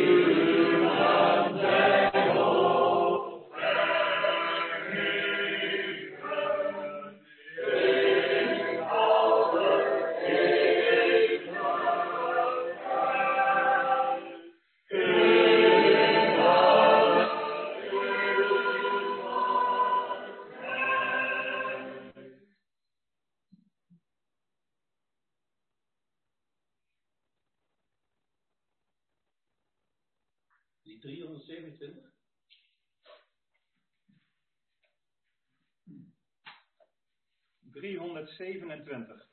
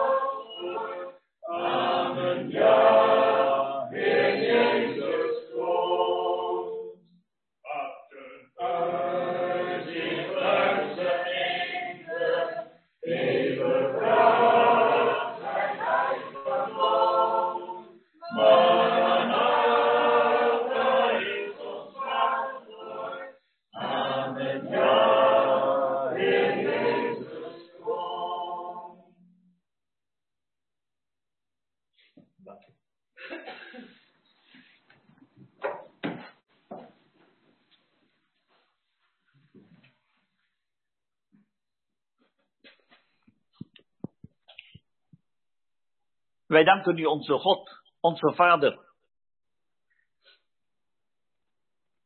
dat we vandaag zo rondom uw zo rondom uw zoon mochten zijn. Dat we vandaag zo uw woord mochten openen.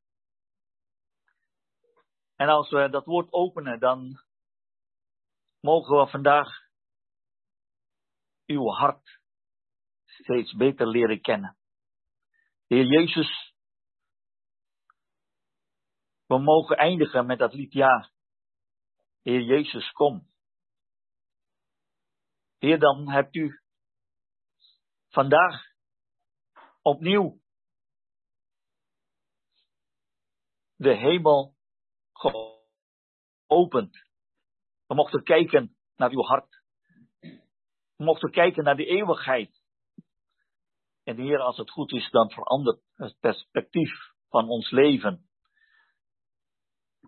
Dan mogen we onszelf zien in uw licht.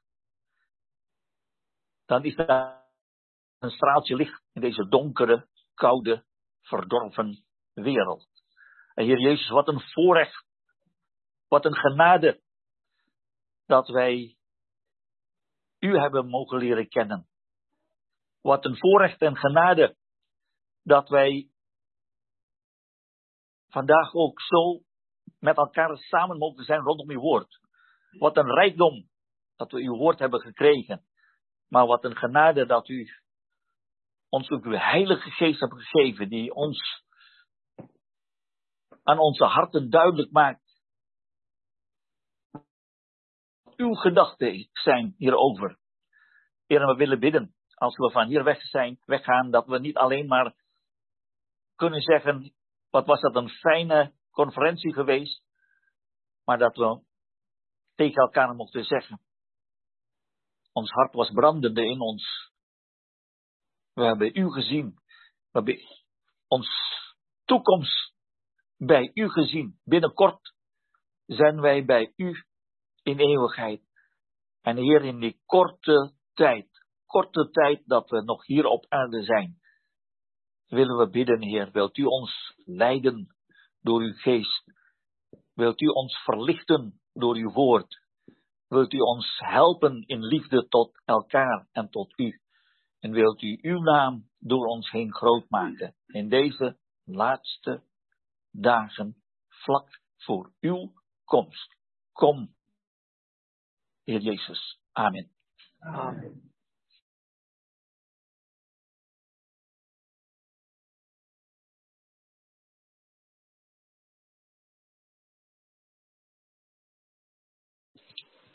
Mensen en kinderen.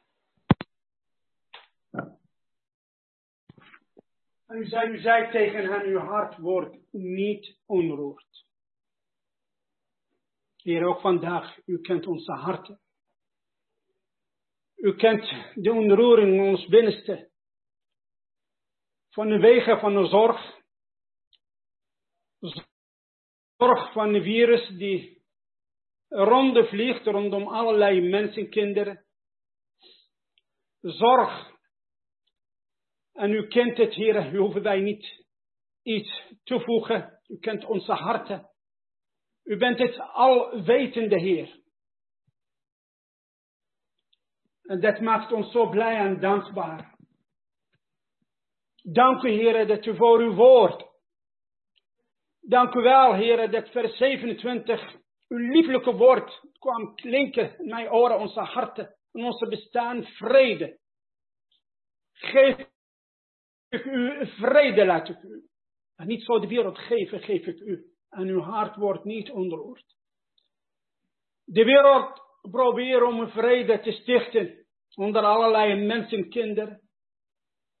Maar met de wapen. Met de vliegtuigen en raketten. Met bommen en atoombommen. De wereld wordt bedreigd door zulke vrede. We bedanken u, Heer Jezus, dat 2000 jaar geleden dat de engelen hebben een prachtige lied gezongen. Ere zij God de hoogte. Vrede op aarde onder mensen welbehagen. Dank u, Heer, dat u de vrede voor bent. Dank u wel dat u de middelaar willen worden tussen God en mensenkinderen. De kloof die wij opgebouwd hebben door onze slechte daden, door onze zonde, u heeft verbroken, Heer Jezus. U nam onze zonde op uw schouder, Heer. En u ging als een lam van God om de zonde van de wereld weg te nemen. Paulus heeft het geschreven in Efeze 2, vers 14. Hij is onze vrede. Vers 15, hij is degene die vrede verkondigd heeft. En vers 17, hij is onze vrede. Vrede, is uw vrede, Heer. Die boven onze verstand. Bewaart onze hart aan gedachten voor de dag. Die hebben wij net gezongen over de dag die geen nacht kent. De dag die duizend jaar gaat duren, geduurd worden. Nog mooier en beter dan de paradijs. Want in de paradijs, de slang was vrij, had toegang. Maar in duizend jaren vrede, er Jezus, de oude slang, dat gevangen genomen door uw macht van zelf. Dan de kalf, heren, en de leeuw zullen samen gras eten. Dan de wolf en de schaap zullen samen leven. Wat een wonder. Wat een dag zal dat zijn. Uw gerechtigheid, Heer Jezus, gaat regeren op de hele aarde. Heerlijk, geen oorlog. Nee, zoals Jezaja heeft daarvan geschreven. Vrede in werkelijkheid op aarde. Willen wij prijzen voor wie u bent en voor uw aanwezigheid, Heer Jezus. Willen wij uw ere, Heer. Voor het voedsel mochten wij halen, Heer, door uw geest en door elkaar. Zegen ons allen. En ga met ons mee, lieve Heer en Heiland. Om onze harten voorbereiden voor morgen, als u nog niet gekomen bent. Om u te aanbidden. Om u te loven en te prijzen. Om u te geven waar u verdient hebt van ons leven als degene die ons gemaakt heeft. En ons opnieuw geschapen heeft. Maar ook ons gekocht heeft. Geprezen zij uw heilige naam, Heer Jezus. Voor de genade die ons deel geworden. Amen. Ik wil graag bidden voor uh, broeder Tony en zuster Trix. Als ze uh, aanstaande dinsdag naar Egypte mogen reizen. Heer, we zijn blij met hen dat, uh, dat we kunnen doen na zo'n lange tijd. Wilt u hen zegenen daar, ook een verblijf bij hun geliefden? En ook voor broeders en zusters, wilt u hen bewaren en tot zegen door zijn en ook bij hen weer veilig terugbrengen. Amen. Amen.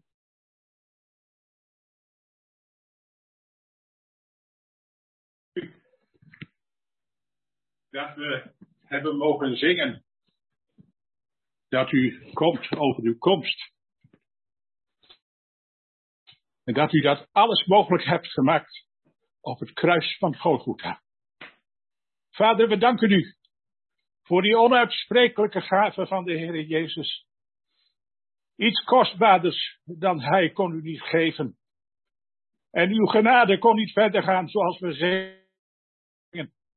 Maar we danken u en prijzen uw grote naam, Vader, dat u Hem, die u lief had, dat u Hem voor ons hebt overgehad. En dat u Hem gezonden hebt. En als we gezongen hebben over de komst van de Heer Jezus. Wat ons betreft, o Heer, komt u maar. Maar waar het gaat, over mensen die u nog niet kennen. Heer, het raakt ons harten. Ze gaan voor eeuwig verloren. En wilt u zegenen? Wilt u nog maar redden wat zich redden laat? In deze laatste ogenblikken voor uw komst. We smeken u, Heer, voor hen met wie we verbonden zijn, maar ook die om ons heen zijn. En u weet daarvan. U weet van diegenen die u nog niet kennen. Red ze toch, Heer. Amen.